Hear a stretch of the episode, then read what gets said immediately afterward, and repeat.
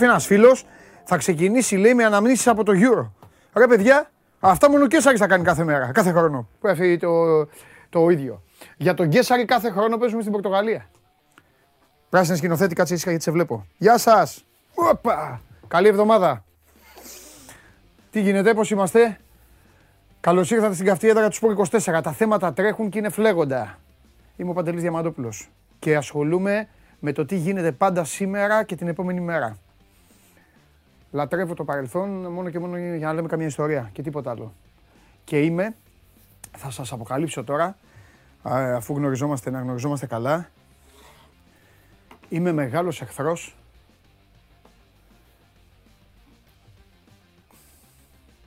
του σαν σήμερα. Απ' έξω τώρα μπορεί να πληγώνω ψυχές, μπορεί σε εσάς να σας στενοχωρώ, αλλά το βαριέμαι. Σέβομαι, πανηγυρίζω, μπράβο, συγχαίρω όλους όσους πέτυχαν πράγματα, όσους απέτυχαν, όσους έκαναν, αλλά τα μνημόσυνα δεν τα μπορώ. Δεν μπορώ. Είτε είναι, είτε είναι όμορφο μνημόσυνο, είτε είναι άσχημο.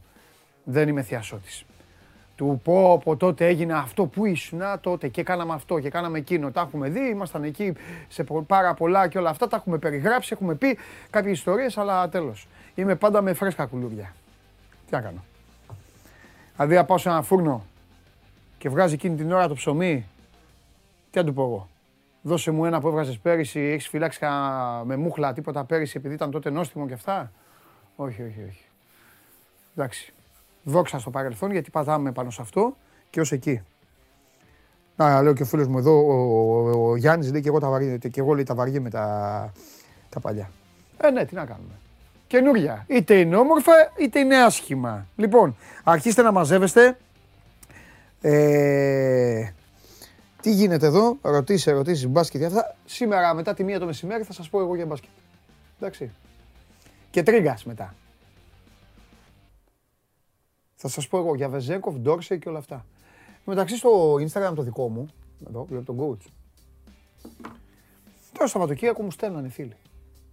Τα έχουμε πει. Τι θα έλεγα, παιδιά. Σε έλεγα τώρα, πριβέ, τι γίνεται. Εδώ θα τα πούμε σήμερα. Λοιπόν... Να, εδώ λέει ο Θάνος φρέσκα κουλούρια παντελή με κούπα ευρωπαϊκού. Δεν βγαίνουν κάθε μέρα. Α, καλά. Εντάξει Θάνο. Τι να σε κάνω ρε Θάνο. Λοιπόν, για πάμε. Να καθίσουμε λίγο. Να τα πάρουμε όλα με τη σειρά. Πρώτα απ' όλα συγχαρητήρια στην εθνική ομάδα του Πόλο. Συγχαρητήρια στην εθνική ομάδα του Πόλο. Πήρε την τρίτη θέση στο παγκόσμιο πρωτάθλημα Ιγόρου Στίβου. Μπράβο στα παιδιά. Μια ομάδα mixed, μια ομάδα μισή-μισή. Μια ομάδα η οποία, όταν εννοώ μισή-μισή, ένα κράμα παλαιών καινούριων. Εδώ ευχαριστημένοι, ευτυχισμένοι, τραυματισμένοι, τους βλέπουμε εδώ στις φωτογραφίες, στο βάθρο, κατάφεραν κάτι πάρα πολύ σημαντικό και το ευχαριστήθηκαν και όπως είπε και ο Θοδωρής ο Βλάχος, έτσι είναι ο αθλητισμός. Την τελευταία ημέρα χαίρεται ο πρώτος και ο τρίτος. Αυτό είναι. Ο δεύτερος είναι λίγο πληγωμένος. Εντάξει, ο δεύτερος έχει πανηγυρίσει την, ε, στους ημιτελικούς, που ο τρίτος κλαίει. Τι σημασία έχει, ποια γεύση μένει τελευταία. Λοιπόν, ο Τσιτσιπάς έχασε από τον Κύριο, εντάξει δεν είναι και είδηση. Ε, αυτό. Πέσαν και πρόστιμα. Τι ε, τσακωθήκανε, τι κάνανε, δεν έχω παρακολουθήσει καθόλου. Έχω μια δυναμία στον Κύριο, δεν το έχω κρύψει. Για τον, ε, έτσι, επειδή είναι αλέγκαρος και αυτά. Έφαγε, λέει τώρα 3.800 έφαγε. Για τη γλώσσα που χρησιμοποιούσε κατά τη διάρκεια του αγώνα. Ποιο είναι το... Ποιο είναι το περίεργο. Και 9.500 λέει ο Τσιτσιπάς παραλίγο να χτυπήσει τον Κύριο. Το έχετε δει; Τι επίτηδες; Τι να χτυπήσει πάλι;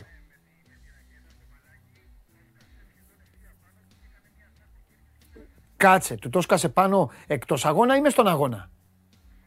Και καλά απαγορεύεται. Γιατί ρε παιδιά, εγώ την πέταγα επίτηδες πάνω στο για να πάρω τον πόντο. Ναι. Α, ήταν και καλά το έκαναν αυτοί, ε, ότι ανέβηκε στο φιλέ. Μάλιστα. Εντάξει, ξέρουν κάτι παραπάνω αυτοί στο τέννις. Λοιπόν, στη Φόρμουλα 1 είχαμε νίκη της Ferrari. Εκμεταλλευτήκαμε το ότι το Grand Prix γινόταν στην Αγγλία. Ακούστε να δείτε και θα μπορούσαμε να είχαμε κάνει και το 1-2, αλλά εκεί με το Leclerc τα κάναμε Eclair. Αλλά τέλος πάντων, τέλος πάντων. Κρατάμε την νίκη του Σάινθ. Ε, τα πράγματα είναι απλά. εκμεταλλευτήκαμε το ότι οι φίλοι μου οι Άγγλοι το μόνο που έκαναν όλο αυτό το τριήμερο του Grand Prix ήταν να βρίζουν τη Red Bull και το Verstappen. Έγινε εκεί ένα μακελιό, μαζευτήκανε, πορώθηκε ο Χάμιλτον, φτιάχτηκε ο Χάμιλτον, η Red Bull έτρωγε κατάρες από τους Άγγλους, τρεις μέρες όλοι η ασχολία τους ήταν ο κόσμος που αποδοκιμάζει τα μίντια, ο Χάμιλτον και ο Verstappen και η Red Bull. Και η πουλά, η πουλά, οι κόκκινες βολίδες κατάφεραν να χωθούν και στην περισσότερη ώρα και όλα στις, ε, ε, του Grand Prix όπως είδατε είχαμε το 1-2. Αυτά. Μπράβο στο Σάινθ που έγραψε τα παλιά του τα παπούτσια ε, τις ε, δίθεν οδηγίες που του έδιναν και όλα τα υπόλοιπα. Αυτοί ήταν ικανοί να τον έχουν το Σάινθ από πίσω, να καθυστερεί τους πάντες για να πηγαίνει με τη σκληρή γόμα ο Λεκλέρ με 12 γύρους ε, να πάει να βγει πρώτος. Τι να κάνουμε. Καλά έκανε ο Σάινθ και πάτησε τον γκάζ και εξαφανίστηκε. Και τους χαιρέτησε όλους. Ο άλλος είπαμε. Καλός οδηγός είναι, αλλά είναι μονεγάσκος. Μονεγάσκος, ό,τι εμπεριέχει τώρα αυτό. Τι να κάνουμε. Θα περιμένουμε τώρα να έρθει ο κύριος Λιμνέος την Πέμπτη για να του κάνουμε επίθεση. Ε, το επόμενο Grand Prix, ακούστε τώρα πάλι γιατί θα, πάλι θα το κερδίσουμε. Πάλι θα το κερδίσουμε με κόκκινες βολίδες. Τώρα γίνεται στην έδρα της Red Bull το επόμενο. Οπότε θα γίνει το αντίθετο τώρα. Θα μαζευτούν αυτοί εκεί και θα βρίζουν το Χάμιλτον. Θα βρίζουν το Χάμιλτον, θα βρίζουν τη Mercedes. Τρεις μέρες θα ασχολείται το σύμπαν εκεί ο κόσμος της Φόρμουλα με αυτό και θα πάμε πάλι ύπουλα, χωρίς να το καταλάβει κανείς. Τσουκ. Και να το πάρουμε. Βέβαια. Λοιπόν, φιλικά είχε. Ο Ολυμπιακός έχασε 6-2 το Σαββατοκύριακο. 3-1 ε, και 3-1. Θα τα πούμε μετά, θα τα συζητήσουμε. Ο Άρης έχασε 4-3 από το Αμβούργο και εδώ έχουμε ξεκινήσει με τα θέματα του μπάσκετ, ο Παναθηναϊκός με το Ράντο, να χτίζεται, να αρχίζει να βάζει τις βάσεις, θα τα ακούσετε στη συνέχεια και ο Ολυμπιακός με δύο πάρα πολύ σοβαρά θέματα, ένα του Τάιλερ Ντόρσεϊ, ένα του Σάσα Βεζέγκοφ, τρία θέματα και ένα με το τι γίνεται στους ψηλούς, όλα αυτά θα τα πούμε, θα τα συζητήσουμε αργότερα σε καμιά ώρα από τώρα, θα σας πω τι συμβαίνει ακριβώς με αυτά και πώς έχει η κατάσταση αυτή τη στιγμή που μιλάμε. Πάντα έτσι. Είναι η εβδομαδία σας ενημέρωση. Έτσι την ονομάζω. Πέρα από το όταν έρθουν η ώρα των ανακοινώσεων και των τελικών αποφάσεων, έχω αποφασίσει θα σας κάνω ε, ένα διάγγελμα, ένα μίνι διάγγελμα εβδομαδία ενημέρωσης κανονικής όμως. Όχι έτσι, γιουβέτσι, άμα και εδώ και λένε και κάνουν και πέρα. Λοιπόν, παρακολουθείτε την ε, εκπομπή ολοζώντανη στο κανάλι του Sport 24 στο YouTube, μένει και on demand μέσω της εφαρμογής TuneIn την ακούτε χωρίς να τη βλέπετε. Ανέβηκε, ανεβαίνει και στο Spotify με τη μορφή podcast. Με το Android Auto μπορείτε να την ακούτε, το application αυτό να την ακούτε και στο αυτοκίνητο. Και όλα καλά, όλα ανθυρά. Θέλω να μου επιτρέψετε. Ε, Μόλις μαζευτείτε και περισσότεροι θα τα πω, γιατί μετά μπαίνουν άλλοι και ξαναρωτάνε. Και είστε υποχρεωμένοι να απαντάτε εσείς. Γι' αυτό σας έχω. Εσείς είναι νωρί, έχετε, τις, ε, έχετε τα προνομιά σας. Αλλά δεν μπορώ να σας κάνω να σας βασανίζω και να σας βάζω να, να με συμπληρώνετε και να απαντάτε στους καθυστερημένους.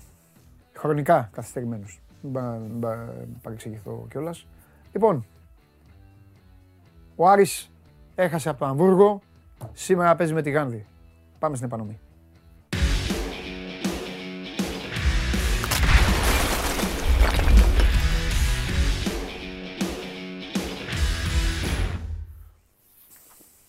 Καλή εβδομάδα. Ναι, Νικήτα δεν μ' αρέσει. Δίνεις κίτρινες κάρτες. Δεν θέλω κίτρινες. Θέλω κόκκινες. Η προστακτική είναι ο μεγάλος μας εχθρός, να ξέρεις.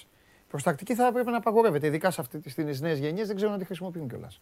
Καλή εβδομάδα, καλέ μου φίλε, πώς είσαι; Με το ωραίο μπλουζάκι σου. Φοβερό, φοβερό μπλουζάκι, συγχαρητήρια. Λοιπόν, καλοκαιρινό. Καλοκαιρινότατο. Τι έγινε, η ομάδα με αγγλικούς ρυθμούς, σε αγγλικούς ρυθμούς. Γι' αυτό χτυπάει και μεταγραφές από το, από το νησί. Έτσι. Ναι. Και, τα αποτελέσμα, και τα αποτελέσματά της έχουν ε, ε, αγγλική χρειά. Ε, φιλικό. Ναι. Έτσι είναι. Φιλικό. Για συμπεράσματα. Όσα φάμε και όσα ναι. πιούμε.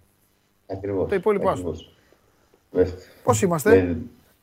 Εντάξει, το πρώτο φιλικό ήταν μουδιασμένοι οι παίκτες, λογικό είναι. Ναι. Έφαγαν τα τέσσερα από το Αμβούργο. ε, με πάρα πολλά λάθη και από τις δύο ομάδες. Δηλαδή δεν μπορείς να βγάλεις και χρήσιμα συμπεράσματα από αυτό. Εντάξει, έβαλε ένα αυτόν γκολ για blooper. Λογικά έπρεπε να έχει παίξει στο εξωτερικό ο Πίρσμαν. Πήγε την έβαλε μόνος του. Μετά εντάξει, πήρε το αίμα του πίσω. Σκόρερε στην αντίπαλη αιστεία ο Βέλγος, στον τεμπούτο του με τη φανέλα του Άρη. Σήμερα έχουμε το δεύτερο φιλικό με τη Γάνδη στις 4 ε, με νέο πρόσωπο τον Αντρέ Γκρέι, ο οποίος δεν ήταν την ε, Παρασκευή στο φιλικό με το Αμβούργο. Χθε ταξίδευσε στην Αυστρία, ναι. ε, προπονήθηκε το απόγευμα και σήμερα λογικά θα παίξει και τα πρώτα του λεπτά ε, με τη νέα του ομάδα. Τετραετέ συμβόλαιο υπέγραψε ο Τζαμαϊκάνος με τον Άρη. Αν και στην αρχή οι πληροφορίες έλεγαν ότι θα υπογράψει για τρία χρόνια, τελικά ε, υπέγραψε για τέσσερα. Ε, είναι 31 έως τα 35 θεωρητικά πρέπει να βρίσκεται στον Άρη, αν και έχουμε δει τα τελευταία χρόνια ο Άρης όσο συμβόλαια και να υπογράφει, ε, φεύγουν παίχτες, έρχονται παίχτες και αλλάζει συνεχώς πρόσωπα στο ρόστερ. Ε, σήμερα περιμένουμε τρεις ποδοσφαιριστές στη Θεσσαλονίκη, ε, τον Brian Νταμπό, τον 30χρονο ε, Γάλλο από την Μπουργκίνα Φάσο, ε, ο οποίος ε, θα ενισχύσει τη γραμμή του κέντρου. Έχει πολύ ισχυρό βιογραφικό, έχει αγωνιστεί σε Σεντετιέν, σε Φιωρεντίνα. Το 2019 έχει κάνει μεταγραφή 4 εκατομμύρια στην ε, Φιωρεντίνα. Ναι. Έχει πάρα πολλές συμμετοχές και στη Σέρια ε, και βρίσκεται ε, στο στόχαστρο του Άρη εδώ και λίγες ημέρες. Συμφώνησε σήμερα θα είναι στη Θεσσαλονίκη. Αύριο θα ταξιδέψει στην Αυστρία για να ενσωματωθεί στην προετοιμασία του Άρη. Όπως και η Μπράντλε Μαζικού και η Ράφαλ Καμάτσο Τελικά και οι δύο θα έρθουν στη Θεσσαλονίκη σήμερα, οπότε τριπλή άφηξη ε, στην πόλη για να ταξιδέψουν μαζί εφόσον περάσουν τα εργομετρικά και υπογράψουν με τον Άρη να ταξιδέψουν αύριο το πρωί στην Αυστρία να ενσωματωθούν ε, στην ε, αποστολή των ε, Κιτρινόμαυρων. Ε, ξεκίνησε μπαλόνι το Άρης προφανώς εν ώψη και του Ευρωπαϊκού Αγώνα. Πέντε οι μεταγραφές με αυτή την τριάδα που έρχεται σήμερα καθώς έχουν κλείσει Διόπ και Γκρέι τις προηγούμενες ημέρες, συν τον Πίρσμαν 6, ο οποίος Πίρσμαν ήταν εδώ και εβδομάδες ε, παίκτης του Άρη. Α, θέλει άλλους τέσσερι θέλει, ε, κάπου εκεί. Κάμια δεκαετία δεν είχαμε βγάλει. Ναι, θέλει άλλους πέντε. ε, θέλει. Δεν είναι σίγουρο ότι θα κινηθεί ε, και για τους πέντε μέχρι το μάτς με την Κόμελ, γιατί όπως ξέρουμε ο Αύγουστος φέρνει και ευκαιρίες και ο Άρης έχει κινηθεί πάρα πολλές φορές τον Αύγουστο για να πάρει ποδοσφαιριστές. Παρ' όλα αυτά, μέχρι το τέλος του μήνα ε, θέλει να κλείσει ακόμη τρεις. Δηλαδή, στα μάτια με την Γκόμελ θέλει να έχει ακόμη τρεις ποδοσφαιριστές. Έναν επιθετικό, έναν στόπερ και έναν δεξιό μπακ.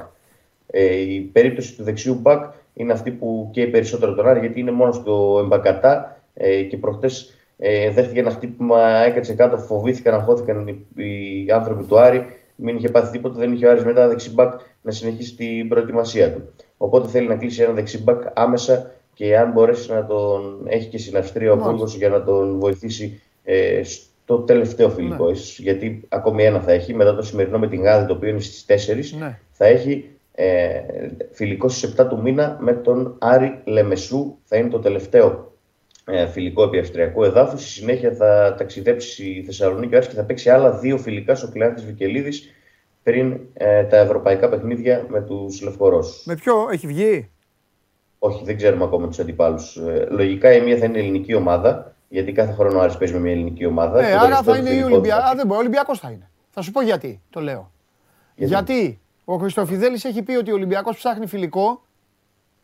Ναι. Και εγώ, εγώ το βγάζω, εγώ το βγάζω δια της, δια της ατόπου, κατάλαβες, δεν το βγάζω τώρα με τις ιστορίες. Ναι. Ψάχνει φιλικό και όπως τα, τα έβαλα κάτω, ε, οι ομάδες με τις οποίες μπορεί να παίξει ο Ολυμπιακός φιλικό είναι ο ΠΑΟΚ, ο Άρης ναι. και ο Παναθηναϊκός δύσκολα. Θα έχει γυρίσει. Δύσκολα γιατί δεν έχει ξεκινήσει. Ναι, ναι, ναι. ναι, γιατί α, δεν γίνεται με τίποτα και οι μικροί το ίδιο δεν έχουν. Οπότε λογικά όλο τον Άρη. Εντάξει, θα παίξει φιλικό με τον Πάουκ, δεν, δεν θα παίξει. Ο Άρης με τον Πάουκ δεν γίνεται να παίξει. Γι' αυτό το λέω. Δεν θα μου κάνει εντύπωση τέλος πάντων αν παίξουν δύο τους φιλικού. Ναι, ναι, σωστό. Περίμενε, εξάλλου και πέρυσι δεν έπαιξαν. Καλά δεν θυμάμαι, ή όχι, ή πρόπερσι. Πέρσι, πέρσι δεν έπαιξαν, όχι. Πέρσι ο Άρης έπαιξε με τον Μπάζ Γιάννη. Δεν έπαιξαν πέρσι, έχεις δίκιο. Πρόπερσι, ναι. κάτσε γιατί έχω εδώ και, και το λαό μου. Ρε, δεν, πρόπερσι έπαιξαν, ναι. Δεν έπαιξαν πρόπερσι, έχουν παίξει ένα φιλικό. Μάλιστα. Πρόπερσι είχαν παίξει ένα σου πειραία φιλικό. Ωραία. Ε, θα, θα, το δούμε τις επόμενες μέρες ποιες θα είναι οι ομάδες που θα παίξει. Πάντως θα έχει δύο φιλικά ο Άρης, οπότε θα έρθει και κάποια. Εγώ, ρε, πέρυσι ε, δεν παίξανε, Δεν ήρθε 3-0 πέρυσι. Πέρυσι 3-0 δεν ήρθε ένα φιλικό. Λες, ε. Ναι, βέβαια λέω. Τώρα, Πρόσεξε, γιατί ό,τι σας λέω εσάς τα κερδίζω με όλους εσάς. Ε, Ξέρει και δεν- ο Ρώτα και το δεν γουλί. παίρνω. Θα έρθει εδώ. Δεν παίρνω. Λοιπόν, δύο πράγματα. Δύο πράγματα, να- θέλω κάτι τελευταίο, δύο πράγματα. Ένα, ο Άρης παρουσίασε φανέλα. Ναι, παρουσίασε την Πάτε να μου τη εντός έδρας, σκάσετε. ε, φανέλα. Θέλω τη φανέλα του Άρεος. Δεν, θα υπάρχει, Ναι. δεν υπάρχει φανέλα που δεν θα περάσει από, από τη σκληρή κρι- κριτική μου. Ένα. Και δύο, φέρτε μου τον φάνηκε- coach και το Anfield, ρε παιδιά. Βγήκα χωρίς τον Ε, coach, δεν- τον coach τι να και τους κάνουμε. χωρίς το Anfield και τον coach. Δεν μπορώ να κάνω Τι εκπομπή να έτσι. τους μου κάνουμε, έρχεται. ρε Παντελή, σιγά. Θέλω Σιγά, αυτά τα ρε. δύο. Τον coach με το Anfield και τη φανέλα του Άρη. Ε, πότε παίξανε; Ιούλιο του 21. Ε, άρα, τι έχουμε τώρα; Άρα πέρσι, ναι. πέρσι είπα. το καλοκαίρι. Ναι. Ε, 3-0. Η δίκιο έχεις. Ναι. Λοιπόν, ε, τη φανέλα του, του Άρεος. Η φανέλα φάνηκε στη φωτογραφία που βγήκε ο Γκρέι που έβαλαν τα παιδιά. Ε, εντάξει, όχι, θέλω να, Φάνηκε. εγώ, α, εγώ θέλω ωραία και τις τρεις πάντα. Γιατί λέω, φοβερή Ε, τρεις. αυτή. Δεν η έχουμε, ομάδα. δεν έχουμε τρεις. Μία έχουμε. Μία έχουμε δείξει. Τι κάνει ο Άρης, με μία θα παίζει ο Άρης; Όχι, αλλά. Και στα, αυτή έχει στα δείξει, εκτός είπα. ε, φανελάκι; Μόνο, τη- μόνο την εντός έχει δείξει, είπα, η Άρης Α, μέχρι ναι. στιγμής. Ναι, ναι. Ε, δείξτε, αυτή βγάλτε, με τις- βάλτε πάλι με το τις τι μην οριζόντιες ψάχνετε. ρίγες. Βάλτε πάλι να δω τη, του Γκρέι. Ναι. Α, θα πάει, πά- θα πάει με τέτοια, ε, με οριζόντια, ε. Με οριζόντια ρίγα μετά το 2008. η τελευταία Κάτσε ρε φίλε. φορά που είχε οριζόντια Ευχαριστώ ρίγα. πολύ Δημήτρη μου, ευχαριστώ πάρα πολύ. Λοιπόν, ε, να σου πω, Γεια σου. Για γέλια. τι κάνει, Για γέλια λέω. Ε, δεν μπορώ, μην με τα κάνεις αυτά. Αφού ξέρεις. τα άκουσα που γελάγατε εσείς απ' έξω. Θα σας στείλω με το χαλιάπα να μαζεύετε μπιζέλια. Δεν Λοιπόν, έχουμε. ρε εσύ, ευτυχώς που υπάρχω και εγώ σε αυτή τη ζωή, που κοιτάζω τις λεπτομέρειες. Να τη ρε η δεύτερη φανέλα πίσω. Όχι, αυτή είναι η περσινή δεύτερη φανέλα. Ε, και την έχουν βάλει ε, ε, marketing 0 λοιπόν. Συγγνώμη κύριε Καρυπίδη μου, αλλά αυτό δεν είναι Συμφωνώ. τώρα κατάσταση. να δεν μπορεί ξέρω. να βάζει την περσινή δεύτερη φανέλα πίσω και να φωτογραφίζεις νέο μεταγραφικό απόκτημα με την, προ- με το, με την ε, καινούρια φανέλα μπροστά. Ε, Καλά, εσύ καλά τα λες. δεν τα κάνει. Αλλά Ερασιτεχνική ομάδα στα νησιά Φίτζι δεν τα κάνει αυτά. ξέρεις, Σα πληγώνω. Χαίρετο τον Τζιομπάνογλου, αλλά είναι αλήθεια. Τι να κάνω. Όχι, αλλά θέλω να σου πω κάτι άλλο. Ότι μπορεί να έχει καμιά μικρή λεπτομέρεια και να είναι σχεδόν ίδια με την περσινή. Α, Οπότε, γεια σου, άλλο αυτό. Ωραία τώρα, είναι. άμα είναι η φετινή, Ωραία είναι η Ναι. δεύτερη. Κοίτα, δεν με χαλάει και η πρω- και η πρώτη, δεν με χαλάει. η πρώτη είναι ωραία φανέλα. Ε, αν εξαιρέσει ότι αυτό το άσπρο λίγο στη μέση με το χορηγό, μπορούσε ίσως να, να είναι κάπως καλύτερο. Δεν να μπορεί είναι να πιο είναι γιατί normal το. στο μάτι. Ξέρεις γιατί; Γιατί τα μισά γράμματα είναι μαύρα. Ναι. Το net είναι μαύρο. Πώς θα το βάλει; Ναι. Άμα, άμα έβαζε μαύρο το, το, το, το λευκό. Άμα, άμα το έβαζαν μια γραμμή κάτω που είναι ισοκίτρινο, εγώ αυτό σκέφτηκα. Ας πούμε. Ναι. Κατάλαβες. Μήπως Ναι. φαινόταν καλύτερα στο κίτρινο. Και το μαύρο ήταν κανονικά. Αλλά δεν ξέρω. Ε, μετά θα έπρεπε Ε, να αλλάξουν τις ε, γραμμές γιατί το κίτρινο είναι πιο κάτω. Ναι. Θα πήγαινε στο στομάχι. Πιο κάτω θα πήγαινε. Τέλος πάντων, τέλος πάντων. Πάντως άρεσε να σου πω την αλήθεια στους φίλους του Άρη Εντάξει. γενικότερα η, η Ναι. νέα φανέλα. Ναι. Σου πω, είχαν πολλά χρόνια. 14 χρόνια είχε ο Άρης να έχει με οριζόντια ρίγα. Ναι. Ε, από το η σεζόν 8-9. Ναι. Ε, θα δούμε τώρα και τις υπόλοιπες. Πάντως η τρίτη σίγουρα θα είναι κανένα περίεργο χρώμα. Πάλι κάθε χρόνο Άρης όλο κάτι ροζ, κάτι γαλάζια. Εντάξει, λογικό κάτι είναι. Καλά περίεργο. κάνει, καλά κάνει. Ωραία είναι αυτά. Και για τη Και διαφορετικότητα. δεν τη φοράει σχεδόν ποτέ. Τη φοράει μία φορά, μία φορά, ένα μάτσο. Με την ΑΕΚ. Με την άκρη του τη φόρεσε Άμα πέρσι χρειάζεται. για Ναι. παράδειγμα. Γιατί έχουν τα ίδια χρώματα. Ναι. Λοιπόν, μάλιστα. Ωραία. Σε αφήνω, δεν σε ενοχλώ καθόλου αγωνιστικά. Άσε λίγο να κυλήσει το τόπι, να μαζευτούν όταν ναι, περιμένει δεν 11 το- νοματέους, τι να πούμε για μπάλα. Αλλά θα σου πω α, όχι, ένα πράγμα για, Ναι. αυτά, για μπάλα, αυτό που περίμενα κιόλας να το δω την Παρασκευή. Όντως, ο Ιτούρμπ έπαιζε στο φιλικό, λες και έπαιζε στο τελικό Champions League. Τώρα με τον προπονητή, με τον Μπούργος, ε, σαν άλλος άνθρωπος εντελώς. Δηλαδή, ακόμα και στο φιλικό, αν τον έβλεπε προχθές, σκόραρε κιόλας. Ναι. Γιατί δεν το ανέφερα. Ναι. Ε, αυτός άνοιξε το σκόρ, έκανε το 0-1. Σε φοβερή κατάσταση από τώρα. Μάλιστα. Ε, αν και έπαιξε πάλι 60 λεπτά. Εντάξει, Εντάξει, μια προφανώς χαρά. έπαιξαν πιο μικροί. Είχα, έπαιξαν όλοι μικροί, Ναι. να το πω αυτό. Ναι. 8 ε, πιτσιρίκια. Ναι. Ο ένας μάλιστα ήταν βασικός. Ναι. Ο Χατζιωάννου, φορ. Ε, είχε και κάποιες καλές τιμές για να σκοράρει. Ναι. Τώρα δεν ξέρω αν υπολογίζονται για τη νέα σεζόν όλοι οι μικροί. Μάλλον όχι. Ναι. Μάλλον ένα-δύο θα υπολογίζονται, γιατί ο Άρης είπαμε θα ενισχυθεί. Αλλά ε, το ότι είναι στην ε, προετοιμασία και αγωνίζονται, παίρνουν ε, χρόνο συμμετοχής σε τέτοια φιλικά, Ναι. είναι σημαντικό. Τέλεια, φανταστικά. Ωραία, Δημήτρη, λοιπόν. Σε αφήνω, επαναλαμβάνω γιατί ε, ε, εδώ ο λαός του Άρη ε, ξαναρωτάει γιατί μπαίνουν καθυστερημένα, τι να τους κάνω. Με γκρέι σήμερα η ομάδα. Με κρίσιμη ομάδα. Ναι. Χθες προπονήθηκε το απόγευμα, έκανε το μυθικό. Σήμερα θα πάρετε πρώτο του λεπτά. Τέλεια. Φιλιά. Καλή συνέχεια. Τα λέμε. Λοιπόν, σήμερα θα γίνουν ανατροπές στην εκπομπή. Πολλές ανατροπές. Γιατί έτσι. Δεν υπάρχει λόγος. Το έχουμε εξηγήσει αυτό. Απλά σας το προαναγγέλω. Ε, Γουλή θα, έρθει εδώ να τα πούμε. Και φυσικά ε, θα έχουμε και, και ανακατέματα. Είμαι θα έτοιμοι. Κάνε μου νόημα όταν είμαστε έτοιμοι μόνο. Α, είμαστε. Ωραία. Λοιπόν, αυτά για τον Άρη που σήμερα επαναλαμβάνω στις 4 η ώρα θα παίξει με την Γάνδη. Ε, εσείς έχετε αρχίσει εδώ και μαζεύεστε και πολύ καλά κάνετε. Οι παλαιοί ε, να καθοδηγούν παρακαλώ τους καινούριους. Και μέσα στο πλαίσιο της α, αλλαγής κοουτσαρίμματος και γούστου που έχω κάνει σήμερα, πάμε να δούμε τώρα ένα φίλο μας, τον οποίο συνήθως τον βλέπουμε μια ώρα μετά. Για πάμε.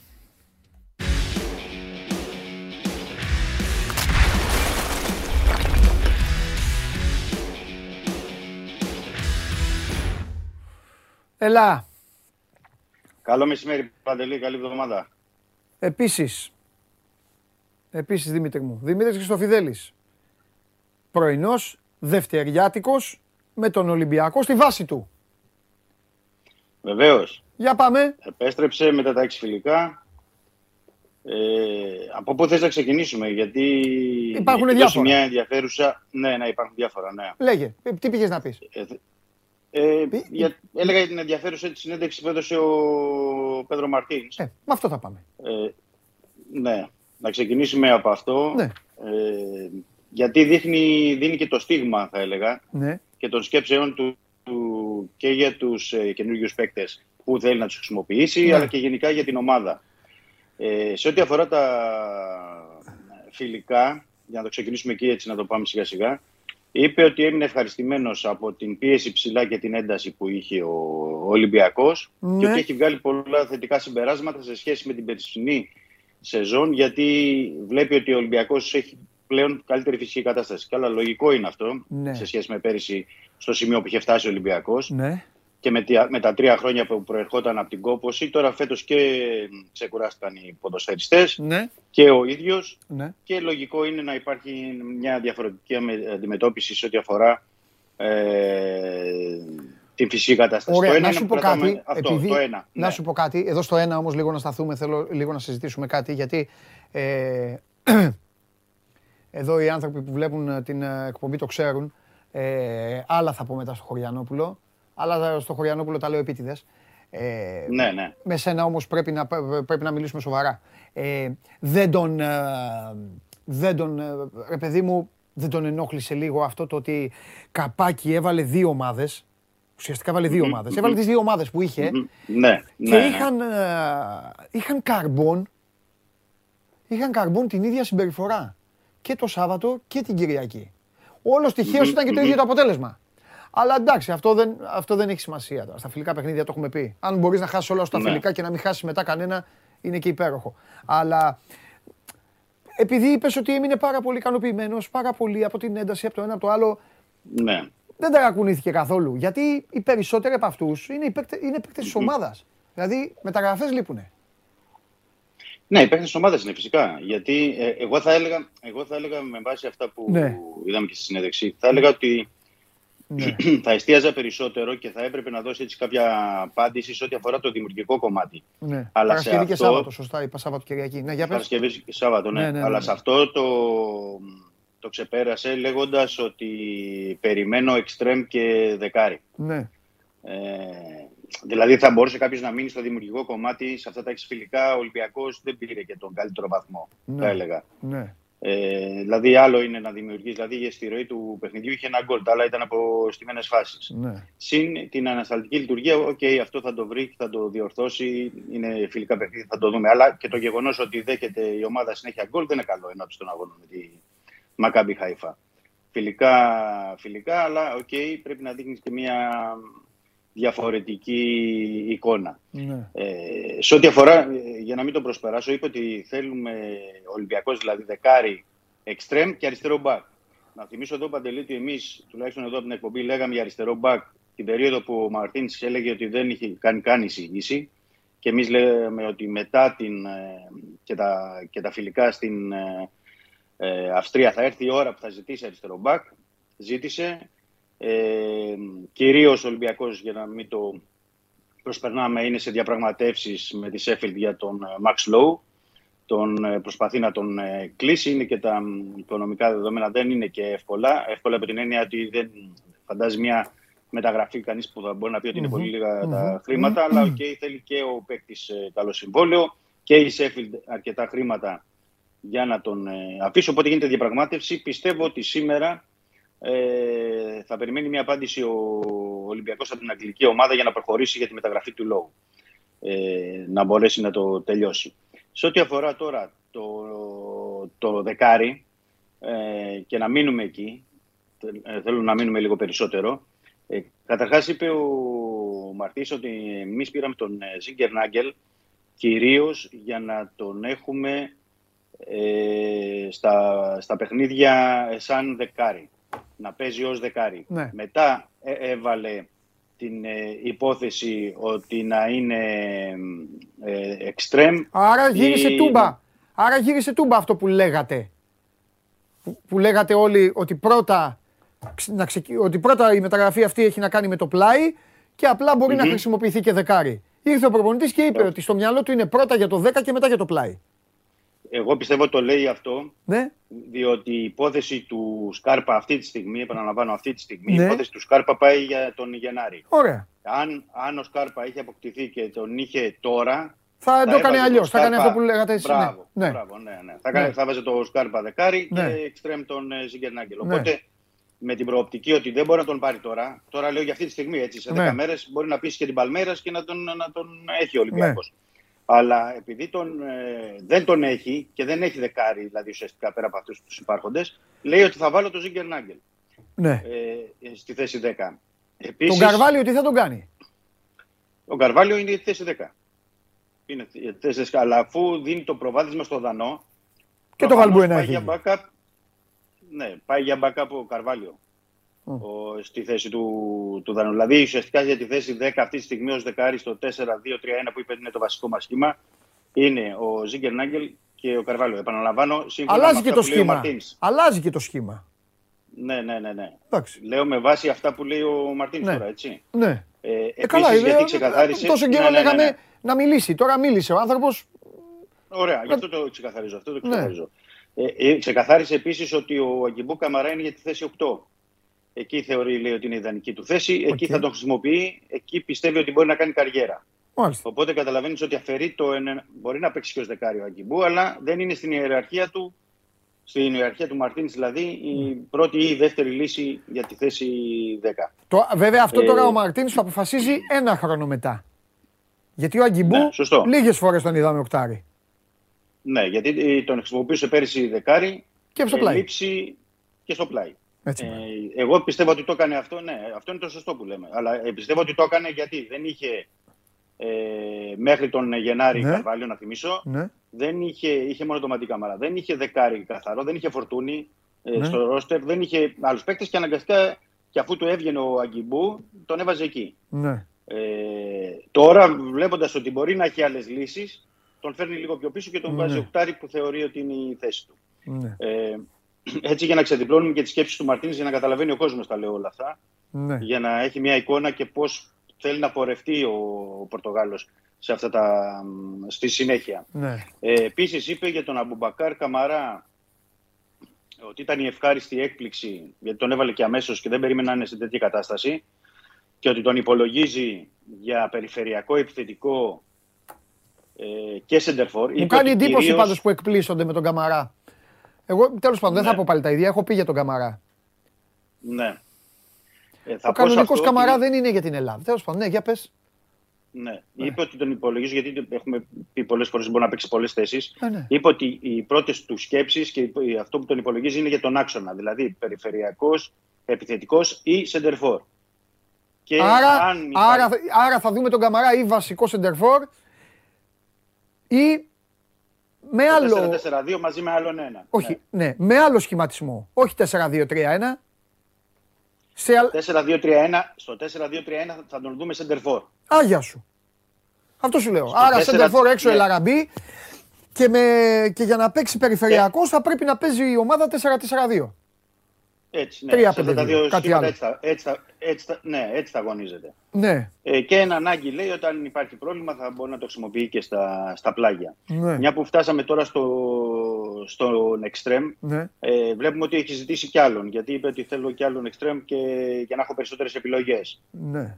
Εκεί ε, πάντα παραμένει στο κάδρο, να μην το ξεχνάμε, ο Λάριν, όπως έχουμε πει. Έχει προταθεί και εξετάζεται για ένας παίκτης που είχε απασχολήσει και πέρυσι, ο Μπερτσαρκή, που είναι τώρα πια ελεύθερος. Ναι. Είναι ο Μαροκινό ε, εξτρέμ. Ναι. Ε, υπάρχουν και άλλες δύο-τρεις λύσεις. Τώρα ε, δεν είναι τόσο προχωρημένα για να πούμε και κάτι.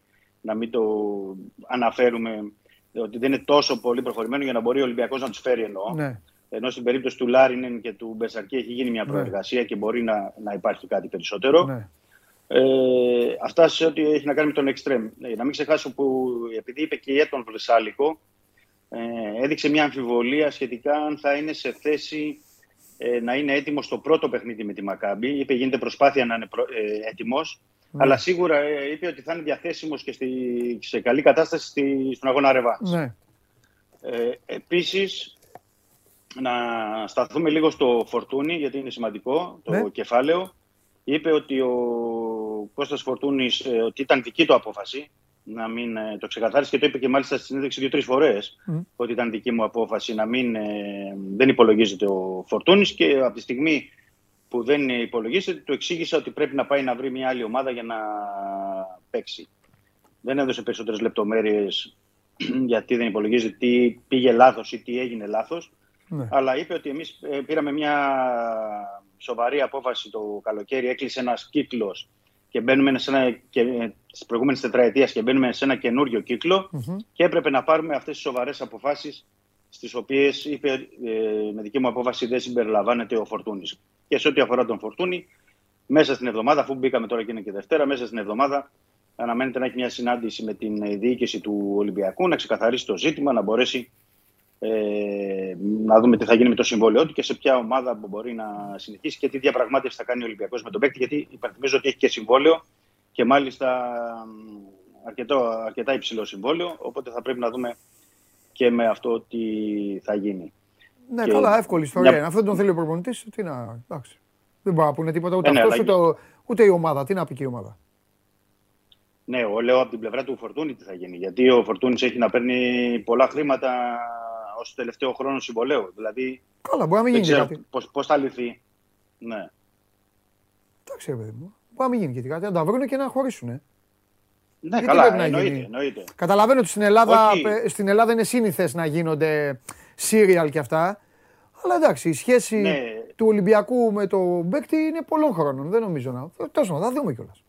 Όχι, δεν υπάρχει θέμα σχέση. Απλά λέω ότι είναι και πολλά τα χρήματα του συμβόλαιου. Δηλαδή, ο Φορτούνης σε αυτό το συμβόλαιο που έχει στον Ολυμπιακό το βρίσκει από αλλού. Βρίσκει... Όχι, αλλά και τι να κάνει; Βρίσκει... Να κάτσει, στο, να, κάτσει ναι, ναι, ναι. να κάνει το φύλακα, τι να κάνει; Όχι, όχι, όχι. όχι. Απλά λέω σε αυτά, όταν καθέσει σε μια διαπραγμάτευση, όλα συζητούνται. Αυτό λέω. Μπορεί να βρει και μια ε, καλή ομάδα, καμία καλή πρόταση και να με φύγει αμέσως. Μπορεί, ή μπορεί ε. να χρειαστεί χρόνος, να χρειαστεί και δύο εβδομάδες και τρεις. Να, δηλαδή, λέω σε αυτές τις περιπτώσεις δεν είναι και εύκολο. Ναι. Δεν είναι εύκολο. Ναι, τέλος πάντων. Ε, ναι, ναι, εντάξει, θα δούμε. Το, εγώ νομίζω ότι το έχει κάνει πιο εύκολο ο προπονητής. Γι' αυτό. Το... Καλά, ο προπονητής το έχει ξεκαθαρίσει, ναι. Αυτό, δηλαδή, τι εννοώ. Τι εννοώ το έχει κάνει πιο εύκολο.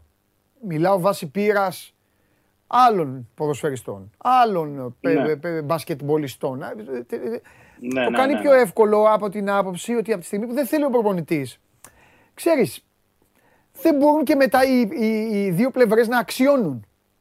Καταλαβες; Είναι σχετικό, ναι, καταλαβαίνω πώς το λες. Ρε παιδί μου, δεν μπορεί να πει ο Ολυμπιακό. Δεν, μπορεί ναι. να, δεν μπορεί να πει ο Ολυμπιακός στον παίκτη. Λοιπόν, να σου πω, ε, ε, επειδή ακόμα έχει συμβόλαιο, φέρε μας τόσα. Τι να το πει αυτό, αφού τον διώχνεις. Καταλαβες; Οπότε η ομάδα δεν ξέρω, κοιτάζει να, γλιτώσει το συμβόλαιο που έχει να του δώσει. Ο παίκτης επειδή ξέρει ότι δεν δεν έχει τελειώσει. Ναι. Κοιτάζει να φύγει. Ναι. Οπότε ο- ο- εγώ, τα βλέ- εγώ το βλέπω πολύ εύκολο. Γι' αυτό σου λέω.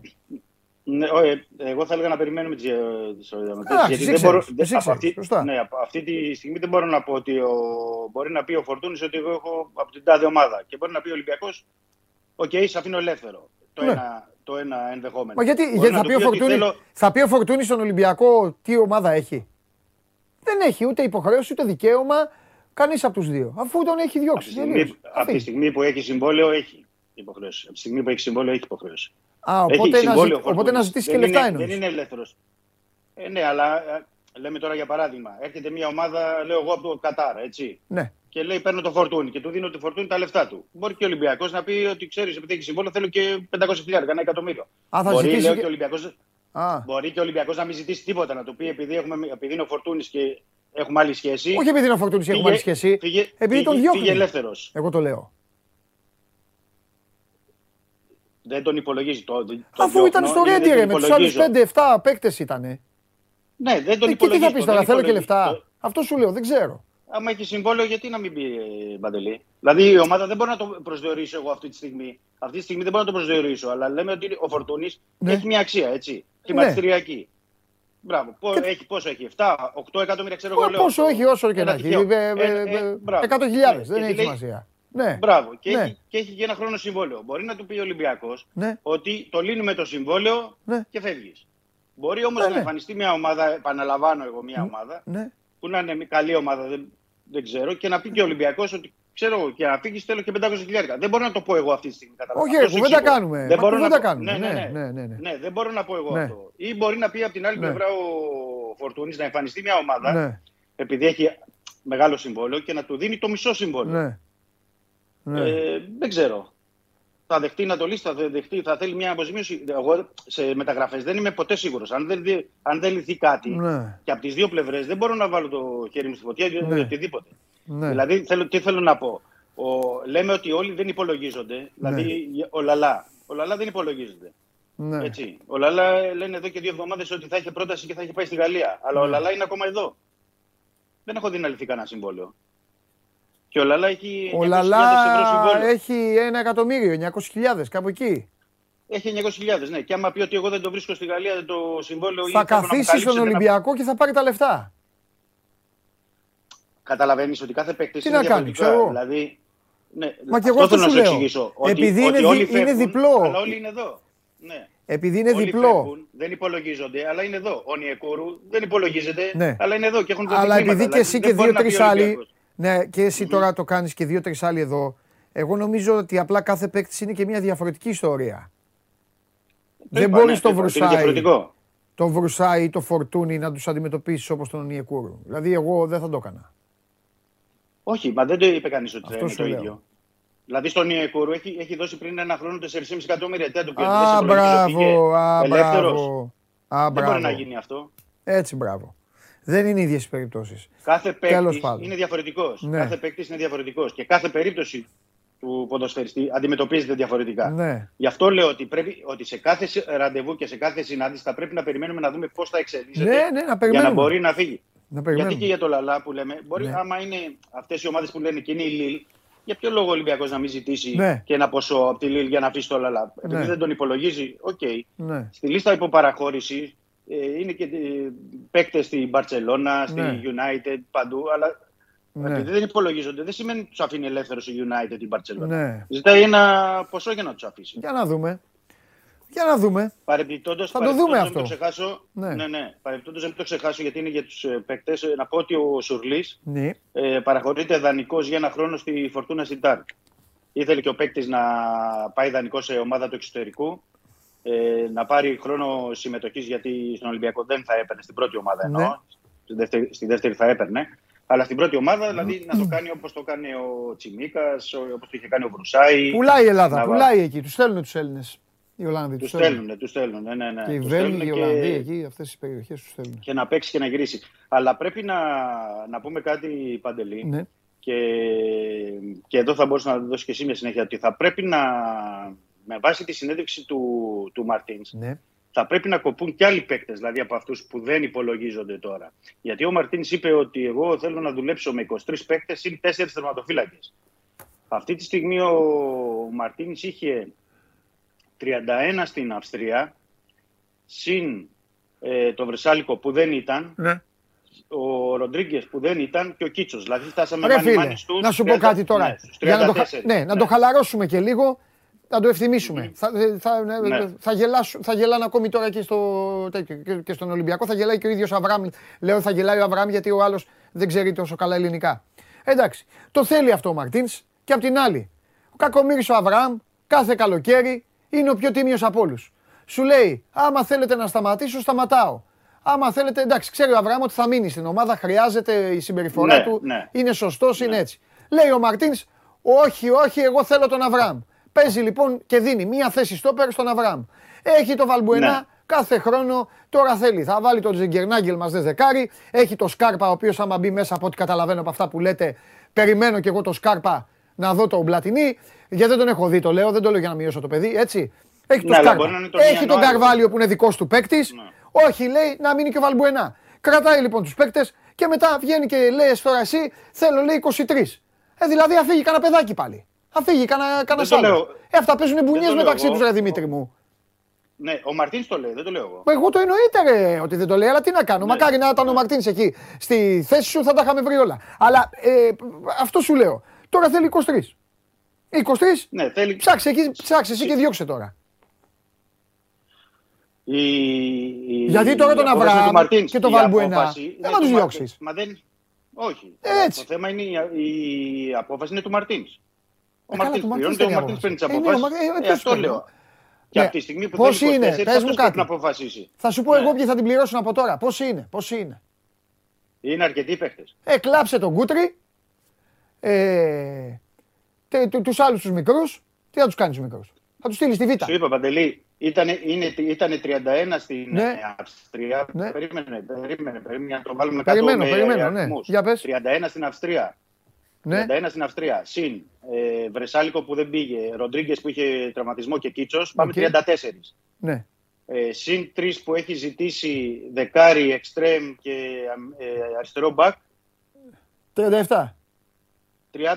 Από Βάλε ότι όλοι οι άλλοι θα είναι 37, αντικατάσταση. Θα φύγει κεντρικό χαφ, θα έρθει κεντρικό χαφ, θα φύγει στόπερ, θα έρθει στόπερ. Δεν τους Ναι, εγώ πιάνουν. λέω στους 37. Δεν τους λαμβάνουν. Έχεις 37, δίκιο. ναι. 37. Έχεις μέσα τους τερματοφύλακες τους 37. Ε, ναι, είναι μέσα η τερματοφύλακα. Ωραία, πέταξε τους έξω. Ε, 33. Πα- Είναι, είναι, πάμε για 10. 10. Ωραία. Βγάλε 10 παίκτες. Δηλαδή με βάση τον Μαρτίνς. Εγώ δεν το πιστεύω ότι θα γίνει αυτό. Εγώ πιστεύω ότι θα έχει 30 παίκτες στο, στο Ρέντι. Το 24 ή το 23 που Γιατί; που λέει τώρα ο Μαρτίνς δεν νομίζω πως θα ισχύσει. Κούτρι, Ρα- Δεν θα ισχύσει, γιατί Κούτρι κάθε χρόνο- Ρατζέλοβιτς, γιατί Ανδρούτσο. κάθε χρόνο- μπορεί να τους, ε, να τους στείλει. Θα πάει στους 7. Κανέ, ένας από τους Κανέ και η Τάφα Τιγκά θα την πληρώσει. Μαζεύονται Για τον πολύ, Κανέ γι' αυτό το λέω. ξεκαθάρισε. Ε; Για, τον, καθε- για, τον Κανέ, για τον Κανέ το ξεκαθάρισε. Είπε ότι ο Κανέ, ο Αμπουμπακάρ Καμαρά και ο Μανολάς ήταν ε, η ευχάριστη νότα σε όλη την ε, προετοιμασία. Μια για χαρά, τον Κανέ τέλεια. Δεν το συζητάει. Το Τέλεια. κρατάει δηλαδή. Τέλεια. Στην, Αυτά που στην λέει τύχη ο το ίδιος. είπα εγώ το έκανε έτσι κι αλλιώς. Ναι, ναι, ναι, κατάλαβα, Ούτε τις κατάλαβα, δηλώσεις του κατάλαβα. έχω δει. Λοιπόν, ωραία, Ναι, 7. Ε, βγάλε εκεί, ε. Μπορεί να έχεις και δίκιο. Δεν είναι, είναι δύσκολο. Εγώ πιστεύω ότι θα έχει 30. Δηλαδή το 23 που θέλει ο Μαρτίνς δεν θα γίνει. Ε, εντάξει. Η προσωπική μου άποψη είναι αυτή. Ναι. Δεν- και, και δεν βγαίνει και με 23 όλη αυτή η σεζόν με Ευρώπη, Ναι. πρωτάθλημα και κύπελο. Δηλαδή και πέρυσι. Και μιλάμε 30 για να παίκτες καταλάβει και ο κόσμος. Και πρόπερσι 30 παίχτε. Και για να καταλάβει και ο κόσμος, γιατί στέλνει εδώ ένας φίλος, λέει και ο Χασάν θα φύγει. Δεν μιλάμε για θέσεις οι οποίες χρήζουν αντικατάστασης. Γιατί αν φύγει ο. Εκτός αν, εκτός αν ο Χασάν φύγει, γιατί υπάρχει ο Αμπουμπακά Καμαρά. Εκεί μπορεί, εκεί μπορεί να έχει δίκιο ο φίλος που το στέλνει. Ένας από τους επιθετικούς θα φύγει. Εντάξει, εκεί, εκεί παίζει, ναι. Ναι. Ή να είναι και ο. Ο Τικίνιο, Τικίνιο. αν φέρει πρόταση. Δεν ξέρω. Ναι, αν φέρει πρόταση. Δεν ξέρω. Γιατί ακόμα είναι ανοιχτό το Τικίνιο να φέρει. Και να μείνει ο πρόταση. Χασάν τρίτος. Δεν μπορώ, αυτή τη στιγμή είναι πολύ θολό. Δεν μπορώ να, Εντάξει, να, έγινε. να πάρω θέση. OK, OK, OK. Απλά για τον τερματοφύλακα, γιατί και, έχει κοιτάξει και για τερματοφύλακα που Ναι. έχει πει ο Μαρτίνς. Ναι. Λέμε, φερειπείν, αν φύγει ο Κρίστινσον, θα Ναι. αντικατασταθεί με άλλον. Δηλαδή, Ε, δεν ναι, θα ναι, πιάσει ναι, δεν το θέση. συζητάμε αυτό. Και Λοιπόν, στην, ε, α- στην άμυνα για Σισε ή στο κέντρο με το Μαντί Καμαρά πάλι θα αντικατασταθούν. Δεν θα μείνει. ωραία. ε, Είναι όσο έχει ο σουντόκου, Ολυμπιακός. είναι σουντόκου για, για δυνατούς λίτε. Τι να κάνουμε. Το έχουμε πει αυτό από την αρχή. Ο Ολυμπιακός φέτος θα έχει τέτοιο καλοκαίρι. όχι, θα έχει και πολλές προσταφέ και συνέχεια. Είναι και αυτό. φοβερό, φοβερό Ιούλιο βλέπω. Μη σου πω και Αύγουστο. Ναι, ναι, ναι, ναι, ναι, ναι. Ιούλιος δύσκολος. Φιλιά, αύριο. Καλό μεσημέρι. Να σε καλά, παίρνει καλά. Γεια σου Δημήτρη. Λοιπόν, όπως καταλαβαίνετε, ο Ολυμπιακός στο μεταξύ ε, προσπαθείς να τα στριμώξεις και χρονικά και δεν γίνονται. Πάει να πεις για μια υπόθεση. Α, μιλήσεις, ας πούμε. Τι, τι θα κάνει ο Ολυμπιακός με το Διαμαντόπουλο, παράδειγμα. Αρχίζει να μιλάει για το Διαμαντόπουλο. Και το έχετε καταλάβει αυτό, παρακολουθώντας, ότι μετά από το πρώτο λεπτό που αρχίζεις να συζητάς για το Διαμαντόπουλο, η κουβέντα έχει φύγει και έχει πάει σε τρεις άλλους. Γιατί ε, πάει αλυσίδα δουλειά. Είναι ε, ε, χαμός, χαμός, χαμός. Γι' αυτό λέω και μην βιάζεστε να βγάζετε συμπεράσματα. Ούτε αφήστε τι λέω εγώ στον καταστροφέα. Αυτό είναι δικό μου κομμάτι, είναι δικό μου θέμα ο κύριος καταστροφέας. Τι λέω. Τώρα τα υπόλοιπα, ό,τι καλό δείτε ή ό,τι κακό δείτε, ό,τι ομάδα και στην πίστα. Ταξιδεύω; Πάμε, ταξίδι; Πάμε.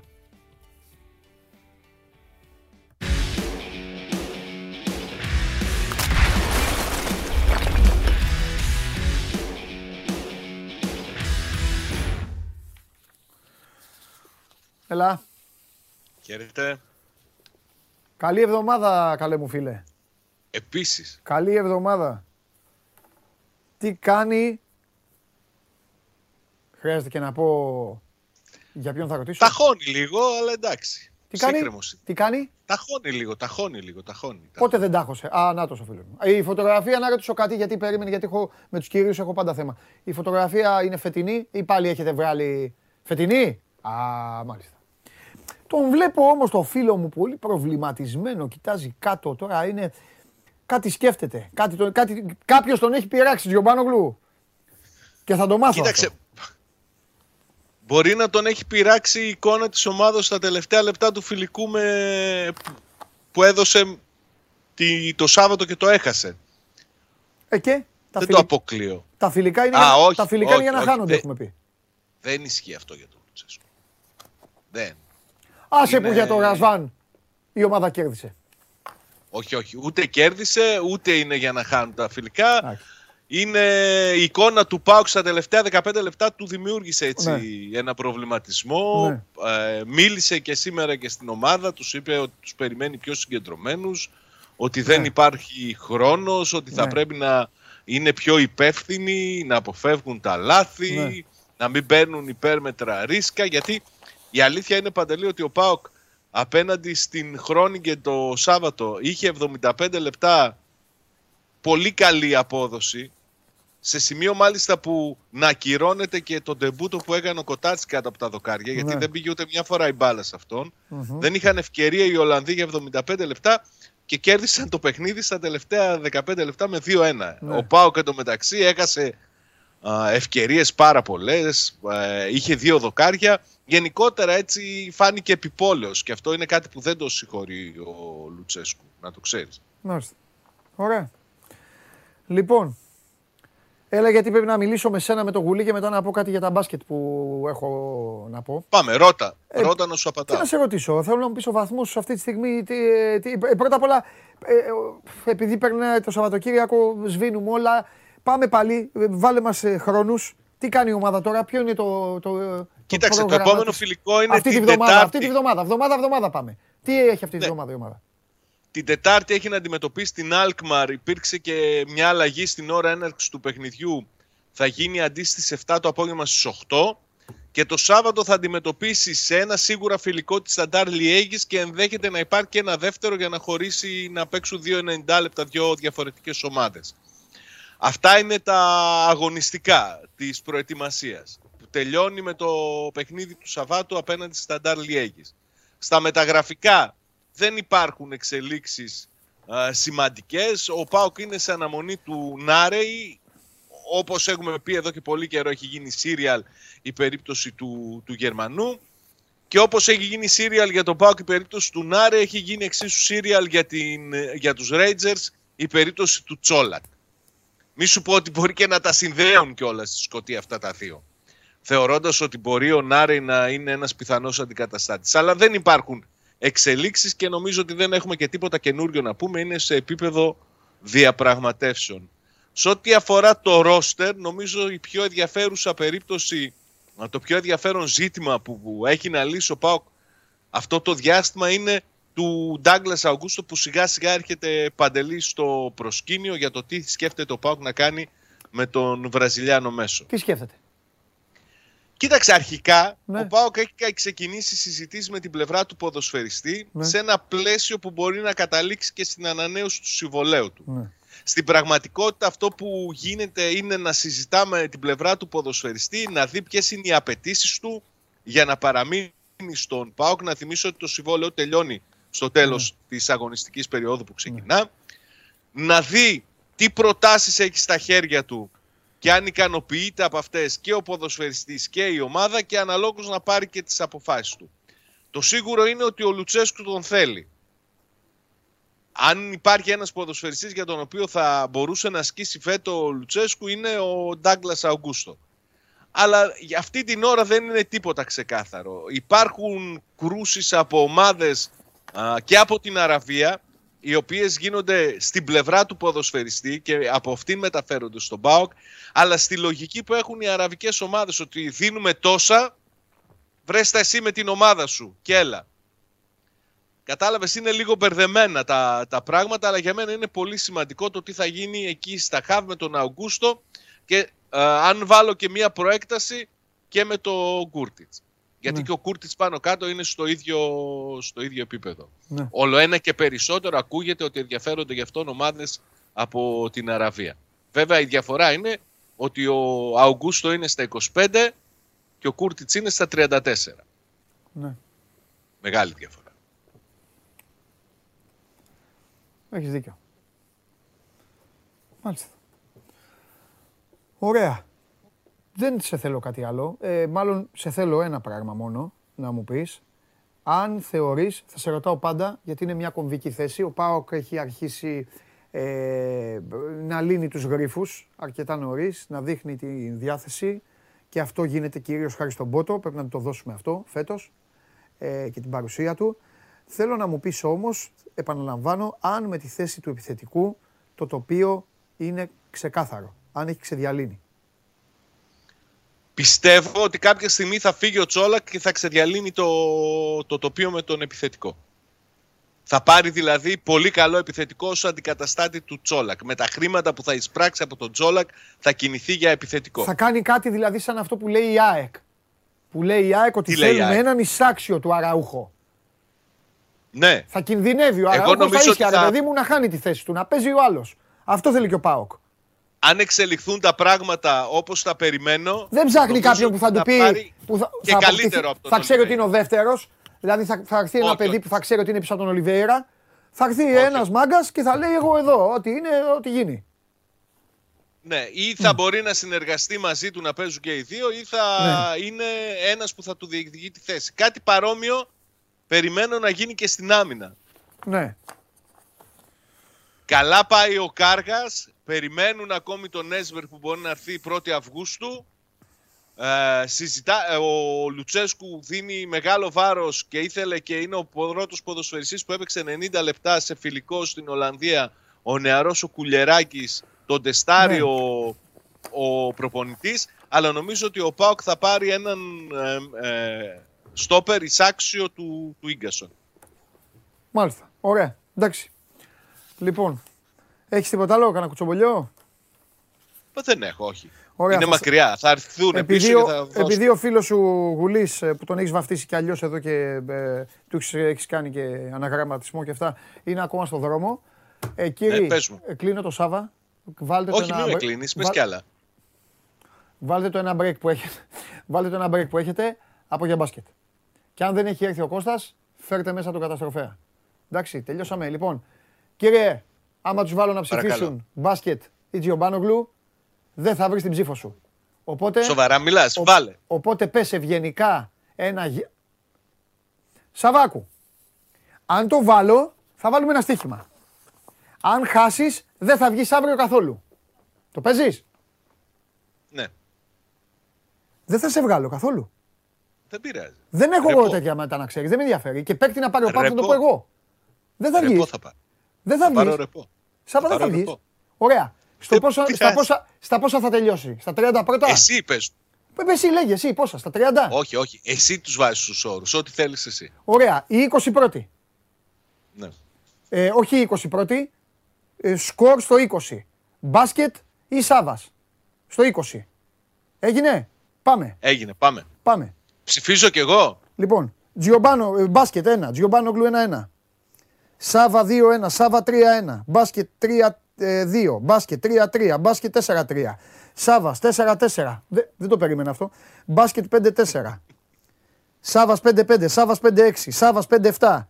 6-7 το μπάσκετ, 6-8 ο Σάβας, 6-9 ο Σάβας, 7-9, 7-10, 8-10, 9-10, 9-11, 9-12, 9-13, 10-13, 11-13, 11-14, 12-14, 12-15, 13-15, 14-15, 14-16, 15-16, 15-17, 16-17, 17-17, 17-18, 17-19, 17-20. Κέρδισες, ρε φίλε. Κέρδισες, τους διέλυσες. με, με, με διέλυσες. Τώρα έχουν αρχίσει κι άλλοι. Τώρα έχουν αρχίσει κι άλλοι πάρα πολύ, αλλά δεν έχει καμία σημασία. Μέτρησα δίκαια τους πρώτους. Δίκαιος. Δίκαιος. Μέτρησα τους πρώτους. Και το πήρες στο ματσάκι. Το πήρες. που τα είπα. Θα τα πούμε και πάλι αύριο. Όχι, όχι, δεν κατάλαβες. Οι μάγκες εδώ που λένε μπάσκετ, μπάσκετ, μπάσκετ, μπάσκετ, λοιπόν, θα κάτσουν τώρα να σε παρακολουθήσουν κι άλλο. Δεν σε κλείνω, αγόρι μου. Και μετά θα έχει έρθει ο Γουλής. Δεν μπορούν να λένε μπάσκετ, μπάσκετ, μπάσκετ, μπάσκετ και να παίζουν και να τους πηγαίνει τρένο ο Σαβούκος. Όχι, ο βαβάς μας που λέει ο Κωνσταντάρας. Όχι. Τώρα θα υποφέρουν. Λέγε Σάβα μου, πες τι έκανα νέο. Πες μου λίγο, εσύ πες μου. Πες μου, τι, τι, τι έκανες, τι έκανα, ε, καμιά βόλτα πήγε, καμιά χαλκιδική πηγέ. Βέβαια, πήγα. πήγα. Ε, πώς είναι; Καλά είναι. Όμορφα. Κόσμο έχει; Αρκετό. Αρκετό. Έχει μειωθεί καθόλου ρε παιδί μου το... Δηλαδή θα σου πω πήγα εγώ... Έπρεπε να πάω για μια δουλειά αυθημερών στο χωριό, μπαμ μπαμ. Και μου ναι. λέγανε εκεί ότι φέτος πια δεν έχει τόσο μεγάλη κίνηση και όλα αυτά. Και... Αυτή είναι η κουβέντα για το Χωριανόπουλο βέβαια, αλλά θα την κάνουμε μαζί. Πλέον νομίζω ότι λόγω των καυσίμων κυρίως και των αυξήσεων, νομίζω ότι έσβησε και αυτό που είχε γεννηθεί τα προηγούμενα χρόνια ότι έλα να πάρω το αμάξι να πάω κάπου από το να κλείνω πλοία και αεροπλάνα. Είναι οι ίδιες είναι οι τιμές. Ίδιες είναι. Μπορεί, αλλά. Για, για να βάλεις το ρεζερβουάρ, να περάσει όλα αυτά τα διόδια και για να πας κάπου στην υπηρετική Ελλάδα, ίδιες είναι οι τιμές. Είχε κίνηση. Ναι. Αλλά όχι τόσο μεγάλη σε διάρκεια όσο τα προηγούμενα χρόνια. Δηλαδή, ναι. κάποτε ξεκινούσε από το απόγευμα στις 4-5 η ώρα η ναι. επιστροφή ναι. και τελείωνε 12-1 η ώρα το βράδυ. Χθες ναι. από τις 11 και μετά ήταν σχεδόν ανοιχτός ο δρόμος. Ναι από τη Χαλκιδική πίσω. Μάλιστα. Μάλιστα. Απάντησα, πες μου και εσύ. Ο Χαλιάπας είπε τίποτα για Ουάρντα. Δεν είπε για Ουάρντα, ρε. Ξέχασα να τον ρωτήσω κιόλας. Αλλά αυτός θα έλεγε άμα υπήρχε. Έχεις τρομοκρατηθεί, ε. Όχι, όχι, το αντίθετο. Όπω είπε ο, ο Βιερίνια στη συνέντευξη που έδωσε στα social του Πάουκ ότι ξέρεις, είναι ήσυχη πολύ η προετοιμασία, μεγάλη ησυχία έχει πέσει, λείπει ο ναι. Πασχαλάκης, έτσι και η Θεσσαλονίκη πολύ ήσυχη έχει γίνει. Ε. Ναι. Ας γυρίσει ο Βάρτα. Έτσι να γίνει χαμός, ε. Ναι, μπράβο, λίγο να κάνει. Λοιπόν, έλα, φιλιά πολλά. Καλή συνέχεια. Φιλιά πολλά. Τα λέμε, τα λέμε αύριο. Αύριο, ναι, ναι, ναι, κανονικά, ναι. κανονικά, κανονικά. Με θρίαμβο, με θρίαμβο. Ε, λοιπόν, ε, ο Κώστας έχει έρθει; Όχι. Ε, σήμερα επίσης, άμα, πιάσω, άμα χάσω, άμα χάσω, σήμερα θα γίνει και μονομαχία. Θα βάλω και Πανάγο. Θα μπει πρώτα ο Πανάγος να πει το δικό του, δικαιούται να πει δεύτερος. Αλλά ετοιμάστε τον λίγο, επειδή είναι λίγο αβέρελο τέτοιο, να μπει λίγο να μην σας ξεφτυλίσει. Τον έχω χαρώσει σε εσάς, είστε οι προπονητές του όλοι. Μπαίνει μέσα και σας ξεφτυλίζει. Ακούει μια κοτσάνα και έρχεται εδώ και την κάνει ανέκδοτο. Λοιπόν, δώσε Σας αρέσει να καρφώνετε ή να βάζετε γκολ με εκτέλεση φάουλ; Είστε από αυτούς που ο κρυφός τους καημός είναι να παίρνουν συνεντεύξεις ή απλά θέλετε να διασκεδάζετε με τις ομάδες και να πανηγυρίζετε μαζί τους από την εξέδρα; Σε όποια κατηγορία και να νίκετε, είστε οι άνθρωποι μας και είμαστε οι δικοί σας άνθρωποι. Βάλτε φαντασία, κέφι και λίγο χρόνο. Φτιάξτε ένα βίντεο και στείλτε το σε αυτή τη διεύθυνση. Θα το περιποιηθούμε. Θα το εκτιμήσουμε, θα το απολαύσουμε Θα το εμφανίσουμε και ποιος ξέρει. Μπορεί στο τέλος να είναι το δικό σας βίντεο που θα πάρει ένα μεγάλο δώρο. Γιατί το show must go on ξέρει να εκτιμά αυτούς που παίζουν καλή μπάλα. Λοιπόν, ε, εν αναμονή των α, υπολείπων, να πούμε δύο πράγματα, να σας πω δύο πράγματα τώρα για τα θέματα στο μπάσκετ. Ε, στη συνέχεια αργότερα θα έχουμε τον Αλέξανδρο Τρίγκα εδώ να πει για τον Παναθηναϊκό και για τον Ράντονιτς. Έχω δεχτεί πάρα πολλά, ε, αρκετά μηνύματα το Σαββατοκύριακο ε, για την όποια ε, εξέλιξη και για όλα αυτά που βγαίνουν δεξιά και αριστερά. Ε, λοιπόν, πώς έχει αυτή τη στιγμή η κατάσταση ε, με τα θέματα που έχουν δημιουργηθεί στον Ολυμπιακό, με τις ε, υποθέσεις του Τάιλερ Ντόρσεϊ και του Σάσα Βεζέγκοφ, αλλά και τις ε, θέσεις των ψηλών. Έχω σημειώσει κιόλας κάποια για να μην, μην, μην, ξεχάσω τη σειρά ή μην ξεχάσω, μην λησμονήσω κάτι, γιατί δεν θέλω μετά να φέρω πίσω την κουβέντα. Μόλις τελειώσω λίγο αυτό το μίνι διάγγελμα που θα κάνω, αν δεν έχει έρθει κανείς, θα κοιτάξω λίγο και τα μηνύματα. Αν έχει κάποιος καμιά απορία, αν και συνήθως δεν απορείτε, συνήθως κάνετε τοποθετήσεις, είστε διοικήσεις προπονητές και όλα τα υπόλοιπα που σας λέω. Λοιπόν, από πού να ξεκινήσουμε, ε, να, να πάμε με τα, με τα χοντρά. Λοιπόν, και ο Ντόρσεϊ και ο Βεζέγκοφ θα πρέπει να αποφασίσουν. Αυτή είναι η πραγματικότητα. Και θα πρέπει να αποφασίσουν λίγαν συντόμως. Είναι διαφορετικές ιστορίες, διαφορετικές περιπτώσεις και υπάρχουν και κάποια πράγματα λεπτά τα οποία θα πρέπει να τα ρίχνουμε στο τραπέζι ή να τα έχετε κι εσείς στο μυαλό σας. Ε, τι εννοώ; Ε, όσον αφορά τον, τον Ντόρσεϊ, είναι μια περίεργη περίπτωση. Σας είχα πει πέρυσι από τον προηγούμενο Απρίλιο. Σας είχα πει ότι ο Ντόρσεϊ θα πάει στον Ολυμπιακό όπως και ε, έγινε. Λοιπόν, ο Ντόρσε είναι ένα παιδί το οποίο κάθε φορά σας λέω συνέχεια ότι ε, ενδιαφέρεται να πάει στο NBA. Έχουμε γίνει βαρετοί την άλλη φορά το συζητάγαμε εδώ και με τα παιδιά και τον περιβόητο χρόνο, την περιβόητη σύνταξη. Ο Ντόρσε έχει και ένα μπαμπά, εντάξει ο άνθρωπος Αμερικάνος είναι και προσπαθεί πάντα να κρατάει το παιδί του και να του έχει πάντα ψημένη και ζεστή την ιδέα να παίξει στην άλλη άκρη του Ατλαντικού. Και αυτός είναι ο χρόνος που προσπαθεί, μάλλον είναι ο λόγος που προσπαθεί πάντα ο Τάιλερ να κάνει σύμμαχο τον ε, χρόνο. Σύμμαχο το, την κάθε μέρα και γι' αυτό συνήθως βγαίνει και λέει θα είναι μακρύ το καλοκαίρι και όλα τα υπόλοιπα. Να μου πείτε τι τον νοιάζει τον Ολυμπιακό, τίποτα δεν τον ενδιαφέρει τον Ολυμπιακό. Θα σας πω κάτι λίγο να το ε, ξεκαθαρίσουμε. Αυτή τη βδομάδα, μεσοβδόμαδα, Τετάρτη, Πέμπτη, λογικά θα τελειώσει η ιστορία.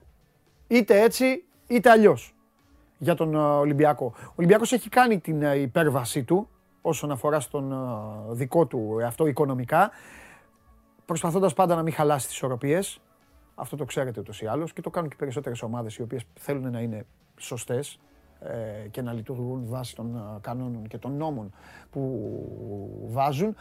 την έχει κάνει όμως την υπέρβασή του και ο Ντόρσεϊ το ξέρει. Έχει περάσει πάρα πολύ καλά εδώ, δεν το έχει κρύψει.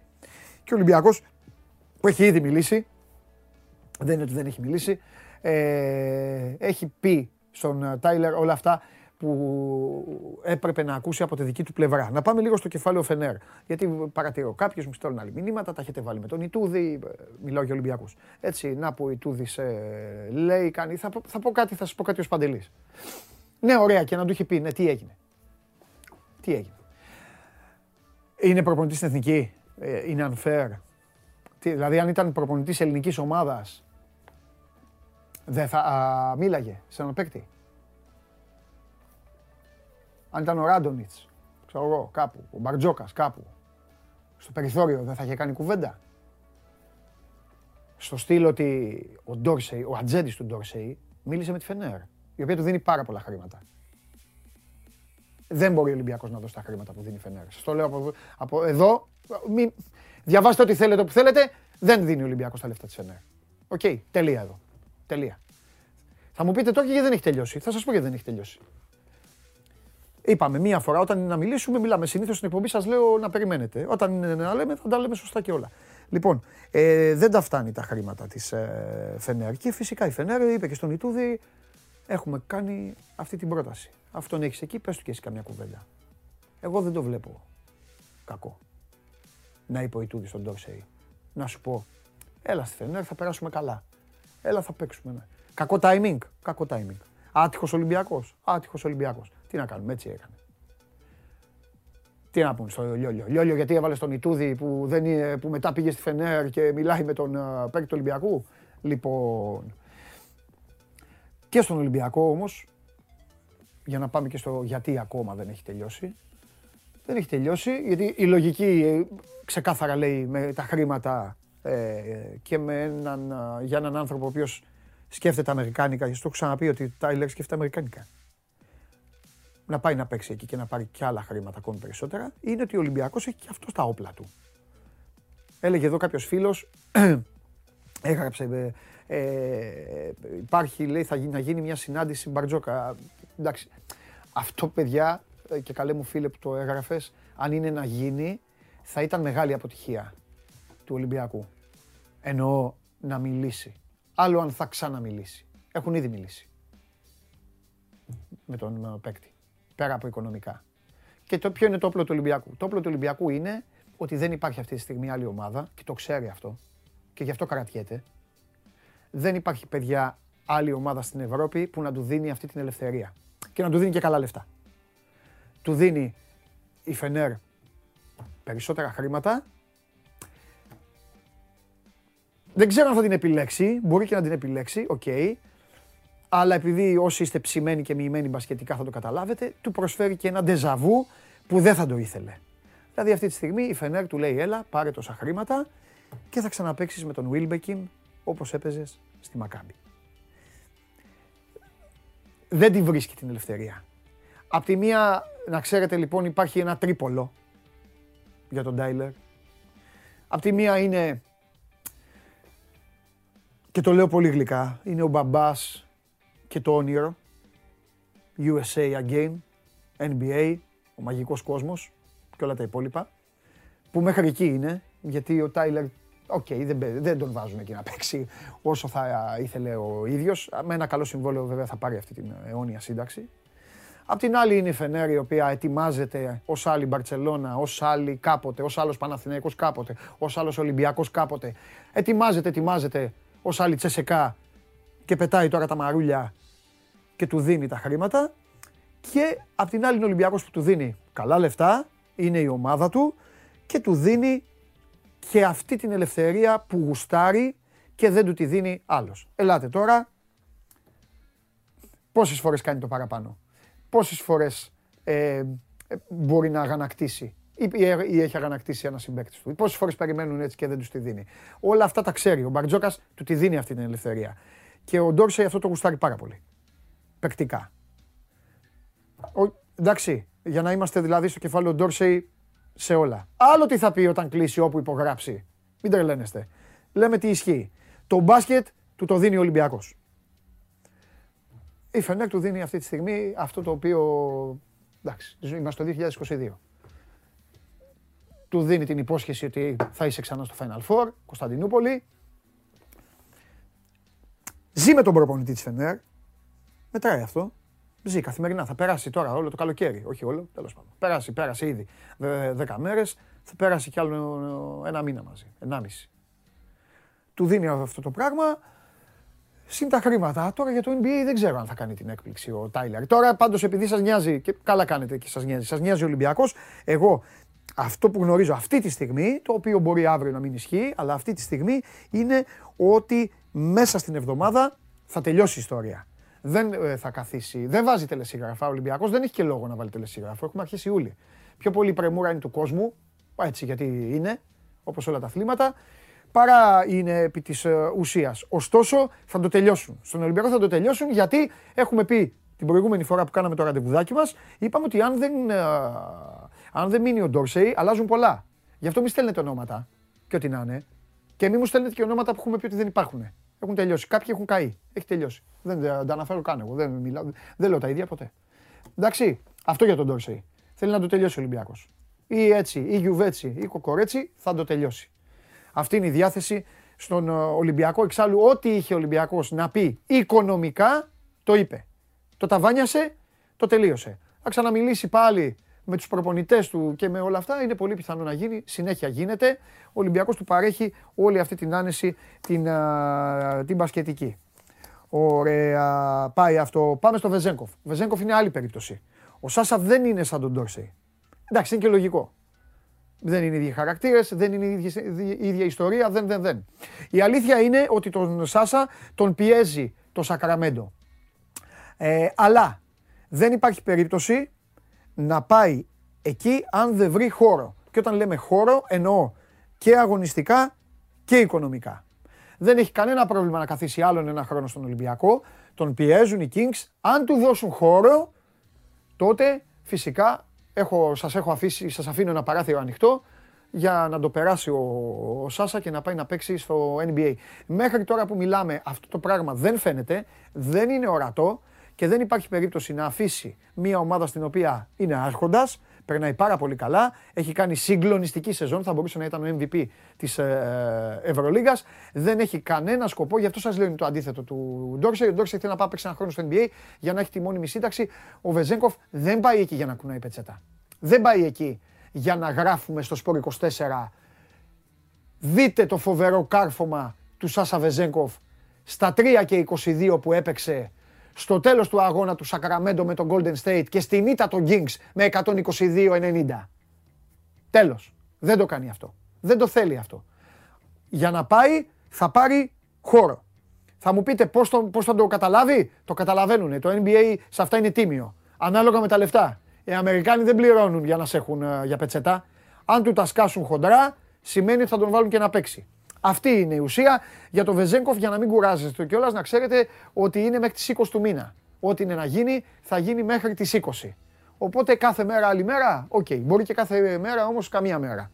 Αυτό να έχετε στο μυαλό σας και αυτή είναι η πραγματικότητα για την, ε, για την κάθε ιστορία. Στον Πίτερ τώρα. Βγήκε ο Πεναρόγια. Ο Πεναρόγια είναι ο Καραφλούλης, ο συμπαθητικός που πήγε από τη Βαλένθια στην Μπασκόνια. Βγήκε τη νύχτα. Οι μισοί μπορεί να κοιμόσασταν. Άλλοι κάνανε πάρτι ε, απ' έξω. Πίνανε με τον Κανελόπουλο ποτά. Λοιπόν, ο Πεναρόγια λοιπόν την ώρα που τα έλεγε αυτά, ε, μάλλον τι είπε ο Πεναρόγια. Ο Πεναρόγια είπε ότι ο Πίτερς έχει συμβόλαιο με την, με την Μπασκόνια. Αλήθεια είναι. Αλήθεια είναι. Συμβόλαιο έχει με την Μπασκόνια. Η Μπασκόνια όμως έχει πει στο μάνατζερ του παίκτη ότι δεν μπορούν, δεν το θέλουν το συμβόλαιο να το κρατήσουν. Και ο μάνατζερ έχει μιλήσει με τον Ολυμπιακό. Αυτή τη στιγμή που μιλάμε, ο Ολυμπιακός παραμένει το φαβορή για να πάρει τον παίκτη. Για να αλλάξει τι πρέπει να γίνει; Τίποτα. Απάντου δώσει Μπασκόνια τα λεφτά. Τόσο απλά. Έχει συμβόλαιο. Ο προπονητής της ομάδας είπε ότι απλά ότι ξέρει ότι έχει συμβόλαιο. Η Μπασκόνια ξεκαθάρισε ότι δεν τον θέλει. Δεν το θέλει. Δεν έχει να το πληρώσει αυτό το συμβόλαιο. Ο παίκτης δεν έχει κανένα λόγο να μείνει εκεί με τα μισά λεφτά. Δεν έχει γεννηθεί στη Βιτόρια. Δεν είναι Βάσκος. Δεν κυκλοφορεί με τον Μπέρετο βασικό. Δεν βλέπει Αθλητική Μπιλμπάου ούτε Σοσιεδάδ. Δεν τον ενδιαφέρει αυτό έχει μιλήσει με τον Ολυμπιακό, είναι, θεωρεί τον Ολυμπιακό ως ιδανικό προορισμό και αυτή τη στιγμή που μιλάμε, ο Ολυμπιακός είναι το φαβορή για να τον πάρει. Δεν ισχύει το ίδιο ακριβώς για τον, για τον Μπολομπόη. Και με τον Μπολομπόη έχει μιλήσει ο Ολυμπιακός και με τον Μπολομπόη υπάρχει διάδρομος ολόκληρος, όχι διάβλος, αεροδιάδρομος επικοινωνίας. Αλλά ο Μπολομπόη εδώ, ο γίγαντας που βλέπετε, είναι άνετος. Κοιτάξτε να δείτε, είναι ένα παιδί που δεν έχει οικονομικό πρόβλημα. Είναι ένα παιδί το οποίο του τα έχει φέρει όμορφα η ζωή και παίζει και το διασκεδάζει. Ε, και έχει ζητήσει συγκεκριμένα ποσά, στα οποία αυτή τη στιγμή υπάρχει διαφορά με τον Ολυμπιακό. Αυτή είναι η ιστορία. Λοιπόν, ο Ολυμπιακός δεν χαλάει τις ισορροπίες, τα έχουμε πει αυτά, δεν φτάνει στα θέλω του Μπολομπόι, θα πρέπει να πέσει ο παίκτης για να τα βρουν τον θέλει ο Ολυμπιακός μαζί με τον Πίτερ, τον Φαλ, τον όποιον άλλο, γιατί μέχρι εκεί είναι, μην αρχίζετε να λέτε κι άλλους, μέχρι εκεί είναι και με τον Μάρτιν ακόμη ε, ανοιχτό είναι το θέμα, γιατί είναι ανοιχτές αυτές οι ιστορίες που σας λέω. Ο Πίτερς είναι άλλη θέση. OK, okay, πιο χαμηλά. Ε, λοιπόν, με τον Μπολομπόη δεν υπάρχει αυτή τη στιγμή λοιπόν κάτι το οριστικό. Έτσι. Ούτε κομμένος διάβλος επικοινωνίας αλλά ούτε και είναι έτοιμοι να κάνουν την, την αγκαλιά του αιώνα. Ε, υπάρχει η διαφορά στο οικονομικό, αυτό είναι το θέμα και ο Ολυμπιακός κοιτάζει και άλλες λύσεις. Στις λύσεις πίσω από τον Πολομπόη δεν είναι ο Τόμπι. Μόνο αυτό μπορώ να σου πω για την ώρα. Οκ, δεν είναι ο Τόμπι από πίσω. Δηλαδή δεν θα πάρει τον Μπολομπόι, θα πάρει τον Τόμπι. Όχι. Ο Τόμπι λόγω της αμυντικής του λίγο έτσι, δεν είναι καλός στην αμυνούλα. Έρχεται πιο πίσω. Λοιπόν, Αυτά είναι τα, αυτά είναι τα τέσσερα πιο hot ε, θέματα. Έτσι ακριβώς έχει η κατάσταση. Θα κοιτάξω λίγο, γιατί σας το υποσχέθηκα. Για το Χασάν Μάρτιν αν φεύγει μόλις απάντησα τα ίδια. Βεζέγκοφ είπαμε. Ε, λοιπόν, τι λέει εδώ; Σεγγέλια σε περίπτωση φυγής Βεζέγκοφ. Αδερφέ μου Γιώργο Αθανασόπουλο, εγώ έτσι όπως τον είδα το Σεγγέλια, ο, τζάμπα λεφτά. Δεν μου άρεσε καθόλου. Αλλά δεν είναι, δεν τον ε, έχουν αυτή τη στιγμή. Να τον ε, κοιτάζουν. Λοιπόν, ρε παιδιά, το γράφετε συνέχεια. Ποιο Μίτογλου. Πέρυσι ο Ολυμπιακός είχε κάνει πρόταση στο Μίτογλου. Πέρυσι ο Μίτογλου είχε να αποφασίσει Μιλάνο ή Ολυμπιακός. Τα είχαμε πει. Του είχαν κάνει πρόταση. Και λέγαμε τότε ότι το πιθανότερο είναι το Μιλάνο και πήγε. Ρε παιδιά, την ιστορία του Μίτογλου, τι έχει πάθει δεν την ξέρετε. Μου έχετε στείλει εδώ δύο-τρεις για το Μίτογλου. Ποιος Μίτογλου; Πώς; Πόσο Μίτογλου; Ε, Λοιπόν, τι γίνεται εδώ. Ρε εσύ, ε, ε, ε, ρε Νικήτα. Λοιπόν, εντάξει, τώρα καθάρισες.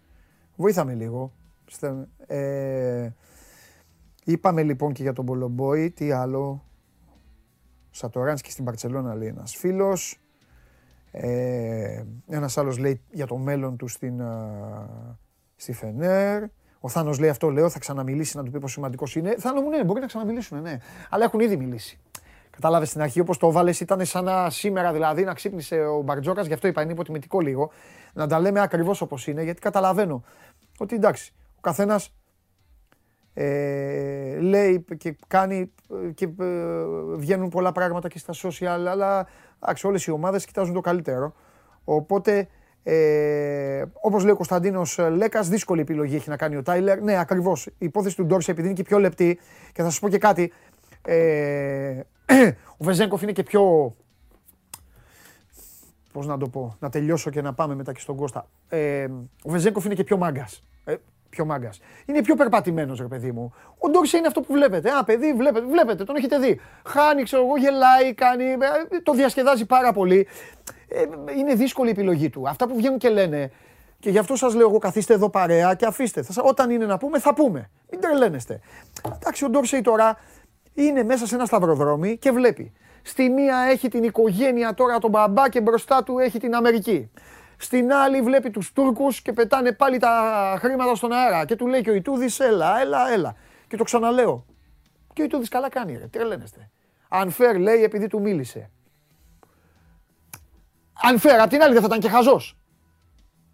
Αφού πήγε η ομάδα του και πήγε στον Ατζέντη και του είπε έλα εδώ τόσα. Ξέρετε θα πει και ο παίκτης. Καλά, έχει πάει η ομάδα στον Ατζέντη, μου έχει δώσει τόσα.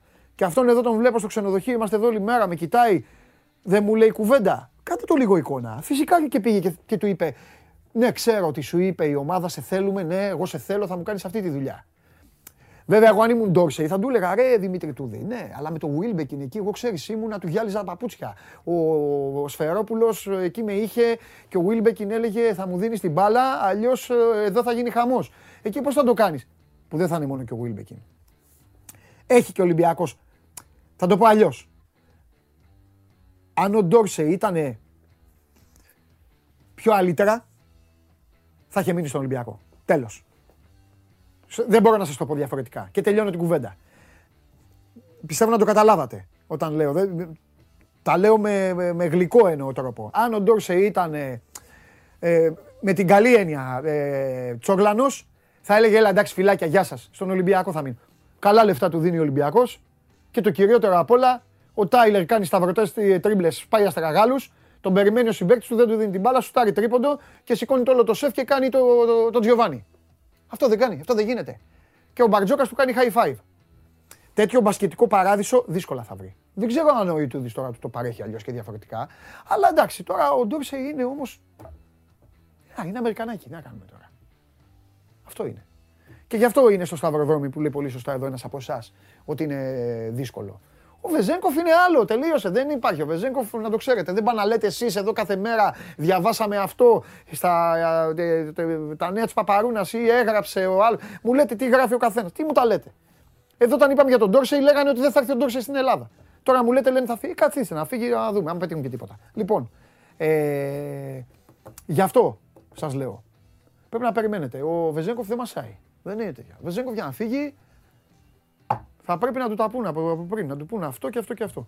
Για τους ψηλούς τα εξήγησα. Εντάξει, όταν χρειαστεί θα ξαναμιλήσουμε. Η εκπομπή έγινε Ben Hur σήμερα. Και όχι τίποτα άλλο, δεν θα φεύγει και ο Γουλής από την κάρκλα. Λοιπόν, αυτά. Κώστα, έλα. Μετά τρίγκας για Παναθηναϊκό, ε. Μετά έχει και ο Παναθηναϊκός. Μην φύγετε.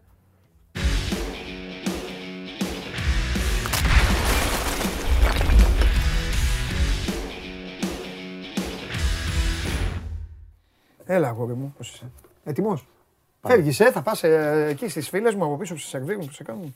Πού πάμε; Ε, άλλη χώρα όμως, η Άλλη, ε. Ιρλανδία. Ναι. Αυστρία. Ναι, Βάλτσχε. Βάλσχε. Τυρόλο. Εντάξει, μια χαρά είναι. Ειδικά με τα, τα Delvais. Στις Άλπεις. Πάνω. Ωραία είναι, ρε. αυτά είναι τα καλύτερα. Αύριο, ε, νωρίς. Όταν Πολύ τα, έκανα, νωρίς όταν τα φωτάει. έκανα συνεχόμενα μου φταίγαν όλα. Όλα, όλα. Έλεγα δεν θα μου λείπουν. Τώρα λέω, έχω πιάσει τον εαυτό μου και λέει, που δεν μπορεί να το κάνει, γιατί θα καταλάβεις γιατί δεν μπορεί να το κάνει, γιατί έχεις πάει. Λέω, ρε γάμο, το ένα χειμώνα λέω. Πήγα 10 καλοκαίρια συνεχόμενα. Με παππούδες που κάναν τα μπάνια τους. Ακριβώς. Τότε εκεί. Ε, μπράβο, τα ξέρεις. Λέω ένα χειμώνα, λέω. Ρε. Δεν αξίζει να πάμε. Πώς να πας όμως χειμώνα εκεί; Πού να πας χειμώνα εκεί; πας. Εκεί πρέπει να έχεις ε, ε, ράβδους χρυσού. ναι. Ράβδους χρυσού πρέπει να Όπως πας. είναι να εκεί πας να χειμώνα. καταθέσεις τον νεφρό σου και να Ναι, πεις ναι, να ναι, το. ναι. Και να Αυτό πεις, είναι το νεφρό μου. Ναι, και να πεις ρε παιδιά, εγώ είμαι που έχουμε εδώ το καλοκαίρι που περνάμε καλά. Και να σου πω δεν πειράζει μεγάλε, το καλοκαίρι άστο. Το καλοκαίρι Εδώ, καλά περνάς, βέβαια. Avengers. Ε, πά- Πάτα κουμπί και πήγαινε σε άλλο πλανήτη. Λοιπόν, για Διπλές λέγε. προπονήσεις, αύριο ξημερώματα πετάει η αποστολή του Παναθηναϊκού, Μόναχο και μετά κάτω για την ε, Αυστρία, κάθετα. Ναι. Γυρίζει στην Αυστρία μετά από 10 χρόνια, το 12 έχει πάει τελευταία φορά προετοιμασία. Ναι, Γενικά έπαιζε πολύ η Ολλανδία τα τελευταία χρόνια. Πρόπερση με τον COVID δεν πήγε πουθενά, έκατσε στο κοροπή. Ε, τώρα το μοιράσανε, πήγε 6 μέρες, το ολοκλήρωσε όλο αυτό στο Πήλιο. Και βασικά και στο Πήλιο πήγε για να μην φάει τη ζέστη της Αθήνας. ναι, ναι, ναι, ναι, ναι. Και τέλος πάντων ταλαιπωρηθεί παραπάνω η ομάδα και φεύγει 14 μέρες με καλά φιλικά. Εντάξει, το, το πρώτο είναι με μια ομάδα τοπική okay, για το ξεμούδιασμα. Αλλά μετά έχει Watford, έχει Leverkusen, έχει καλά παιχνίδια. Και πιστεύω ότι θα πάει και με αρκετό περισσότερο κόσμο πλέον. Ήδη έχει συν ένα, τον οποίο θα το συναντήσει εκεί πάνω. Τον ε, διεθνή Σλοβαίνο, τον Τζέριν, τον Πιτσιρικά. Έγινε μέσα στο Σαββατοκύριακο, ε. Ναι, και αυτό τελείωσε το Σάββατο ουσιαστικά και τον ανακοίνωσε ο Παναθηναϊκός. Κοίταξε, για να τα βάζουμε επειδή ο κόσμος λίγο τα έχει συγκεχυμένα, λίγο σε κουτάκια. Ο Τσέριν δεν είναι βασική επιλογή. Δεν είναι το οχτάρι το βασικό. Είναι ένας ποδοσφαιριστής που τον παίρνει ως επένδυση. Που, οκ, στη Γερμανία σε μια δύσκολη ομάδα όπως ήταν η Νυρεμβέργη ιστορική, αλλά πολύ δύσκολη και ο κόσμος το ξέρει. Το ξέρει καλά τέλος ότι είναι σαν οργανισμός πολύ δύσκολο να πιάσει οποιοδήποτε εκεί. Γιατί πρέπει- το που θα πας πρέπει να κάνεις παπάδες. Πάει Διαμαντόπουλος, πρέπει την άλλη μέρα να, είναι, να κάνει όργια. Ναι. Όταν βρήκε ένα περιβάλλον στη Ριέκα δύο χρόνια δανεικός, σε χαμηλότερο επίπεδο, ε, έκανε πολύ καλά πράγματα. Και προφανώς τον έχει τσεκάρει. Αυτός αυτός δεν είναι Γιωβάνοβιτς, τον έχει εντοπίσει στο σκάουτινγκ και έχει δώσει το και ο Γιωβάνοβιτ αυτόν έχει τσεκάρει κανένα 20 ημέρο. Ουσιαστικά, αν θες τη γνώμη μου, σε κουτάκια είναι στη θέση του Λούντβιστ. Στο rotation. Ξεκινάει. Δεν είναι δηλαδή το βασικό σου οχτάρι. Δεν είναι Κατσίνοβιτς, γιατί έχει γραφτεί και αυτό. Δεν είναι γιατί του Κατσίνοβιτς. Ο Κατσίνοβιτς κυνηγάει άλλες. Είναι ο Σεφ, είναι άλλοι παίχτε. Αυτός είναι για τον Λούντβιστ. Και αντί σου λέει να έδινε 8 εκατοστάρικα την οψιόν αγοράς του Λούντβιστ που ούτως ή άλλως δεν το παιδί δεν πέρασε. εντάξει, Για διάφορους λόγους δεν φταίει και ο ίδιος 100% και τραυματισμούς ή και ιστορίες. Δίνει 7 εκατοστάρικα, δεν έχει ξανακάνει τέτοια κίνηση. Και γι' αυτό για μένα είναι πολύ ενθαρρυντικό ότι πλέον μπορεί και είναι σε θέση ο Παναθηναϊκός να κάνει και τέτοιες μεταγραφές. Να δώσει 7 εκατοστάρικα, 8, να πάρει αυτόν που μπορεί να του βγει ω. Πώς του βγήκε ο Λούντ πριν από Ναι, λίγα κατάλαβα τι χρόνια. λες, κατάλαβα. Δεν το έκανε τα τελευταία χρόνια αυτό. Και αυτό κάτι δείχνει. Τώρα δουλεύει παράλληλα, είναι του ΣΕΠ, δεν έχει ξεκαθαρίσει. Σου είπα Δευτέρα θα ξέρουμε, αλλά δυστυχώς κάτι λέγανε οι μανατζαρέοι τους, ζητάγανε κάτι λεφτά παραπάνω, κάτι προμήθειες, κάτι το ένα, κάτι το άλλο. Δεν έχει τελειώσει αρνητικά, αλλά δεν ξεκαθάρισε ακόμα. Δεν θα πάρει πολύ πάντως γενικά και αν δεν προχωρήσει του ΣΕΠ που είναι επιλογή που θέλει ο Γιωβάνοβιτς πολύ, θα πάει σε άλλο οχτάρι βασικό. Για μένα επίσης πάρα πολύ σημαντικό είναι το γεγονός ότι ο Παναθηναϊκός προσπαθεί και έχουμε λησάξει και δεν το έχουμε μάθει ακόμα. Και πλησιάζει, δεν θα σου πω ότι δεν έχει κλείσει, αλλά πλησιάζει να κλείσει δεκάρι, αλλά δεκάρι βαρβάτο. Έλα, ρε φίλε. Ναι. Βοήθησε μας λίγο, πες μας τι είναι. Ε, και εμείς μην νομίζετε Δεν σκοτάδια. θέλω είμαστε. να πεις όνομα. παιδί. Όχι, μα δεν Θέλω να ξέρει. πεις Βαρβάτο ε, Λάτιν. Θέλει Ευρωπαίο, θέλει. Παίχτης με. πα- Και τι στοιχεία. Με παρά... Γιατί δεκάρι με δεκάρι ξέρεις. Άλλοι είναι Ναι, υδραυλικοί, Άλλοι είναι κοντούλιδες που. Άλλοι είναι αρχοντικοί. Ε, δεν θα είναι άλλοι εργάτης. πατάνε περιοχή. Δεν θα άλλοι είναι εργάτης. τρέχουν. Παίχτης με γκολ, παίχτης με assist, παίχτης με ηγετικό προφίλ. Βαρβάτος. Ε, όχι εργάτης, εργάτες θα Του είναι πόσο, τα του τα πόσο, οχτάρια. του πόσο. Θα πληρωθεί αρκετά, δεν μπορώ να σου πω 100%. Θα πληρωθεί πάντως αρκετά. Θα είναι μια μεταγραφή η οποία, αν καταφέρει να την ολοκληρώσει, αυτό τουλάχιστον μπορώ να σου πω σαν περίγραμμα, γιατί και αυτά με μάθει όλοι μέχρι στιγμής. Ότι πάει να πάρει ένα ποδοσφαιριστή πολύ καλό για τη θέση στο 10. Ότι οι εργάτες θα είναι τα οχτάρια από πίσω. Αυτός θα είναι για να κάνει διαφορά. Δίνει 1,5 εκατομμύριο; Δεν το ξέρω, δεν μπορώ να σου το πω ψέματα. Δεν- Θα σου πω ψέματα αυτή τη στιγμή. Ξέρω ότι θα πληρωθεί. Εφόσον γίνει, θα είναι μια μεταγραφή που θα κοστίσει και θα ταξίζει τα λεφτά. Δηλαδή, δεν θα δεις φέτος κάτι να πληρώνεται καραβίσιο στον Παναθηναϊκό. Όπως κατά χρόνια, κατά καιρούς πληρωθήκαν άλλοι και άλλοι. Καραβίσιος, ο Διαμαντόπουλος, ο Γουλής, ο Ιριώτη δεν θα πληρωθούν. Και δεν είναι θέμα διοίκησης. Ε, Πρώτος που το φωνάζει και το λέει και το ξεκαθαρίζει σε μανατζαρέους, σε σκάουτινγκ, σε αυτά είναι ο Γιωβάνοβιτς. Δεν θα πληρώσει υπεραξία ούτε ευρώ. Όταν θα τη χτίσει εσύ την υπεραξία μέσα στην ομάδα, θα το συζητήσω για να πάει ένα καλύτερο συμβόλαιο Διαμαντόπουλος. Παίχτες όμως έξω δεν θα πληρωθούν παραπάνω από όσο είναι η κανονική τους αξια Και το παραλαμβάνω αυτό για να το έχουμε σαν μπούσουλα. Αλλά αυτό που έχουμε μάθει τώρα μέσα στο Σαββατοκύριακο είναι ότι. Εγώ θα σου πω τη λέξη πλησιάζει, θα σου πω ότι κλείνει. Παίχτη που θα του κάνει διαφορά στο 10. Δημιουργικό χάπ δηλαδή, το οποίο θα είναι. Θα πεις αυτός έρχεται για να κάνει διαφορά. Έχουν φαγωθεί εδώ οι Παναθηναϊκοί της εκπομπής του μεταξύ. Το γράφουν Ότι συνέχεια είναι- το όνομα. Πιο πολύ το γράφουν από την τζαντίλα τους για τον Κατσίνοβιτς και αυτά. Αλλά παιδιά, δεν είναι καθαρό δεκάρι ο. Όχι. Ο, ο, κατα... ε, στο, το πιάσες. Δεν είναι καθαρό δεκάρι ο Πολωνός. Δεν είναι καθαρό δεκάρι. Εδώ σας λέει χαρακτηριστικά ο Κώστας αυτή τη στιγμή. Για τον Κρυχόβιακ τώρα. Ναι. Να πάει να πάρει τον Κρυχόβιακ. Ε, ο Κρυχόβιακ, παιδιά, είναι 8. 8 Ε, ακριβώς, του δεν Θεού. είναι, μα δεν είναι, δεν είναι. Να μου Δεν έλεγες, είναι καθαρό άμα δεν δεκάρι. πάρει το ΣΕΠ, να πάει να κοιτάξει τον Άλλο, Κρυχόβιακ, ναι. Μαζί σου. Ναι. Αλλά όχι για δεκάρι, δεν είναι δεκάρι Δεν άνθρωπος. είναι δεκάρι. Δεν είναι δεκάρι τώρα. Και συν της άλλης, επειδή τα λέω στον Αγναούτογλου, αλλά Παναθηναϊκή εκείνη την ώρα μπορεί να απουσιάζεται και έχει το δίκιο σας. Ο Κρικόβιακ έτσι όπως έχει. Δεν έχω βρεθεί μέσα στα αποδητήρια, αλλά του έχω εμπιστοσύνη. Όπως έχει παρουσιάσει στα αποδητήρια του Παναθηναϊκού ο Γουλής, ο Κρικόβιακ δεν μπορεί να μπει στα αποδητήρια του Γιωβάνοβιτς. Το λέω γιατί ε, ξέρω δηλαδή και από. το- Και δεν, δεν- δεν, δεν είναι προβληματικός, αλλά καθόλου δεν δημιουργεί θέματα, αλλά δεν βλέπει κανέναν. Ναι. Κανέναν δεν βλέπει. Εντάξει, και αυτό δεν λειτουργεί. Και αυτό δεν θα το αντέξει ο άλλος. Και δεν θα λειτουργήσει, δεν θα Ναι. βγει στην ομάδα. Δεν Δεν, ε, θα σου βγάλει θέματα μια τέτοια Ναι. συμπεριφορά. Ε, κοίταξε, να δεις, Τι επειδή σύστημα θα παίξει καταλαβαίνω- ο coach τώρα; Έτσι όπως μας Βάσει τα των- 4-2-3-1. Οι Δύο συστήματα, 4-2-3-1, 4-3-3. Οκ. Εφόσον πάρει και το δεκάρι του, μπορεί να παίξει και με παίχτη πίσω του φορ. Γι' αυτό το λέει, επειδή για το δεκάρι. Ε, Βεβαίως, δεκάρια έχουμε δει και άλλα του που τα έχει προσαρμόσει, τα έχει κουμπώσει σε, οχτάρι, σε μ, συσκευασία οχταριού σε 4-3-3. Μμ, μάλιστα. Ο ένας λίγο πιο πίσω και άλλος λίγο πιο μπροστά δημιουργικά. Γενικά κάνει πράγμα. Εγώ αυτό που θα πω και θα παραλάβω, Ναι. το είπα και το λέω και μπαμ μπαμ και Ναι. το είπαμε και την Παρασκευή. Ναι, Δεν έχει τελειώσει του ΣΕΠ. ναι, Αν καταφέρει και τον πάρει το ΣΕΠ, γιατί είναι στο 50-50, ναι. εμπιστεύω απόλυτα τον άνθρωπο που μου το έχει πει, γιατί ασχολείται με τη Γερμανία πάρα πολλά χρόνια. Ωραία. Είναι σαν να παίρνει κλόνο Του, του, του, Σέρβου. Του Κατσίνοβιτς. Ναι. ναι. Πρόσεχε να δεις, αγωνιστικά μιλάμε τώρα. Ε, τώρα καλά, τι- ναι, στον ναι. κήπεδο το δούμε βέβαια. Σαν χαρακτηριστικά, σαν τι παίχτης είναι. ναι.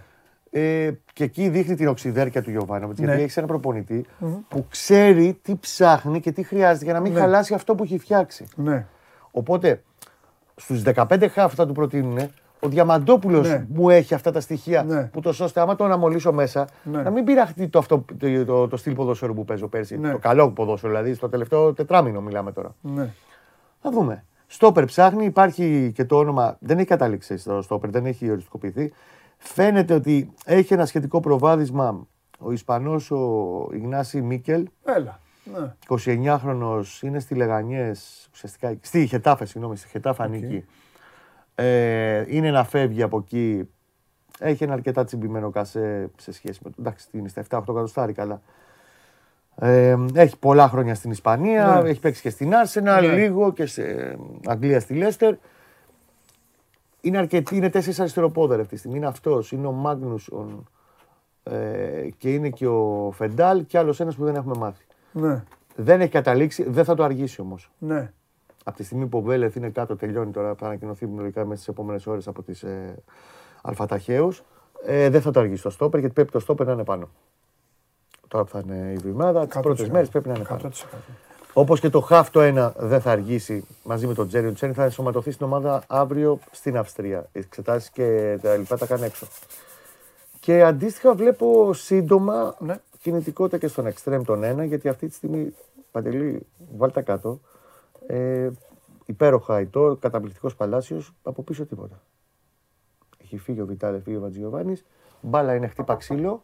Ποιο εννοείται. Δεν έχει, αυτή τη στιγμή είναι- Εννοείται. έχει βγάλει την Ένα προετοιμασία. τράβηγμα, όχι Το τίποτα. πρώτο. Ναι, ρε παιδί μου, κάτι ένα νύχι. Κάτι από Έβγαλε αυτό, τον ναι, νύχι. ναι, ναι. Ε, μ, έβγαλε το πρώτο σάι προετοιμασίας με Σαρδέλη και Καμπετσή στα άκρα.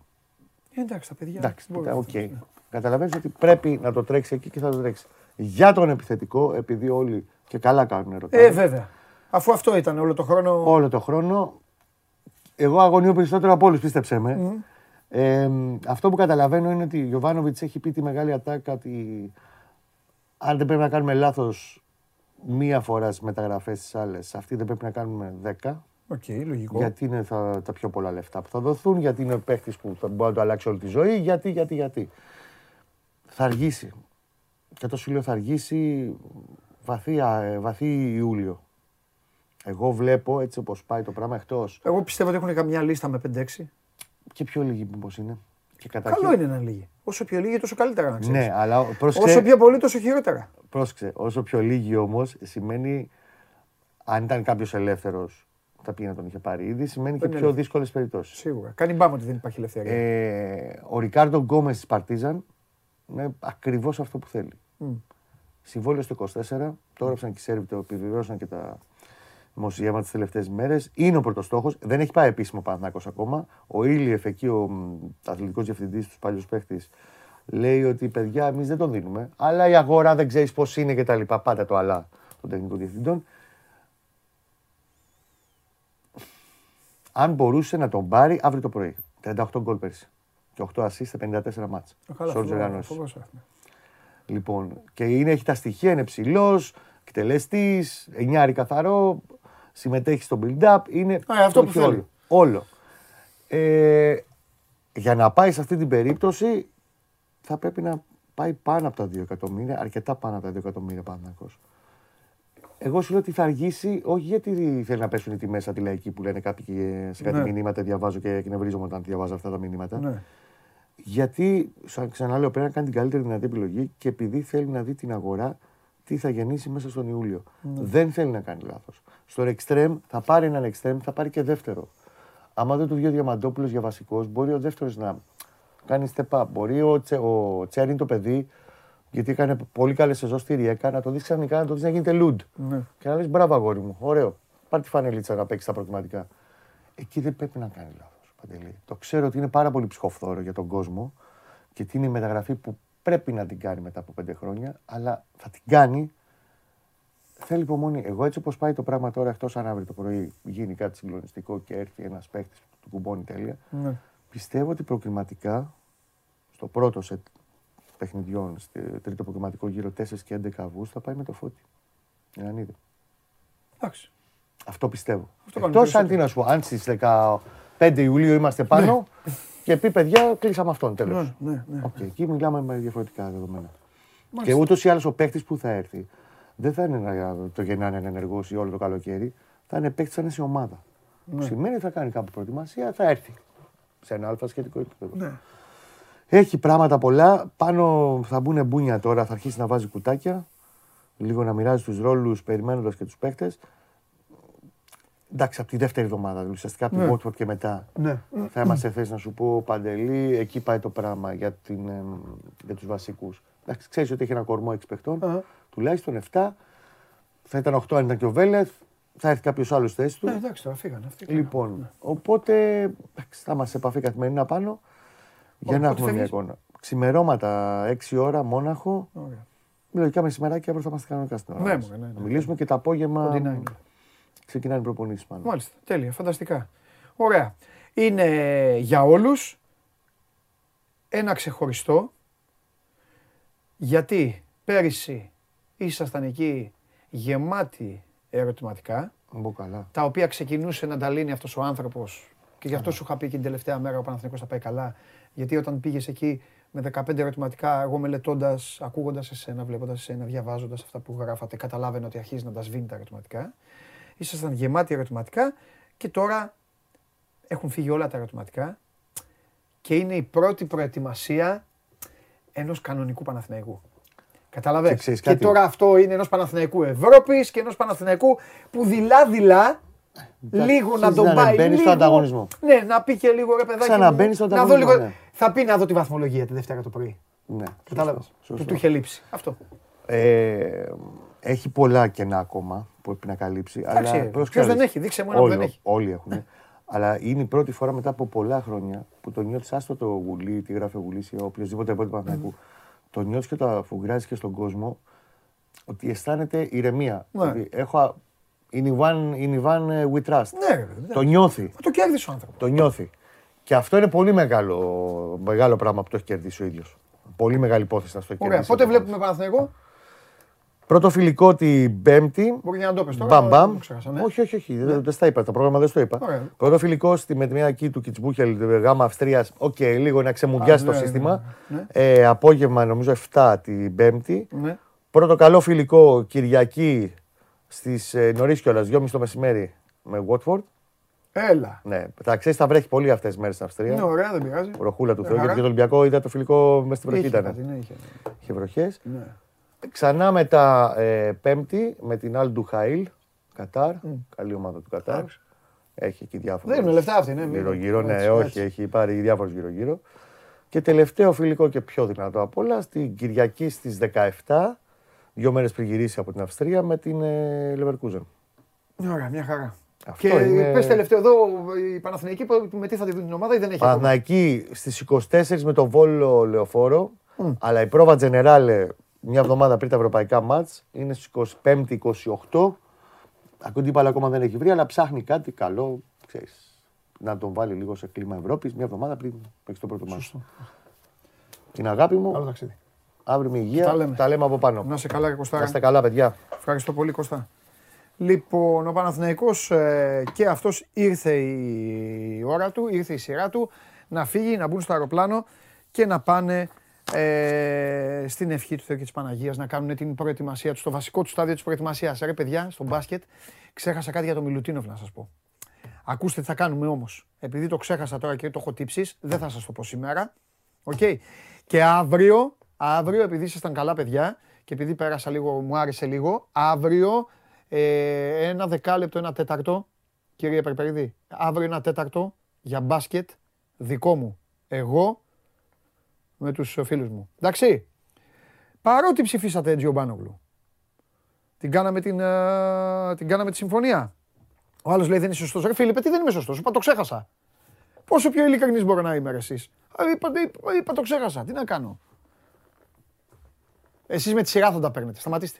Έτσι κι αλλιώς Μιλουτίνοφ δεν υπάρχει, Δεν- ένα κουτσομπολίστικο είναι. Τι θέλετε τώρα; Δεν είναι, μη, μη- δεν είναι για καλό. Μην τρελαίνεστε. Λοιπόν, ένα-ένα τα θέματα. Τώρα τις επόμενες μέρες, αύριο μεθαύριο θα τελειώσει του Ντόρσεϊ, όπως τελειώσει, και μετά τα υπόλοιπα. Ωραία. Αύριο όμως μαζί. Ε, λοιπόν. Ναι, αλλά όταν μιλάω εγώ, ακούστε να δείτε, όταν μιλάω για μπάσκετ, δεν μπορεί να λένε ε, ε, ε, το Βαγγέλη το ένα το άλλο. Έλα, Νικήτα κοιμάσαι. Νικήτα, εντάξει. Λοιπόν. Ε, δεν μπορώ να λέτε τέτοια πράγματα. Ε, θα, θα, θα, την- θα τιμωρηθείτε δηλαδή. Λες και, το, λες και δεν ξέρετε τι βλέπετε τώρα. Λες και είμαστε... Τώρα γνωριστήκαμε. Βασιλιάς αντίδρασης είμαι. Λοιπόν, τι θέλω να πω; Έλα, έλα μέσα, έλα μέσα, έλα μέσα, έλα μέσα, έλα μέσα.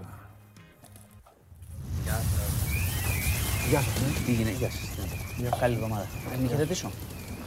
Λοιπόν, Γεια σας. ε. κάτι Όχι, γίνεται- όχι, όχι, γίνεται άστα. χαμός, ε. Τα λοιπόν, τα λοιπόν και τους χαμούς, όχι εδώ. Καλά. Εδώ, εδώ θα απολογηθείς Για ποιο πράγμα; για ένα, για, γιατί θα σου πω δύο αριθμούς. Δύο αριθμούς και θα απολογηθείς. Ε, Τα ίδια γραμμή έχω.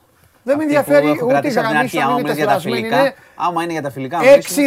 6-2. Ναι, πρωταθλήμα. 6-2. Εντάξει, πρωταθλητές στα φιλικά δεν πειράζει, ας είναι άλλοι. 6... Λοιπόν, γιατί; Δεν, τα, δεν έχω να πω κάτι διαφορετικό. Θα δούμε, η ομάδα ετοιμάζεται. Τι να πω από τώρα δηλαδή. Να σου θυμίσω δηλαδή παλιές εποχές, ξέρω εγώ, πέτρινα χρόνια φιλικά πετάμε και τέτοια και μετά. 15-0. Ναι, ναι, 15-0 και μετά ξέρω εγώ πόσα χρόνια. Δεν πειράζει. Λοιπόν, αυτή είναι εντάξει. Το είδα και το ματς. Οκ. Ποια από τα δύο; ίδια ήταν. Ίδια ήταν. Ε, Δηλαδή, είπα. τι- Τους όχι, λέω, εντάξει. όχι, πρέπει να βγάλει συμπέρασμα. Προετοιμάζεται η ομάδα. Αυτό είναι. Τι είπατε, Προετοιμασία. γύρισε η ομάδα. Γύρισε. Συνεχίζει να προετοιμάζεται. Γιατί πότε είναι το πρώτο επίσημο ματς. Στις ε, 20, 20. 21. Ναι, 20-21. ωραία. Πόσο έχουμε, 15 μέρες. 16 μέρες, ναι. δύο 16 εβδομάδες. μέρες. Δύο εβδομάδες. 16 μέρες είναι πολλές. 16 μέρες είναι πολλές. Ναι. Ε, Εδώ θα είμαστε να τα πούμε ξανά, εννοείται. Ένα τικ, ένα τικ. Το 16 μέρες είναι πολλές. Αυτό το θέλω. Το θέλω αυτό. Ποιο- Κράτα το, κράτα το. Λοιπόν, αυτά. Πάμε στις ειδήσεις γιατί τι, όλα τα ίδια θα λέμε. Τι; Προετοιμάζεται η ομάδα στα φιλικά, θα δούμε πώς θα είναι στα επίσημα. Πρωτάθλημα στα φιλικά και τίτλους, εντάξει, δεν πειράζει. Παίρνουν πολύ. Λοιπόν, ε, έχουμε τώρα φωτιά, Στα στο παντζάκια. μας. σχηματάρι. Α, Ναι, ε, Βιωτίας, περιοχή Βρυσούλα. Ε, μεγάλη δύναμη της πυροσβεστικής στο σημείο. Σήμερα είναι πολύ επικίνδυνη ημέρα. Θέλει πολύ μεγάλη προσοχή και χθες ήτανε. Οι συνθήκες οι καιρικές είναι κακές για φωτιά.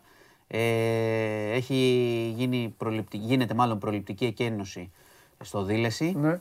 Έτσι, έχουν πάρει και 112 εκεί οι κάτοικοι, μήνυμα. Ε, ισχυρές δυνάμεις πυροσβεστικής, πολλές, συνδράμουν και Ρουμάνοι ε, πυροσβέστες. Η κατάσταση αυτή τη στιγμή που μιλάμε δεν έχει ξεφύγει από τον έλεγχο, άρα θέλει, χρειάζεται ενίσχυση για να μην ξεφύγει. Εντάξει, έχουμε και πολλές ώρες ε, μέχρι να ανοιχτώσει. Φαντάζομαι, ελπίζω δηλαδή να μην, ε, να μην τους φύγει. Καλύτερη είναι η εικόνα και από την Ηλία που είχαμε και εκεί χθες μεγάλη φωτιά και κένωση τεσσάρων οικισμών. Ε, έχουμε μπει full τώρα σε αυτή την ιστορία. Θέλει πολύ μεγάλη προσοχή και από τον κόσμο. Ε, τουλάχιστον να μην ανάβουν φωτιές από, από αμέλεια δηλαδή. Αυτό είναι βασικό. Και ελπίζω μέχρι, μέχρι στιγμής ανταποκρίνεται, ελπίζω να μην ζήσουμε τα περσινά, να είναι ο κρατικός, να είναι οι πυροσβέστες να κάνουν τη δουλειά τους, το σχέδιο να είναι σωστό και να μην έχουμε ούτε ζημιές, ούτε εντάξει δάση από ό,τι φαίνεται δεν θα γλιτώσουν, τουλάχιστον να μην είναι το εύρος το περσινό και να πάμε καλύτερα. Γιατί το καλοκαίρι και λόγω των ε, καιρικών συνθήκων κάθε χρόνο είναι και δυσκολότερα τα πράγματα. Οπότε θα παρακολουθούμε τώρα τη φωτιά στο σχηματάρι να δούμε πώς, πώς θα πάει. Μέχρι στιγμής μένεται, αλλά ελπίζουμε ότι οι πυροσβέστες θα τα καταφέρουν άλλη μια φορά. Είναι πολλοί, δείγμα και του πόσο σοβαρή τι είναι η πυρκαγιά εκεί. Ε, έχει και ελικόπτερο, θα δούμε. Ελπίζω να πάνε καλύτερα τα πράγματα τις ε, επόμενες ώρες. Λοιπόν, εκεί που δεν πάνε καθόλου καλά τα πράγματα και οκ, εντάξει, βαριέστε, βαριέστε, αλλά ε, το θέμα με τον COVID ξεφεύγει πάρα πολύ και θα ξεφεύγει πάρα πολύ και δεν θα ασχολούμαστε και φαίνεται. Ε, είχαμε 26 νεκρούς χθες, είναι ο μεγαλύτερος αριθμός εδώ και 45 μέρες. Έχουμε η, πλέον υποπαραλλαγή 4-5 φαίνεται ότι εξαπλώνεται πάρα πολύ και όσοι δεν είχαν κολλήσει για πρώτη φορά κολλάνε και το περνάνε και με πυρετό, δηλαδή δεν είναι αυτά τα ασυμπτωματικά και τα που λέγαμε και δεν το κατάλαβα και λίγα δέκατα κτλ. Μιλάμε για 39, για βαριά πάρα πολύ. Ε, μέχρι στιγμής έγινε και έκτακτη ενημέρωση σήμερα ότι οκ, υπάρχει στο πίσω μέρος του μυαλού το θέμα της μάσκας κτλ. κτλ. Δεν βλέπω κάποια κινητοποίηση για μέτρα, έτσι, να το καθόλου. Αλλά πραγματικά προσοχή, νομίζω και ο κόσμος μπορεί και να το επιβεβαιώσει. Δεν περνάει μέρα που να μην ακούσεις στο περιβάλλον σου ε, κρούσματα και εγώ ακούω κιόλας και, πώς το λένε, και ε, αρκετά, δεν έχω ακούσει κάποιον που να πει το πέρασε, το περνάω εύκολα αυτή την περίοδο. Οπότε και είναι και πάρα πολύ πιθανό, μάλλον είναι βέβαιο, ότι το τι μετράμε, πόσα είναι τα κρούσματα που λέμε κτλ. Είμαστε εντελώς εκτός από τον αριθμό. Πρέπει να είναι πολύ μεγαλύτερος. Και κάποιοι το Δεν- έχουν και δεν πάνε καθόλου. Καταλαβαίνω. Δεν πάνε, δεν χρειάζεται πιστοποιητικό πουθενά κτλ. Έτσι όπως Αλήθεια, έχουν καταργηθεί αλήθεια, όλα, αλήθεια. κατάλαβες, πρέπει η εικόνα που έχουμε αυτή τη στιγμή να μην είναι, Ναι. είναι η πραγματική. Οπότε δεν έχω να πω κάτι άλλο. Εντάξει, ξέρεις τώρα, το ξέρουμε κιόλας, έχει κουραστεί ο κόσμος. δεν μόνο, ξέρω τι ναι, θα κάνουμε με θα τα είναι. μέτρα. Θέλει λίγο προσοχή από μόνοι σας. Μάσκα στους συνωστισμούς. Θέλει λίγο προσοχή τώρα. Φαίνεται δεν, δεν πάει πολύ καλά το πράγμα. Και οκ, εντάξει, όλοι είναι η κούραση μεγάλη και είμαστε όλοι χαχαχούχα αυτά καλοκαίρια κλπ. Αλλά ε, υπάρχει πρόβλημα, φαίνεται Ναι. ότι υπάρχει πρόβλημα. Ναι. Λοιπόν, να πάω σε μια ε, τραγική είδηση από την Κρήτη. Όχι, ρε, εσύ δεν το κάνεις αυτό. Ναι, για πες. Ε, είχαμε ένα θανατηφόρο τροχαίο Στην Κρήτη; στην Κρήτη. Συνέχεια αυτό κάνουν αυτοί. Και, και είναι, κοίτα, το λες, Τους έχεις το δει λες, πώς οδηγάνε; το λες λαϊκά, Πώς θα αλλά, το πω; αλλά είναι έτσι. Και θέμα νοοτροπίας και θέμα δρόμων όμως. Μη, λέ- ναι. μη λέμε, όποιος έχει πάει ξέρει. Εντάξει. Εκεί τους δρόμους τους φτιάχνουν οι κυβερνήσεις χρόνια τώρα Ναι. τους φτιάχνουν. Πο- Πολύ ωραίοι δρόμοι, Ναι. σκοτώνει το κόσμος. Ναι. Λοιπόν, είχαμε, ε, έχασε τη ζωή του χθες το μεσημέρι, ε, ένας 23χρονος οδηγός ε, και μια 15χρονη πήγαιναν βόλτα με άλλους, άλλα δύο παιδιά 17 και 23 ετών. Ε, ο οδηγός έχασε τον έλεγχο. Χτύπησε και πλαγιομετωπικά με ένα αγροτικό και καρφώθηκε σε δέντρο. Ε, δύο νεκροί, 23χρονος και 15χρονοι. Και δύο τραυματίες, 17χρονος και 23χρονοι. Οι 23χρονοι πολύ σοβαρά τραυματισμένοι. Πολύ σοβαρά τραυματισμένοι. Από το άλλο αυτοκίνητο ήταν δύο ηλικιωμένοι. Μία 74χρονη τραυματίστηκε ελαφρά. Ε, τι- τι να πω, πραγματικά ε, όταν ακούς τροχέα Μην με πεις τίποτα αυτές τις εκεί. Όχι, ηλικίες μην πεις, δεν χρειάζεται. δεν μπορώ να πω κάτι. Όχι, ναι, δεν χρειάζεται. Δεν Και μπορώ. ξέρω- είναι τραγική ξέρω- είδηση. Ναι, και είναι δεν- τραγική είδηση. εντάξει, δεν- Πολύ στενόχωρη. Μην δεις, ε, Και, άστο. και πραγματικά είναι και αυτό που λες και Ναι. θέμα νοοτροπίας και θέμα δρόμων. Εντάξει. Πρέπει όμως να ναι, δίνετε είναι και, λύση. είναι και δρόμων, αλλά εντάξει, ξέρεις, ο Πρέπει καθένας να- παίρνει το τιμόνι και δεν... Πρέπει να δίνετε και να, να παίρνονται μέτρα. Δεν καταλαβαίνω το. Ξέρεις, Ναι, Δεν όχι. τους πιάνουν, τα έχουμε ξαναπεί. Θες πάλι τα ίδια; Ναι, όχι, Θες εντάξει. να κατεβάσουμε στην Κρήτη, Ε, τη όταν Θεσσαλονίκη; ακούς- όταν Άστο, ακούς σου λέω. 23χρονο, Άστο. 15χρονο, όμως Πήγαινε, μείνε κατάλαβες. 10 μέρες και θα καταλάβεις εκεί τι γίνεται. Έλα. το. Λοιπόν, ε, είχαμε ένα φόνο στην Αγία Βαρβάρα. Ναι. Ε, ένας 38χρονος κάλεσε την αστυνομία, ε, σκότωσε έναν 64χρονο μέσα στο σπίτι του. Τι έκανε, πόσο; 38χρονο, Ναι. 64χρονο. Το χτύπησε οκ. με λοστό μέσα στο σπίτι. Άκουσε λίγο το story. Είχε καλέσει την αστυνομία αυτός και είπε ότι ήταν σε άμυνα με από ληστεία. Και ότι ήταν σε αυτοάμυνα και σκότωσε αυτόν που μπήκε. Οκ. Τέλος πάντων, έγινε έρευνα μετά. Αποδείχθηκε ότι ο 38χρονος νοίκιαζε το σπίτι του 64χρονου και του χρωστούσε νοίκια. Επίσης είχε, στο πα- είχε παντρευτεί την ξαδέρφη του, η οποία έφυγε από τη ζωή από κορονοϊό. Άρα είχαμε και διάρρηξη σχέσης, καταλαβαίνεις. Και ο 64χρονο πήγε σπίτι να ζητήσει τα χρωστούμενα νίκια. Τσακώθηκαν, τον χτύπησε ο 38χρονο, Το τον, πιάσα. τον άφησε στον τόπο. Το πιάσα. Εντάξει. Και συνελήφθη. Ε, οπότε ήταν, ήταν άγριο έγκλημα και έκανε και μια προσπάθεια να κατάλαβες να το γλιτώσεις. Τώρα είχαμε, να πω σε κάτι άλλο που έγινε βέβαια το βράδυ του Σαββάτου. Το αλλά, είδαμε. Αυτό ξέρω τι θα πεις. ε, ήτανε, το, ήτανε πρώτον, Αγίος φα- Αγίους. ήτανε Far West, Mm. ένα. Ναι, ναι, ναι. Δεύτερο, ήταν την ώρα που γινόταν τέτοιο, τόσο μπέρδεμα σε, σε ό,τι συνέβαινε και από, και από έκταση ώρας και από, να πούμε, είχε άγριο πιστολίδι, Far West κανονικό. Ήταν Ξεκίνησε, τέσσερις εναντίον ενός και ο ένας έκανε ξεκίνησε, το... ήταν το- 7 συνολικά εκεί. Θα πω λίγο, ε, επειδή έχω, έχω καταφέρει να βγάλουμε λίγο άκρη, Α. ε, να πούμε ότι η είδηση είναι πολύ σκληρή. Είχαμε τελικά ε, από Και έχει με τα πιστολίδι ναρκω- μεταξύ και έχει με συμμοριών, τα έχει σχέση με ναρκωτικά. ναρκωτικά και Α. συμμορίες. Ωραία. Εντάξει. Είχαμε τελικά τρεις νεκρούς, τρεις τραυματίες. Το βράδυ του Σαββάτου αυτό. Τρεις νεκροί, τρεις τραυματίες. Λοιπόν, να πάρουμε το story από την αρχή. Απλά να μας πεις αν τελικά η μία συμμορία ήταν ένας. Γιατί σύμφωνα Ήτανε- με τις ειδήσεις ήτανε μία συμμορία. ήταν ένας. Ήτανε μία συμμορία. Α, ήταν όλοι. ένα. Α, ήταν Απλά μία. ήταν, Α. είχαν διαφωνήσει μεταξύ τους. Ωραία, ναι, μία για πες. συμμορία. Για πες, ναι. Λοιπόν, το story έχει ως εξής. Ε, είχαν δύο από τα μέλη της συμμορίας. Ήτανε, Είχαν μπει φυλακή για ναρκωτικά και είχαν Ναι. φυλακιστεί με περιοριστικούς όρους. Και Ναι. από εκεί είχε ξεκινήσει μια κόντρα μεταξύ τους. Ναι. Έτσι, με διάφορα επεισόδια. Αυτοί έδωσαν ραντεβού στα Πατήσια. Πήγε ο, ο ένας από τους δύο 48χρονου Ναι. με ένα αυτοκίνητο, οδηγούσε η σύντροφός του. Οκ, μέχρι στιγμής. Σου λέω όλες τις πληροφορίες γιατί είναι, μπερδε, είναι μπέρδεμα. Πάει ένα αυτοκίνητο, ο ένας από αυτούς που έχουν κόντρα και η κοπέλα του. Οδηγεί η κοπέλα. Και πάνε από την άλλη μεριά. τα- Όλοι, όλοι μαζί όμως μια ομάδα. Πάνε, αυτοί οι δύο πάνε μαζί. Ναι, είναι αλλά- ο ένας που έχει μπέρδεμα με έναν άλλον από Αυτός την σου λέω. ομάδα. Την ίδια. Την ίδια ομάδα. Αλλά δεν τους φίλους Απ' τους. την άλλη Λέμε. ομάδα Ναι. πάει ο άλλος που έχει κόντρα Ναι. με δύο αυτοκίνητα. Όμως πάνε όλα τα άλλα μέλη. Έρχονται Όλα κι τα- άλλοι. Εντάξει. Ένα ζευγάρι και όλα τα μέλη λοιπόν. Και, Πάμε. ναι, και άλλα δύο αυτοκίνητα με τα άλλα μέλη. Ναι. Του κλείνουν τον δρόμο. Ναι. Εντάξει, γιατί Ναι. προφανώς πάνε να λύσουν τις διαφορές, αλλά μάλλον δεν πάνε να λύσουν τις διαφορές, πάνε να, κατάλαβες, να εξοδοθούν. Αυτός οπλοφορεί. Με το που του κλείνουν τον δρόμο βγαίνει έξω. Πυροβολάει, πυροβολεί, Ναι. σκοτώνει τον έναν που ήταν ο άμεσος αντίπαλός του. Μπράβο. Τραυματι... Μπράβο, ναι. Τραυματίζει, τραυματίζει έναν ιστορία, άλλον. ναι. Τραυματίζει έναν άλλον. Ο άλλος βγαίνει ο τραυματίας, πάει να φύγει. Βγαίνει και ο, ο δράστης που έχει πυροβολήσει, έτσι. Ο οποίος πάει να ξεφύγει Τι από το είναι, σημείο. από μέσα πυροβολούσε; Βγαίνει από το αμάξι και ρίγνει αυτός. Α, Είναι έξω. Οκ. Από το άλλο αυτοκίνητο έχει ρίξει στον Στον αντίπαλο και έχει τραυματίσει και τον άλλον. Ο άλλος τραυματίζεται να φύγει. Η κοπέλα του δράστη οδηγός τον πατάει με το αμάξι. Ναι, Ω, ναι, τον πατάει με το αυτοκίνητο. ναι. ο, ο οποίος μετά πάει νοσοκομείο, αυτό που τον πάτησε με το αυτοκίνητο, καταλήγει στο νοσοκομείο. Δύο νεκροί, μετράμε. Εντάξει. Κατέληξε εκεί αυτό. Κατέληξε στο νοσοκομείο. Το 'πιασε. Φεύγει από το σημείο ο αρχικός δράστης. Εντάξει. Διαφεύγει. Η κοπέλα γιατί πάει, η πάτησε κοπέλα και την έφυγε. πιάνει, την πιάνει η αστυνομία. Πάνε Εκεί. αστυνομικοί εκεί. Πάνε πατήσια, τη, τη βουτάνε. Στο παιδό. Οι άλλοι τη παρέα τι κάνανε; Φεύγουνε.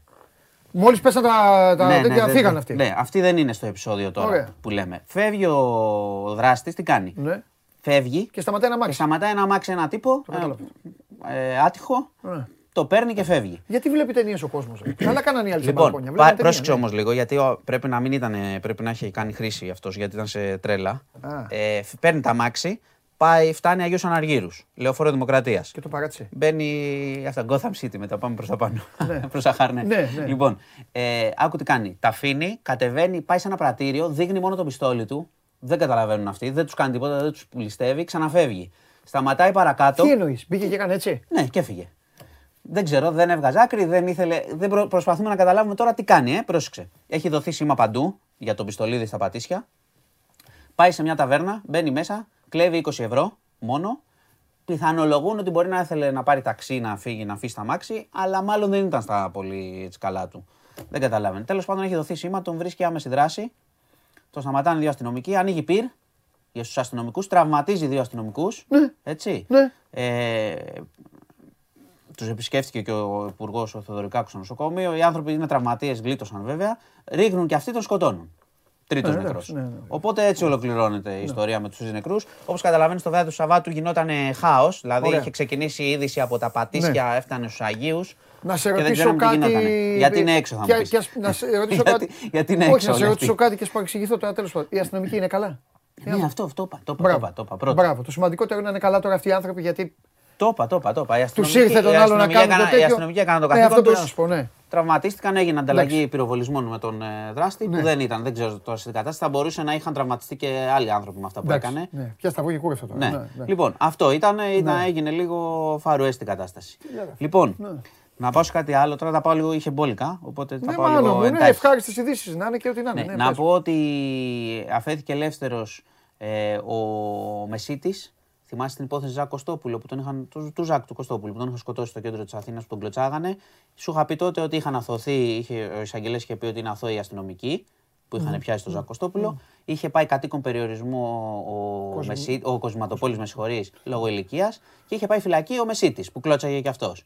Αυτός λοιπόν έγινε δεκτή η αίτησή του να έχει αναστολή η ποινή του. Οκ. Οπότε ελεύθερος κι αυτός σήμερα και μέχρι το εφετείο, δηλαδή μέχρι να εκδικαστεί να δούμε τι θα γίνει εκεί. Ναι. Όλοι ελεύθεροι τέλος πάντων. Υπάρχουν αντιδράσεις όπως καταλαβαίνεις την απόφαση. Δύο μήνες έκατσε στη φυλακή. Ναι. Είχε φάει 10 χρόνια, έμεινε δύο μήνες. Ναι. Εντάξει.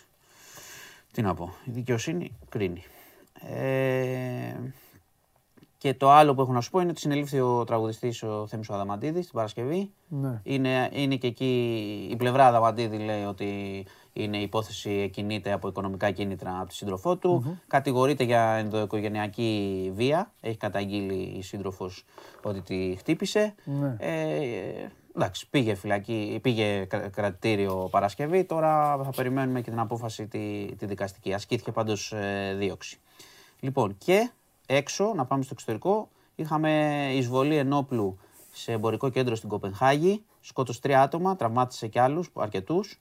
Ε, είχαν πει στην αρχή ότι φοβόντουσαν για τρομοκρατικό ή για ρατσιστικά κίνητρα. Ήταν γνωστό στις αρχές, όχι, δεν είχε κάνει βαριά πράγματα να τον έχουν πολύ στο ραντάρ. Εντάξει, είναι κλασική περίπτωση, δεν πήγαινε καλά. Έχει κάτι φωτογραφίες έτσι στα social, κατάλαβες, με όπλο. Οπότε έχασαν τη ζωή τους τρεις άνθρωποι τώρα άδικα. Συνελήφθη. Και δεν είχαμε κάτι άλλο σε σχέση με τρομοκρατία κτλ. Λοιπόν, Μάλιστα. αυτά. Βόλικα, παρακολουθούμε τις φωτιές. Ξαναλέω, Ναι. προσοχή Σχέμια. και να ακολουθούν. Ναι, και να προσοχή κυρίως αυτοί που σκέφτονται «Ε, θα κάνω μια εργασία να κάψω κανένα χόρτο και αυτά. Εντάξει, κρατηθείτε τώρα, αυτές οι μέρες είναι δύσκολες. Ναι. Και γενικά να ακολουθούν λίγο και τις εντολές. Γιατί στις εκενώσεις έχει σημασία, ξέρουμε πολύ καλά και έχουμε ασκήσει πολύ μεγάλη κριτική για τα σχέδια Ναι. και πώς, αλλά να προσέχουμε και, και τις ζωές. Εντάξει, Έτσι, εννοείται ωραία. πρώτα απ' όλα. Εντάξει. Λοιπόν, Έγινε. αυτά. Εντάξει, Λοιπόν, σου ναι. απάντησα για τον Ολυμπιακό. Τι είπε απάντησες; Σου απάντησα. Είπε ότι θέλει 23 ποδοσφαιριστές και 4 τερματοφύλακες. Ναι, Και τα βγάλαμε το Χριστοεφιδέλη και είναι 33. Πρέπει να πας πάνω να μιλήσετε να κόψετε 10. ναι, θα κανονίσουμε. Εντάξει, δεν ξέρω. δούμε. Λοιπόν. Δεν ξέρω, 23 είπε. Πρέπει να το κανονίσετε αυτό. Έγινε. Φεύγω. Ε, ναι, διαφωνώ. Και ο Ζιγκερνάγκελ δεκάρι, όχι στο πλάι. Είπε από πίσω θα παίζει. Τι, Ε; δεν θα παίζει στο πλάι, είπε για δεκάρι. Εντάξει. Τι εντάξει. Έφυγε. Όσο στριμώξεις λίγο φεύγει. Άρα είναι μπηχτές για τους άλλους.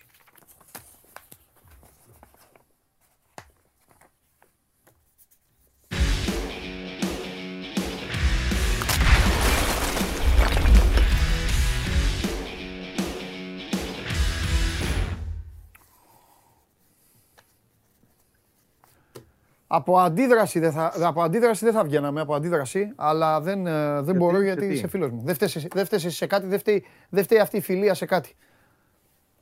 Από αντίδραση. αντίδραση δεν- σε ποιον; για το- κάτι ξέρουν αυτοί, ξέρουν αυτοί, αλλά θα την πάθουν στο μέλλον. Τι γίνεται, Ναι, κάτσε να φτιάξω το καπελάκι μου. Γιατί φτιάξε είναι βέβαια, δύσκολο. βέβαια, βέβαια. φτιάξε Θέλω καπέλο. να είμαι- Φτιάξε θέλω καπέλο. μαζί σου να κάτσε τώρα, περιμένω εκεί Φτιάξε πώς το καπέλο. φέρω. Φτιάξε καπέλο. Λίγο έτσι, όχι λίγο έτσι. Ναι. Έτοιμος. Λοιπόν, Λοιπόν, μου χρωστάς, δεν σου Πάλι, χρωστάω, πάλι που λέγεται το στραβό τραγούδι, μου χρωστάς ε, ε, άνοιγμα ψυχής Αλμέιδα. ναι. Τι έχουμε; Δεν μπορώ να το μεταφέρω σωστά γιατί δεν ήμουν εκεί. Έχω COVID και δεν μπορούσα να Εντάξει, μπω. Βαγγέλη μου, πρώτον περαστικά, Ναι. δεύτερον μη Και φοβάσαι. να, μπορώ, και να ήθελα να τους ξεγελάσω, δηλαδή είχε τεστ απ' έξω. Δεν θα Ναι, το έκανα, βέβαια. ναι. αλλά- Εντάξει, να σου δεν πω, έχεις ήταν- τίποτα να, Έχω- συζη- να, να συζητήσουμε. Δεν έχεις Έχω, έχω. έχω. Απλά δεν μπορώ να σου μεταφέρω πώς να σου το πω, το, πώς το βίωσα Ναι, εγώ. ναι, γιατί ναι, και το άλλο, ναι, εντάξει. από αυτά που διάβασα, βέβαια την είδα. Ναι. Έτσι, την είδα γιατί ήταν live stream. Ναι. Οπότε κατάλαβα, ας πούμε, μπήκα στο πετσί του, Ναι. του ανθρώπου και πόσο συναισθηματικός ήταν τέλος πάντων. Ναι. Γιατί ε, γι' αυτό έχουμε να συζητήσουμε περισσότερο. Ναι, Ποδοσφαιρικά δεν υπόθηκε τίποτα, να είμαστε και ειλικρινείς. Απολύτως τίποτα. Δεν το λέω με, κα- με κακό τρόπο, κακοπροαιρετά, αλλά δεν υπόθηκε τίποτα. Δεν είχαμε καμία απάντηση αγωνιστική, ούτε το τι θα παίξει, ούτε το ποιοι είναι Ρωτήθηκε. κομμένοι και ποιοι δεν είναι. Ρωτήθη- Ρωτήθηκε, Α, ωραία. αλλά στην πρώτη ερώτηση, επί της ουσίας δηλαδή πάνω σε τέτοιο ζήτημα, είπε ότι εγώ δεν θα μιλήσω για πρόσωπα. Ε, Μόλις το είπα αυτό, τελειώσαμε.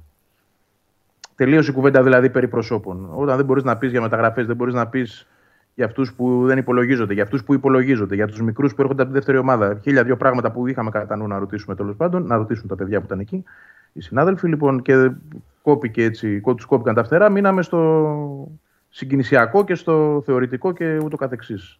Δεν ήθελε να πει.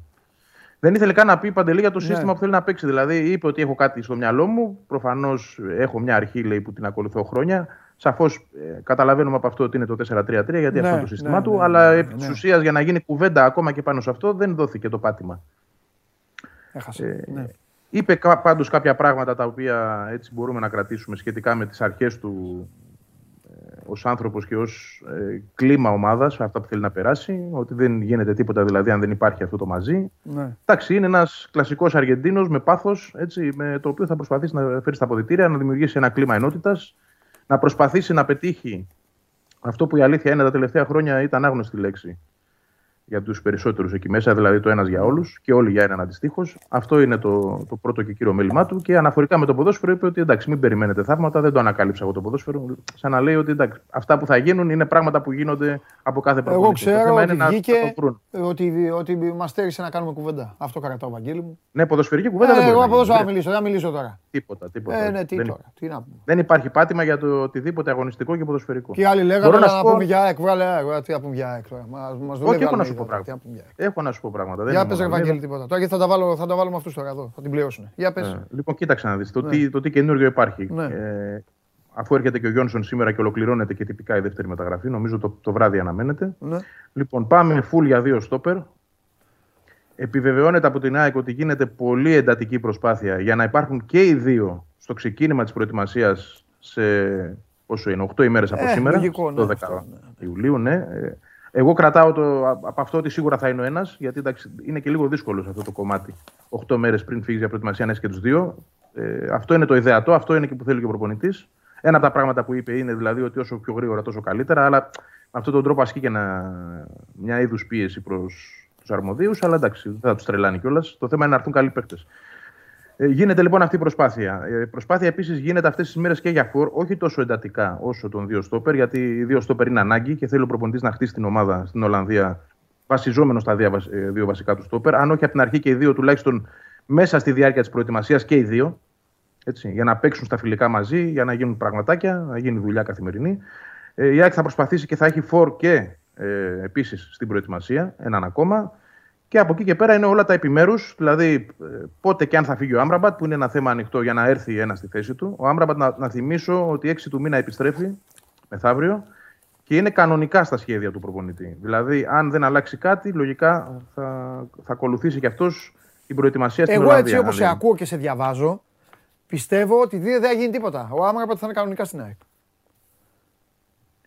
Μέχρι στιγμής δεν προκύπτει. Αυτό δεν βλέπω τίποτα. λευκός Δεν καπνός. υπάρχει. Ούτε καπνός δεν υπάρχει. Πού να υπάρχει φωτιά; Υπά, υπάρχει καπνός από την Ουτρέχτη. Η Ουτρέχτη Ναι, τον ρε θέλει, Βαγγέλη, αλλιώς- αλλά αυτό δεν είναι καπνός τώρα. Είναι τίποτα. Ε, τσι- έχει, Τσιγαράκι. μιλήσει, έχει μιλήσει και με την ΑΕΚ, εγώ εξ όσων Ναι. ξέρω, η Ουτρέχτη, ε, για να βολιδοσκοπήσει προθέσεις, διευκρινίζοντας όμως κάτι το οποίο στην ΑΕΚ δεν είναι απαραίτητο ότι θα ότι της αρέσει κιόλας. Ναι. Πως θέλει τον παίκτη ως ελεύθερο. Δεν μπαίνει στη Ναι. διαδικασία τώρα για να παίξει 36 ετών να κάνει μεταγραφή η Ουτρέχτη. Ναι. Δεν θα Ωραία, δώσει και- χρήματα ωραία. αυτός Και, στο Φωάνι, και, η είναι ΑΕΚ τι- ελεύθερος. και η ΑΕΚ τι φταίει. Η ΑΕΚ τι να κάνει γι' αυτό δηλαδή. Όχι, η ΑΕΚ το μόνο που μπορεί να που ίσως κάνει είναι Ναι. να, να εκτιμήσει το πρόβλημα του Αλμέδα που είναι οικογενειακό. Του Άμραμπατ. Έτσι, Ναι. του, α, συγγνώμη, του Άρμαρμπατ, που είναι οικογενειακό, Ναι. ε, να το τιμήσει ως ένα πρόβλημα το οποίο πρέπει να λυθεί, άρα να του ανοίξει το δρόμο για να φύγει ως ελεύθερος, μόνο υπό την προπόθεση ότι θα πάει στη συγκεκριμένη ομάδα. Δηλαδή εξασφαλίζοντας Ναι. ότι κοίταξε, αν δεις, δεν σε αφήνουμε να φύγεις και αύριο θα πας κάπου αλλού. Να βάλουμε κάτω μια συμφωνία, ε, να πας στην Ουτρέχτη και okay, να του ανοίξουν το δρόμο. Αν ξαναλέω, κρίνουν ότι είναι τόσο σοβαρό το οικογενειακό ζήτημα που αντιμετωπίζει και το οποίο επικαλείται ο Άμπραμπατ, για να τον αφήσουν ως ελεύθερο. Το οποίο είναι ανθρώπινο. Έτσι. Δηλαδή, α- εδώ μπορεί να βρεθεί μια λύση κατά τον τρόπο αυτόν. Ε, Όμως θεωρώ ότι και η ΑΕΚ κάτι θέλει Και να θα τη βγάλει. χαρίσει όλα τα λεφτά. Εννοείται. Εννοείται. Μα ο Αλμέιδα το έχει πει, ο, πάλι ο Αλμέιδα, ο Άμπραμπα το έχει πει, α, ότι απαλλάσσει την ΑΕΚ από αυτό το συμβόλαιο που είναι και μεγάλο, έτσι, είναι 800.000 ευρώ. Δεν είναι Ένα λίγα ερωτικό χρήματα. διαζύγιο δηλαδή να είναι. Ναι. ναι. Φιλιά, Α- Αυτές πιθανότητες περάσαμε δίνω εγώ. καλά. Σ' αγαπώ, μ' αγαπάς. Γεια, τέλος. Πρόσεξε, αρκεί να είναι η Ουτρέχτη. Η συγκεκριμένη ομάδα από την Ολλανδία, όχι κάθε ομάδα από την Ολλανδία, γιατί εκείνος έχει επι, ε, επικαλείται το πρόβλημα ε, το οικογενειακό, το οποίο θα λυθεί εφόσον πάει στην Ουτρέχτη. Το όχι να κατάλαβα. πάει στον Άγια, λέω Κατάλαβα, τώρα ναι. στη, Ναι. στη Φόλενταν, δεν ξέρω εγώ πού μπορεί να πάει. Ναι, ας πούμε, ναι, αλλού. ναι, Στους Γκουάχεντ Eagles. Όχι, μόνο εκεί. Μόνο εκεί λοιπόν, αν υπάρχει αυτή η πόρτα ανοιχτή ε, από την Ουτρέχτη ακόμα, η ΑΕΚ μπορεί να το δει το θέμα καθαρά ε, ανθρώπινα και να το επιτρέψει να πάει. Αυτή την παράμετρο παρουσιάζω. Το οποίο θα λυθεί μέσα στην εβδομάδα, θα το δούμε αυτό. Ε, 6 του μήνα γυρνάει ο παίχτης, νομίζω μέχρι το τέλος της εβδομάδας θα τα βάλουν κάτω και θα βρουν τη λύση. Δεν μπορεί δηλαδή να πάει και να παίξει την προετοιμασία και το μυαλό του να είναι αλλού. Ναι. Έτσι. Εκτός αν πει ο Αλμίδα, εντάξει παιδιά, τόλισα, Ναι. Πάμε. Έχουμε μια χρονιά ακόμα, πάμε να το ζήσουμε παρέα και αυτό. Και τώρα εκεί τι γίνεται που ψάχνει αυτό που λέγαμε, που ψάχνει φορ κανονικό να την ακούσει και ο Αραούχο. Σε ποιο στάδιο βρίσκεται; Είναι στο στάδιο ότι είναι πίσω από τους στόπερ σε προτεραιότητα, αλλά Ναι, είναι το αμέσως λογικό αυτό. επόμενο που η ΑΕΚ θέλει να κάνει. Έτσι. Λογικό. Δε- Δηλαδή θε- θέλει και τον Φόρ στην ε, αποστολή ο Αλμίδα. Τον θέλει οπωσδήποτε. Νομίζω θα γίνει και αυτό. Μέσα στην Θύμησέ μου, αποστολή. πα- θύμισέ μου πάλι ε, πότε φεύγει; Στις 12 του μήνα. Την ερχόμενη Τρίτη δηλαδή. Μια εβδομάδα. Πες. Ναι. Ναι, 8 μέρες είναι. Δηλαδή το ιδανικότερο για τον Αλμίδα είναι σε μια εβδομάδα να έχει τρεις μεταγραφές οπωσδήποτε. Πλέον, ναι. Εντάξει, αυτό είναι το ιδανικό. Το Άξι, απόλυτο. και για να θα πω και έλεγα. Αν κάτι το καταφέρουν, τώρα, για να το καταλαβαίνουν και οι αεκτζίδες που μας βλέπουν και οι άνθρωποι δεν ξέρουν ποδόσφαιρο. Δηλαδή είναι ΑΕΚ, αλλά δεν ασχολούνται με την μπάλα τόσο πολύ και καλά κάνουν. Γιατί στο τέλος θα γίνουν σαν και εμάς, θα τρελαθούν. Ε, Χωρίς τα βασικά σου στόπερ, δεν χτίζεις ομάδα στην προετοιμασία. Και τα δύο κιόλας να λείπουν. Πα, πα, πα, πα. Ε, ναι. Γι' αυτό γίνεται μεγάλη προσπάθεια. Θεωρώ ότι ο ένας θα είναι σίγουρα. Τώρα θα είναι και οι δύο ευχή έργων. Το μόνο που Θα σε τα καταφέρουν, σώζει πιστεύω. είναι ότι δεν παίζεις Ευρώπη. Οπότε εντάξει. Έχεις ένα δεκαπενθήμερο περισσότερο από τους άλλους να, να κοροϊδέψεις λίγο. Ξέρεις ποιο είναι το θέμα, ότι είναι το βασικό στάδιο. Δηλαδή, ο προπονητής εκεί θέλει να κάνει τη δουλειά για την ομάδα που θα χτίσει. Γι' αυτό πρέπει να τους έχει. Δεν είναι ότι Ναι. τελείωσε ο χρόνος. Γιατί ε, 29 Ιουλίου θα έχουν γυρίσει πίσω. Έχουν Ναι. άλλον ένα μήνα μπροστά Ναι. για χτίσιμο ομάδα. Ναι, Βέβαια, ναι, ναι, έχει, πρέπει, αυτό σου λέω. πρέπει, Ο χρόνος πρέπει μέσα στο είναι- διάστημα αυτό να πάνε στο όπερο. Ένα σίγουρα από την αρχή, ο άλλος ας πάει και στα μέσα της προετοιμασίας. Δεν είναι, δεν είναι καταστροφή αυτό. Αλλά πρέπει και οι δύο να πάρουν κομμάτι της προετοιμασίας. Ναι, ναι, οπωσδήποτε. Σημαντικό. Λοιπόν, σε- σε άλλα πραγματάκια τα οποία είναι νεότερα, οριστικοποιείται ότι ο Αλμπάνης παραμένει ως μια επιλογή. Μια κρατάει. επιλογή τουλάχιστον που θα ταξιδέψει. Θα ταξιδέψει στην Ολλανδία. Αυτό Έλα. φαίνεται αυτή τη στιγμή. Κάτι θα του άρεσε Ναι. τώρα, ε. Προφανώς. Προφανώς θέλει να τον δει. Θα σου πω τι του άρεσε του Αλμπάνη, γιατί στο έχω ξαναπεί εκεί που τον είχες πιάσει και, τον, ε, ε, και του είχες ορμήξει. Ε, ο Αλμπάνης έχει ρε παιδί μου ένα στοιχείο. Είναι λίγο, είναι λίγο υδραυλικός ο Αλμπάνης. Πολύ είναι, όχι λίγο, αλλά δεν έχει τελική. Ο, ναι, δεν έχει. Μετά, ε, ε, στη- άκου, στην περιοχή είναι Φετφατζίδης. Εντάξει, δεν είναι το ίδιο μπαλαδόρος. Φετφατζίδης είναι πολύ μπαλαδόρος. Και είναι, τον βοηθάει και το Όχι, σώμα δεν του είναι, και όλα. ναι, δεν είναι Α- το ίδιο. Αλλά είναι μέσα στην περιοχή, μπλοκάρει. Αλλά Αυτό, αυτό είναι το ζήτημα όμως. έχει την κορμοστασιά του, έχει τη τέτοια του. Έχει ένταση. Ναι. Κοίταξε να δεις. Θα σου δώσω και μια άλλη πτυχή ότι είναι λίγες οι λύσεις εναλλακτικές. Με τον Άμπραμπατ Φευγάτο, με τον Τάκοβιτς Ναι. στο σχεδίο, Ναι. ε, πρέπει να έχει μια εναλλακτική. Αυτή τη στιγμή η μοναδική εναλλακτική στα άκρα της επίθεσης είναι ο Αλμπάνης. Ναι. Δεν υπάρχει άλλος. Δεν μπορείς δηλαδή ελαφρά την καρδία να τον δώσεις αν δεν έχεις πάρει πρώτα άλλους. Ναι, μωρέ, εντάξει. Επίσης, οριστικά ο Τσιντότα είναι εκτός. Ναι. Πηγαίνει δηλαδή στο group, γιατί αυτό ήταν λίγο στον αέρα, έτσι, αλλά πηγαίνει και αυτό στο group με Βράνιες, Τάνκοβιτς, Λεταλέκ και ούτω καθεξής. Το έφαγε στο παιδί, ναι. Ο- Πάμε. Ο Φράνσον παραμένει. Πετά τι μπιχτέ σου. Προσπερνάω. Ο Φράνσον παραμένει. Αλήθειες πάντα. Φράνσον, ε, μένει ο γίγαντας αυτός. Ε, μέχρι να δούμε στην προετοιμασία. Εδώ, Παίρνει εδώ, όμως κοιτάει. το, Εδώ κάτι, Ναι, εγώ παίρνει- επιμένω, κάτι έχει γίνει εδώ. Παίρνει το κουπονάκι της προετοιμασίας. Εδώ κάτι έχει γίνει. Δεν, με το Φράνς δεν είναι. Εδώ θα τρελαθούμε. Θα δούμε κάτι. Δεν ξέρω. Μπορεί να βλέπει κάτι ο προπονητής. Βέβαια, τι να, χθες ξεκίνησαν οι προπονητέ. Δεν τον ξέρει η Παντελή, δεν τον ξέρει τον Μπεκ, δεν τον είδε. Εντάξει. Εντάξει, δικαιωματικά του δίνει μια ευκαιρία. Καλά δεν είναι κάνει, και κα- καλά κάνει, καλά κάνει. κάποιο μεγάλο συμβόλαιο. Δηλαδή στην ΑΕΚ τι να κοστίζει ο Φράνσον, λιγότερο από 200.000 Ναι. το χρόνο. Θέλω να σου πω ότι δηλαδή ας τον δούμε μπας και Ναι. είναι μια λύση. Και αν δεν είναι, εντάξει, θα βρούμε έναν τρόπο τον Αύγουστο να το, Εντάξει, εντάξει, να εντάξει. το ανοίξουμε την πόρτα, κάτι θα βρεθεί. Το θέλουν στη Σουηδία ούτως ή άλλως δύο-τρεις ομάδες. Δεν είναι ότι είναι και κάποιος του πέταμα του. Δηλαδή στην πατρίδα του έχει ακόμα καλό όνομα. Η Νόρκεπινγκ δηλαδή που τον είχε τον θέλει πίσω. Ναι. Ενδιαφέρον, διάβαζα προχθές, έχει δείξει και η Γκέτεμπορ που είναι και δυνατός σύλλογος. Άρα κάτι έχει αυτός ο παίκτης, τουλάχιστον για την πατρίδα του ακόμα. Ναι. Και για τη Χάμαρμπι είχε γραφτεί. Δηλαδή τέλος πάντων βλέπεις ότι για αυτόν κινείται ε, η δουλειά. Αν η ΑΕΚ αποφασίσει ότι τον δίνει, θα, θα βρει ομάδα να τον δώσει. Δεν είναι πρόβλημα. Έστω και δανεικό. Ναι. Λοιπόν, ε, αρκετοί μικροί θα ανέβουν Ναι. στη, στην Ολλανδία επίσης. Ναι. Ε, είναι ανάμεσά τους και ο Γιούσης που ήταν το πρόσωπο της ΑΕΚ Β, είναι ο Μπότος, ε, είναι και άλλα παιδιά, ο Μουστακόπουλος, ο τερματοφύλακας ο Χατζημανουήλ. Ε, είναι 8 άτομα τέλος πάντων που θα ανέβουν. Ο Κορνέζος ε, θα πάνε στην Ολλανδία ε, και αυτοί για να τους δύο προπονητής, μήπως και κάποιος εξ αυτών αξίζει να μείνει στην πρώτη ομάδα του. Το, Βέβαια. ε, ποιο είναι εδώ το περίεργο της ιστορίας, όχι περίεργο, η συνθήκη, η δύσκολη της ιστορίας, ότι όλοι αυτοί δεν μπορούν να παίξουν ξανά στην ΑΕΚ Β. Οι Συντριπτικά οι περισσότεροι από αυτούς, γιατί έχουν συμπληρώσει το όριο. Δηλαδή η- η ΑΕΚ Β, Ολυμπιακός Β, ΠΑΟΚ Β δεν μπορούν να χρησιμοποιήσουν παίκτες άνω των 20 Τώρα ετών. είναι, ώρα, ο- τώρα είναι ώρα αποφάσεων. Ναι. Ή μένουν ή ή, μένουν κάπου ή- δανεικοί Ε, ναι, ναι, ή αλλού. ναι. Ωραία. Απλά τους δίνει ο Αλμέδα μια ευκαιρία. Και Ναι, καλά κάνει. τώρα Ένα να- κάτι. ε, Μπορεί τώρα- να ένα ένας να βγει από αυτούς. Mm. Κέρδος είναι. Ορμόμενος και από το Τζιντότα που είπες ε, και Χατζημανουήλ και τα υπόλοιπα. Με τον. ε, δεν σε, δεν, ε, την προηγούμενη εβδομάδα δεν είπαμε κάτι. Ας πούμε λίγο. Με τον Αθανασιάδη τι γίνεται; Ο Αθανασιάδη πηγαίνει κανονικά. Είναι αυτή τη στιγμή ο δεύτερος, να σου το πω έτσι, στην ιεραρχία. Αν πούμε ότι ο Στάνκοβιτς είναι πρώτος. Αλλά θα δώσει μάχη για, για θέση βασικού γιατί αυτό που εγώ έχω μάθει. Τι εννοείς θα δώσει μάχη; Δεν θα φύγει; Θα σου πω. Όχι, δεν θα φύγει. Δεν έχει έρθει πρόταση. Πώς θα φύγει; Μα δεν έφερε κάτι. Κοίταξε να δεις, ε, ε, παρότι έκανε τρομερή σεζόν, δεν ήρθε ούτε η ομάδα που τον ε, ανέδειξε έτσι, και του έδωσε την ευκαιρία να παίξει τη Champions League και τα πήγε και περίφημα μαζί της. Δεν ήρθε η Σέριφ, που έβγαλε και φράγκα από το Champions League, να σου το πω και έτσι. Δεν ήρθε να πει ότι ξέρετε τι τον θέλω, να τον αγοράσω. Έμεινε εκεί το θέμα.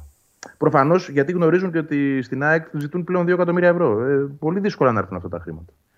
Το αφήνουμε ανοιχτό λοιπόν, να το δούμε στην προετοιμασία πώς θα πάει. Μπορεί ο προπονητής να κρίνει ότι του κάνει για βασικός. Ήθελα να πω εδώ μια παρένθεση ότι αυτό που μαθαίνω είναι ότι ο Ρώα έχει ενθουσιαστεί με τον Αθανασιάδη. Ο Ρώα είναι ο νέος προπονητής τερματοφυλάκων. Θεωρεί δηλαδή ότι μπορεί στα ίσια να κοντράρει τον Στάνκοβιτς. Ε, και αν αυτό η ομάδα το περάσει τον Αθανασιάδη, γιατί να μην είναι ε, ο ένας εκ των δύο. Ε, βέβαια, εδώ θα πω ότι θα πρέπει να γίνει και μια επέκταση συμβολέου, γιατί σε έξι μήνες από τώρα ο Αθανασιάδης υπογράφει όπου θέλει ως ελεύθερος. Έχει συμβόλαιο για ένα χρόνο ακόμα. Άρα, αν είναι να μείνει, δεύτερος, πρώτος δεν ξέρω, το θέμα είναι να του ανανανθεί και, και η συνεργασία. Και ένα καλό νέο επίσης που σε ενδιαφέρει πολύ, γιατί το ξέρω το συμπαθείς πολύ. Ο το Μιχάλης. παιδί, Ο Γαλανόπουλο. Α, ο Γαλανόπουλος. Τι κάνει ο φίλος μου Γαλανόπουλος, ναι. Χθες ήταν η πρώτη, είναι πολύ καλά, πολύ δυνατός. Μπράβο, ρε φίλε. Κανένα πρόβλημα, Μπράβο. κανένας φόβος, κανένας πόνος και Μπράβο. καμία πώς να το πω, υποψία φόβου ότι κάτι μπορεί να τον ενοχλήσει. Φαίνεται Μπράβο. ότι πατάει καλά, μπαίνει δυνατά στην προετοιμασία Μπράβο. και αυτός σε χρονιά συμβολέου. Έτσι, Ε, επίσης. ναι, μωρέ, ναι. Μπράβο. Βάζω και αυτό στο τραπέζι γιατί σε ένα χρόνο από τώρα μένει ελεύθερος κι αυτός. Μπράβο. Αν και θα μπορούσε και ο Μελισανίδης κατά, τη, ο- κατά την τακτική Μάνταλου θα μπορούσε να του είχε κάνει μια, μια επιμήκυνση συμβολέου πέρσι. Α, εντάξει, Ε, δεν θα, σου πω ότι θέλει, θα σου πω ότι θέλει. Ο Γαλανόπουλος λίγο ε, τσινάει αυτή τη στιγμή. Α, θέλει να ήταν- παίξει πρώτα. Εντάξει. Θέλει να παίξει. Θέλει, θέλει να δει ότι παίζει, ότι ξαναγίνεται ο παίκτης που ήταν, ότι επιστρέφει στην ΑΕΚ, ότι ε, Ναι. αργότερα στο, στο μυαλό του πάντα έχει την εθνική. Τώρα, ειδικά που είναι και ο Πογέτ. Ναι. Γιατί ο Πογέτ τον αγαπούσε πολύ τον Γαλανόπουλο και τον είχε βοηθήσει και σημαντικά Ναι, ναι. εκείνη την περίοδο. Ναι. Ε, θέλει πρώτα να παίξει και καλά κάνει για μένα Ναι. και μετά να μπει σε συζήτηση για το επόμενο συμβόλαιο. Μην ξεχνάμε ότι έφτασε στα 25 ο Γαλανόπουλος. Δεν είναι πια το παιδάκι που ήταν Όχι, ρε, στις όχι. Και ακαδημίες. καλός παίκτης, ναι. Οπότε θεωρώ και λογικό το να Τέλεια. περιμένει πρώτα να παίξει και μετά να μπει σε κουβέντα. Τέλεια. Και επίσημα Αυτά. πλέον θα τον βάζω κανονικά εγώ στην 11 κάθε Παρασκευή και ας μην είναι. Εδώ τον έβαζα Δύσκολο. περί- Εδώ το, μου- το ξέχα, εδώ ξέχανα Δύσκολο, ότι δύσκολο ήταν. Παντελή. Ε; Άλλαξα τα κόζια στην γραμμή. Πολύ δύσκολο. Με ενδιαφέρει, εγώ βάζω το Καλανόπουλο. Άσε. Τα είδαμε. Τα Άρα. κόζια, τα κόζια τα είδαμε και πέρυσι. Άσε. Τα, τα κόζια. Τώρα έχεις δύο, έχεις δύο 4-1, νέους. 4-1, μου έλεγε. Τέτοιες μέρες εδώ είναι οι αεξίδε να, να το Έφυγε ο- γράψουν. 4-1 Έφυγε ο με προπονητής. κολόνα λεταλέκ. Και η κολόνα έγινε. Όπα. Έφυ... Α, και η κολόνα. Είναι, είναι εδώ η κολόνα ακόμα. Εδώ είναι. Εδώ είναι, ε, σιγά μην φύγει. Κολόνα πραγματική, δεν κουνιέται. Κολόνα, καλά. Πώς, Κολόνα, να σου πω, όχι αστεία. πόσο είναι η κολόνα; 7, 7,5. Πού, πού, πού, πού να πάει, ρε, κολόνα εδώ. καλά. Ακριβή κολόνα, Ε, άστα, μα- ναι. Να σου πω, πες κάτι τελευταίο να σε αφήσω με τα ειστήρια, τι, τι έγινε, τι γίνεται. Εντάξει, όλα. Δεν έχουμε και ε, επιπλέον νέα ενημέρωση. Α, Ε, οκ. Υποτίθεται ότι θα έχουμε. Όχι, υποτίθεται. ε, μάλλον θα έχουμε μία αύριο, έτσι. Ναι. Γιατί επί της ουσίας ακόμα κινούνται ε, τα εισιτήρια τα οποία ξεκίνησαν από την πρώτη μέρα να διατίθενται, αλλά γινόταν ο πανικός και άνθρωποι οι οποίοι είχαν πάρει προτεραιότητα εκείνη τη μέρα δεν εξυπηρετήθηκαν. Αυτό ε, είχε συνέχεια και την επόμενη, οπότε νομίζω αύριο θα έχουμε μια εικόνα. δεν Οπότε μπορώ να σου πω πήραν μια αυτή. παράταση αυτοί οι άνθρωποι, τέλος πάντων. Ξέρω ότι, τα- ξέρω ότι τα, τα, φθηνά, τα πιο φθηνά, να το πω έτσι, Ναι. τα πιο προσιτά οικονομικά, εξαφανίζονται. Και εδώ είναι το ερώτημα. Μετά τι θα γίνει με τα άλλα. Εδώ θα φανεί και πόσα διαρκεία η ΑΕΚ και αν είναι εφικτό αυτό που λέγαμε, το όλο το γήπεδο διαρκείας, που εγώ θεωρώ ότι είναι πάρα πολύ δύσκολο. Ναι. Λόγω τιμών. Ωραία. Εντάξει, ρε Βαγγελάρα. Αλλά εδώ είμαστε, θα τα βλέπουμε. Ναι, ναι, Έγινε, ναι, αύριο. Μιλάμε αύριο. Χαρά. Φιλιά. Λοιπόν, ε, αυτά γίνονται και στην ε, ΑΕΚ. Τα ακούσατε. Φαγωθήκατε. Εντάξει, δεν έχει και κάτι φοβερό και τρομερό αυτή τη στιγμή. Ο Βαγγέλης απλά ε, για άλλη μια φορά επιβεβαίωσε αυτό το οποίο έλεγε ο ίδιος. Πλέον με την, α, με την άδεια σε εισαγωγικά και του προπονητή. Η ΑΕΚ είναι στη δυσάρεστη θέση αυτή τη στιγμή να μην έχει τα βασικά της στόπερ και τα δύο. Αυτό πρέπει να το κάνει ε, αμέ- άμεσα. Να το διαφοροποιήσει, να το αλλάξει, γιατί άμα δεν έχεις τα δύο στόπερ, τα βασικά, δεν πάει φτιάξει την άμυνα σου. Δεν μπορεί να δουλέψει το αιματοφύλακά σου, δεν μπορεί να δουλέψουν οι πλάγοι, δεν μπορεί να δουλέψουν οι πιο μπροστά, δεν, δεν μπορεί να δουλέψει κανένας. Δεν μπορεί να δουλέψει καν η ανασταλτική λειτουργία. Παρότι η ανασταλτική λειτουργία δεν ξεκινάει από τα στόπερ. Η ανασταλτική λειτουργία ξεκινάει από τους μπροστά και πάει προς τα πίσω. Αλλά δεν μπορεί να λειτουργήσει ούτε αυτό. Γιατί δεν ξέρουν καν ποιος θα τους μιλάει. Γιατί το ένα από τα δύο στόπερ μιλάει. Πρέπει να μιλάει. Αυτό και τερματοφύλακας. Είμαι πάρα πολύ περίεργος, επειδή φαγώνεστε χωρίς λόγο ε, και δεν καταλαβαίνετε ότι στο τέλος γίνεται αυτό που πρέπει εδώ δηλαδή, αλλά δεν πειράζει. Ε, είμαι πάρα πολύ περίεργος να δω ποιοι θα είναι οι κεντρικοί αμυντικοί της ΑΕΚ. Από κάθε άλλη ομάδα. Γιατί έτσι όπως χτίζεται η ΑΕΚ θα πρέπει και ο ένας να συμπληρώνει τον άλλον. Δεν είναι εύκολο να πάρει έναν και μετά να πάρει έναν άλλον άσχετο. Κρατήστε το αυτό και θα τα ξαναπούμε. Κατέβασε το νέο app του Sport24 και διάλεξε τι θα δεις. Με το MySport24 φτιάξε τη δική σου homepage επιλέγοντας ομάδες, αθλητές και διοργανώσεις. Ειδοποιήσεις για ό,τι συμβαίνει για την ομάδα σου. Match Center, Video Highlight, Live εκπομπές και στατιστικά για όλους τους αγώνες. Μόνο αθλητικά και στο κινητό σου με το νέο Sport24 app. Κατέβασέ το. Χαίρετε. Καλώς το φιλαράκι μου. Τι γίνεται; Πώς περάσετε, πώς περάσετε χθες; Ε; Δεν πήγες χθες το βράδυ; Όχι, όχι, δεν πήγα. Το είχα πει στα παιδιά. Δεν πήγα. Δεν Εντάξει. πήγα. Τι κάνεις; Όλα καλά.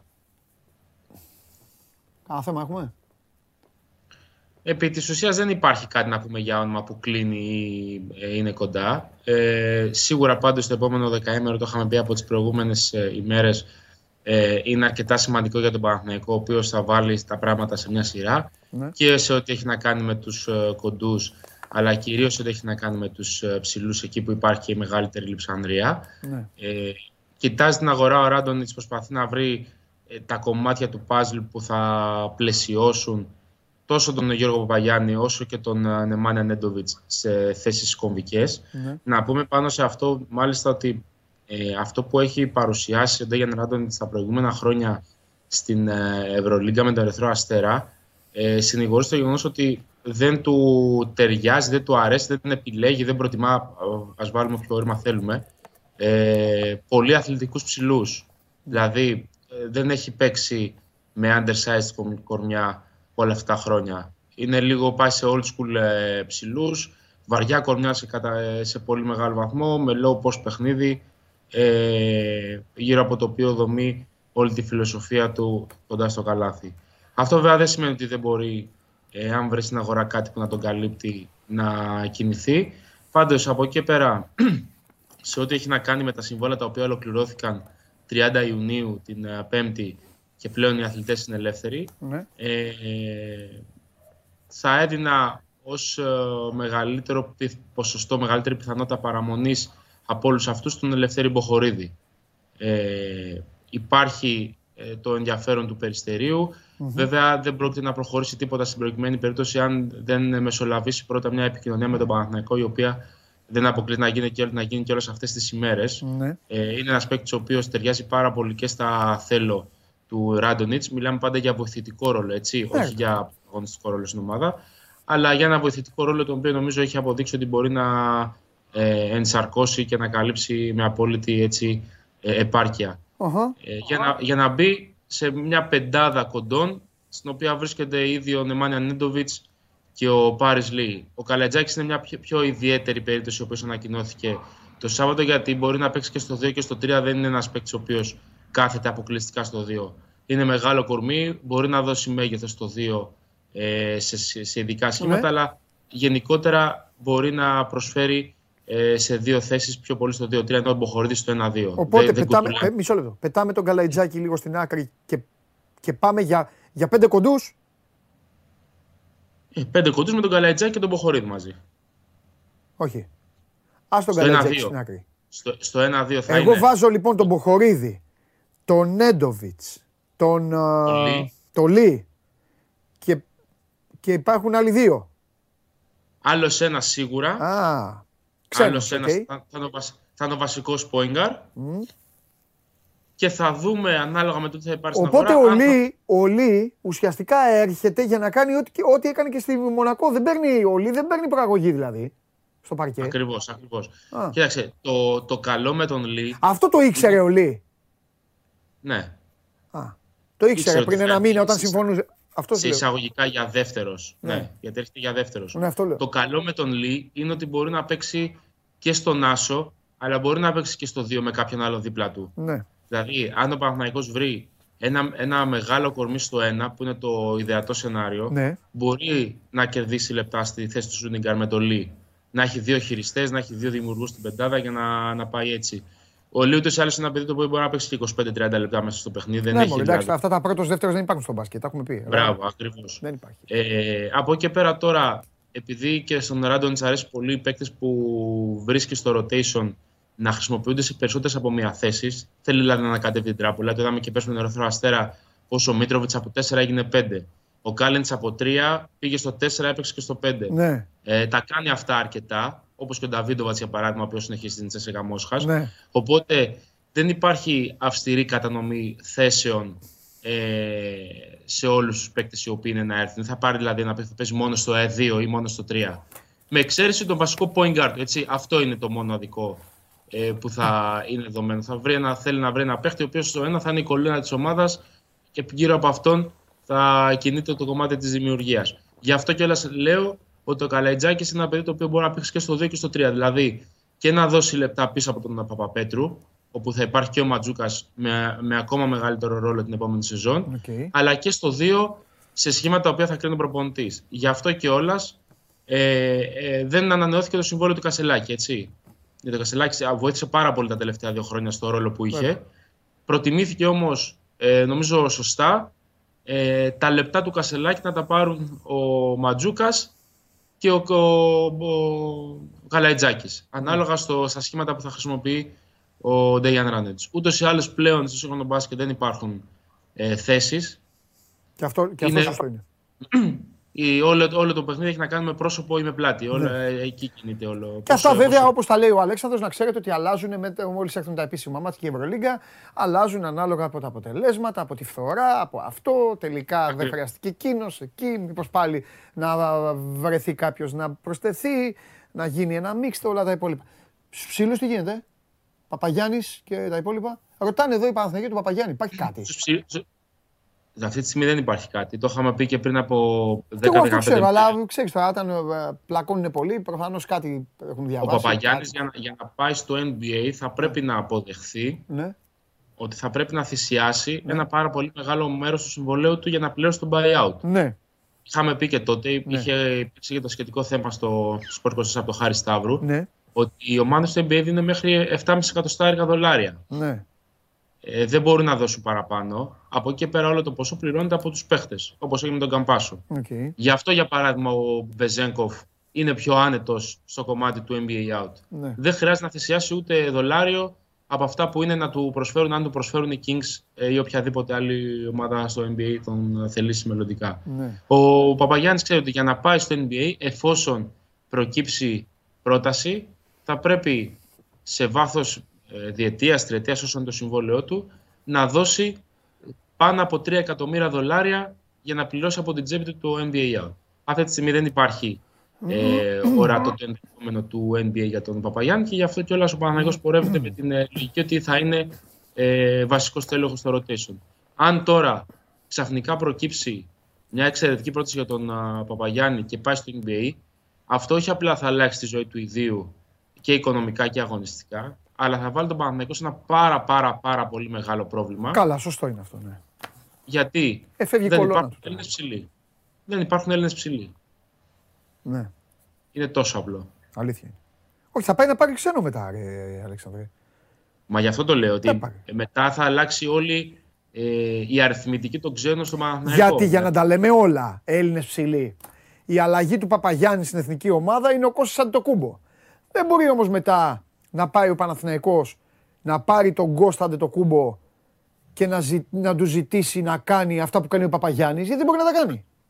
Ακριβώς. Δεν είναι τώρα. Είναι... Ο Παπαγιάννης προσφέρει την ασφάλεια στο κομμάτι των ψηλών, γιατί ο Παναθηναϊκός δεν έχει στο 4 κανέναν παίχτη αυτή τη στιγμή. Ναι. Ε, είναι ο Χουγκάς βέβαια, αλλά δεν μπορεί ο Χουγκάς του χρόνου να έχει τον ρόλο των 15-20 λεπτών όχι. που είχε για παράδειγμα φέτος ο Τζέρεμι Evans ναι. ή των 30 λεπτών που είχε ο Κάρο White. Όχι, όχι, όχι. Ε, θεωρητικά ο Παναθηναϊκός θα πάει για τρεις ψηλούς ξένους στην ναι, αγορά. Ναι, ναι. Και ανάλογα τι θα γίνει με τον Κωνσταντινό Κούμπο, έτσι. Παίζει και αυτό το ρόλο. Ναι, ναι. Και αυτό είπα. Μάλιστα. Ωραία. Λοιπόν, εντάξει, δεν έχουμε τίποτα άλλο. Κανά, ε, ε, πες κανένα, γιατί πήρα φορά, είπα πριν για τον Ολυμπιακό και αυτά και δεν είπα, ε, έχουμε τίποτα άλλο. Ε, Προγραμματικά. ναι, τα έχω εγώ εδώ. Τα έχω. Μέχρι να τα βρω, πες τίποτα, κανένα μεταγραφικό άλλο. Έχουμε τίποτα. Ανακοινώθηκε ο Τόμας Αντοράνσκι από την Μπαρτσελώνα. Ε. Η Μπαρσελόνα, η οποία πρώτα δέσμευσε ένα πολύ μεγάλο ποσό του προπολογισμού της για την επόμενη τετραετία και εν συνεχεία θα προσπαθήσει να βρει μια συμβιβαστική λύση με τον Νίκα Λάθη για το πώς θα την αποδεσμεύσει. Ε, ο Νίκα Λάθης δεν έχει κανένα πρόβλημα να περιμένει όσο χρειαστεί, αρκεί να πάρει τα χρήματα που θέλει να ναι. πάρει.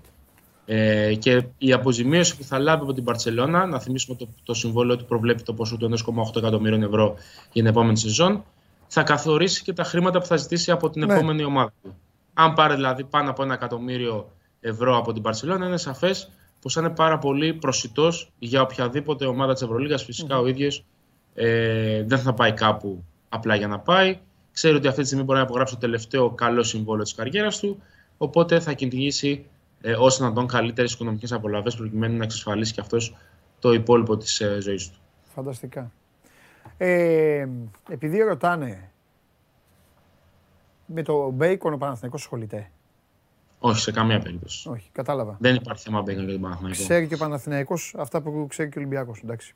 Και επειδή ρωτάνε, για να το τελειώσουμε, Για να το Αυτό τελειώσουμε. που ξέρει όλη η Ευρωλίγα είναι δηλαδή. Δεν είναι κάτι το οποίο είναι Ναι, μυστικό. όχι, γιατί λένε ρε παιδί μου, γιατί ο Ολυμπιακός τον έψαξε τον Μπέικον. ε. Ενδιαφέρθηκε. Το είχαμε πει κιόλας. Αλλά θα το πω και θα τελειώσει και θα το καταλάβετε όλοι. Ε, δεν ξέρω για τον Παναθηναϊκό τι, αν είναι θέμα οικονομικό ή αν είναι το ίδιο που θα πω. Θα πω αυτό, ίδιο που θα πεις είναι. θα πω αυτό και θα πω κάτι. Ο Μπαρτζόκας είναι Ιβάν Γιοβάνοβιτ και ο Νόνο Ήτο. Ακούτε τι λέει ο Γουλής κάθε τόσο για τον Γιοβάνοβιτ, ότι ψάχνει, ότι κάνει, δεν κοιτάει μόνο τον μπάσκετ, κοιτάει και άλλα πράγματα. Αυτό. Και προφανώς και στον Παναθηναϊκό Ακριβώς, είναι Οι είναι άνθρωποι- ακριβώς η ίδια- η ίδια λογική. Δεν, Έτσι. δεν αλλάζει κάτι στο ελάχιστο. Ε, τέλος. Λοιπόν, αυτά που δείχνει η τηλεόραση είναι η Νόβα, είναι το Γεωργία Ισπανία στις 6, το Βοσνία Βουλγαρία στις 9 και στις 9 και μισή το Γαλλία Ουγγαρία. Και από εκεί και πέρα στις 7 Βόρεια Μακεδονία Ουκρανία, Λιθουανία Τσεχία στις 7.30, στις 8 Σερβία Βέλγιο, το σκόρ είναι 3-6. Είχε διακοπεί λόγω, είχε πέσει το ρεύμα. Τάση του ρεύματο. Ναι, έτσι. 8.30 Ολλανδία, Ιταλία και στις 9 Πορτογαλία χωρίς Κριστιανό Ρονάλντο απέναντι στο Μαυροβούνιο. Φιλιά, Ε, να Έλα, πούμε πες. πάνω σε αυτό με συγχωρείς, Ναι, ναι, ναι. ότι το μάτι της Σερβίας με το Βέλγιο αφορά και ενδιαφέρει απόλυτα την εθνική ομάδα. ναι, Ε, πρώτον, για να δει με τι βαθμολογία θα μπουν και οι δύο αυτές ομάδες στο νέο υποόμιλο που δημιουργείται. Να πούμε ότι η Ελλάδα και η Λετωνία είναι στο 3-1 αυτή τη στιγμή στο νέο όμιλο που έχει δημιουργηθεί και περιμένουμε να δούμε ε, πώς θα είναι η Σερβία και το Βέλγιο. Και παράλληλα, ναι. το αποτέλεσμα αυτού του αγώνα θα καθορίσει ε, και τα πρώτα δύο μάτς του Αυγούστου. Δηλαδή η Ελλάδα θα παίξει πρώτο παιχνίδι παραθύρων τον Αύγουστο με τον ηττημένο της απόψινής αναμέτρησης εκτός έδρας και 20, στις 25 Αυγούστου και στις 28 θα παίξει με τον νικητή στο ΆΚΑ Prova Generale πριν από το Eurobasket 2022. Γι' αυτό κιόλας λέγαμε τις προηγούμενες μέρες για το ε, συναπάντημα του Νίκολα Γιώκητς με τον Γιάννη Ντοκούμπο. Μάλιστα. Φιλιά, Χαίρετε, τα χαίρετε. λέμε. Λέμε, το, το λέμε και τέλος πάντων. Λοιπόν, ε, μόνο, για σήμερα, μόνο για σήμερα θα δείτε κάτι το οποίο έχω εμπνευστεί να ισχύει από το Σεπτέμβριο άμα χάνω. Άμα χάνω. Μόνο για σήμερα. Πρώτα θα έρθει ο Πανάγος, ήρθε μόνος το Πανάγος, του έχει λείψει. Ε, είναι λίγο. Έλα, έλα, έλα ψωνάρα, έλα μέσα. τον παίκτη σας εσείς, εσείς ετοιμάστε τον παίκτη σας. Λοιπόν, έλα μέσα, έλα, έλα. Σου είχε λείψει, ε, να ψωνιστείς λίγο, ε. Γελάω, άσε ρε, γελάει, έλα. Πάμε, δεν σηκώνομαι, επειδή θα πείτε και δύο δεν σηκώνομαι. Θα κρίνω εγώ όμως, δεν θα κρίνει κανείς άλλος. Ξεκίνα λέγε, εσείς ετοιμάστε τον παίκτη σας, μην, μου- μην αμολύσει καμιά μπαρούφα ο παίκτη σας. Θα δώσω την νίκη στο Χριστάρα χωρίς να ανοίξω το στόμα του. Πάμε. Συναντούνται, συναντούνται δύο φίλοι στον δρόμο. Γυρνάει ένας, λέει στον άλλον, φιλαράκι μου του λέει: Θα φύγω για ένα μήνα, του λέει στην Αμερική. Αν μπορείς, μου λέει να, μου, κρα- να, έχεις λίγο τη, να βλέπεις τι γίνεται λίγο με τη μητέρα μου, λέει και το γάτο μου. Του λέει: Εντάξει, φίλε μου, ό,τι θέλεις εννοείται. Παίρνει ένας μήνας. Κεραμίδια, το ξέρω. Καλό το ξέρω, πες το. Πες το, Α, πες το, εντάξει. έχουν κάποιοι δεν το ξέρουν. Παίρνει Καλό, λοιπόν, παίρνει καλό, λοιπόν καλό. Από το TikTok. Ε, αυτά Θα τα το, δούμε. το TikTok κάνει αντιγραφή Λάκη Λαζόπουλου. Αλήθεια, θα τα κάνουμε, θα κάνουμε μια κουβέντα. με- Συγγνώμη που σα το χάλασα, συγγνώμη το Δεν χάλασα. πειράζει, όχι, Ε, εσύ. είναι καλό, είναι καλό. Είναι καλό. Είναι Παίρνει. Λαζόπουλος αυτά. Παίρνει Πάμε. τηλέφωνο. Δεν είναι κακό, εντάξει, το ξέρουν και πέ- Πάμε, πες Μετά το, από ένα, πες το. παίρνει τηλέφωνο μετά από ένα μήνα. Ευκαιρία σου είναι να κερδίσεις. Πάμε. Παίρνει τηλέφωνο μετά από ένα μήνα. Ε, του λέει τι γίνεται, λέει στο σπίτι, λέει. Πέθανε ο γάτος, του λέει. Καλά, ρε, εσύ», του λέει και μου το λες έτσι. Πέθανε ο γάτος. Θα πρέπει να με πάρεις να μου πεις. Ο γάτος ανέβηκε σε κεραμίδια.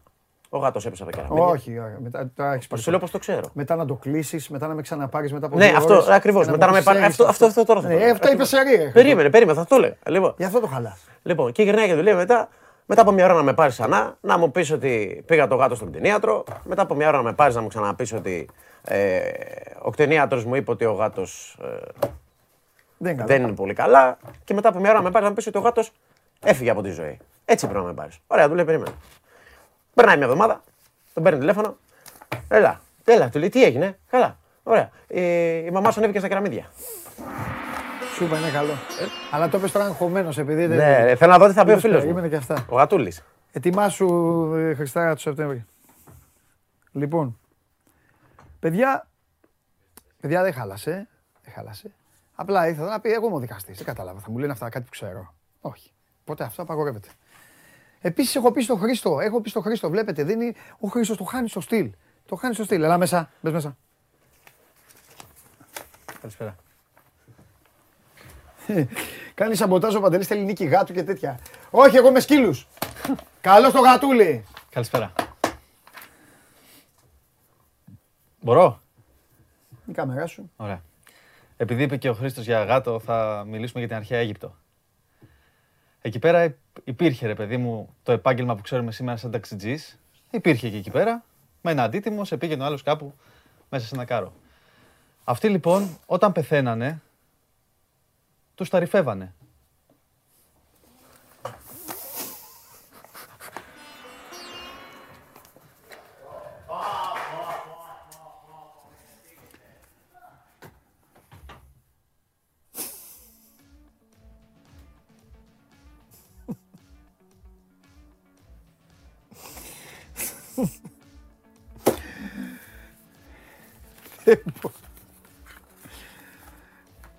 Ρε Χριστάρα, sorry ρε φίλε, αλλά ο τύπος παίζει με τα νεύρα, παίζει πραγματικά με τα νεύρα μας. Δηλαδή, δε... Τι γίνεται από μέσα, από έχετε η άλλη δουλειά σου. Σας ευχαριστώ πάρα πολύ για την παρέα που μου κάνατε. Σας ευχαριστώ για το Μιλουτίνο. Αύριο έχουμε ένα τέταρτο μπάσκετ εγώ και εσείς. Περάστε καλά, μείνετε στο 24. Είμαι ο Παντελής Διαμαντόπουλος. Καλή εβδομάδα να έχετε όλοι. Όταν μπορείτε, βρείτε χρόνο, πηγαίνετε λίγο να χαλαρώσετε, να διασκεδάσετε κιόλας. Εντάξει, τώρα καλοκαίρι έχει πιάσει, οπότε ρίξτε το και λίγο έξω, δεν είναι κακό. Και αύριο 12 η ώρα το ραντεβού μας εδώ, Show Must Go On Live. Φιλιά.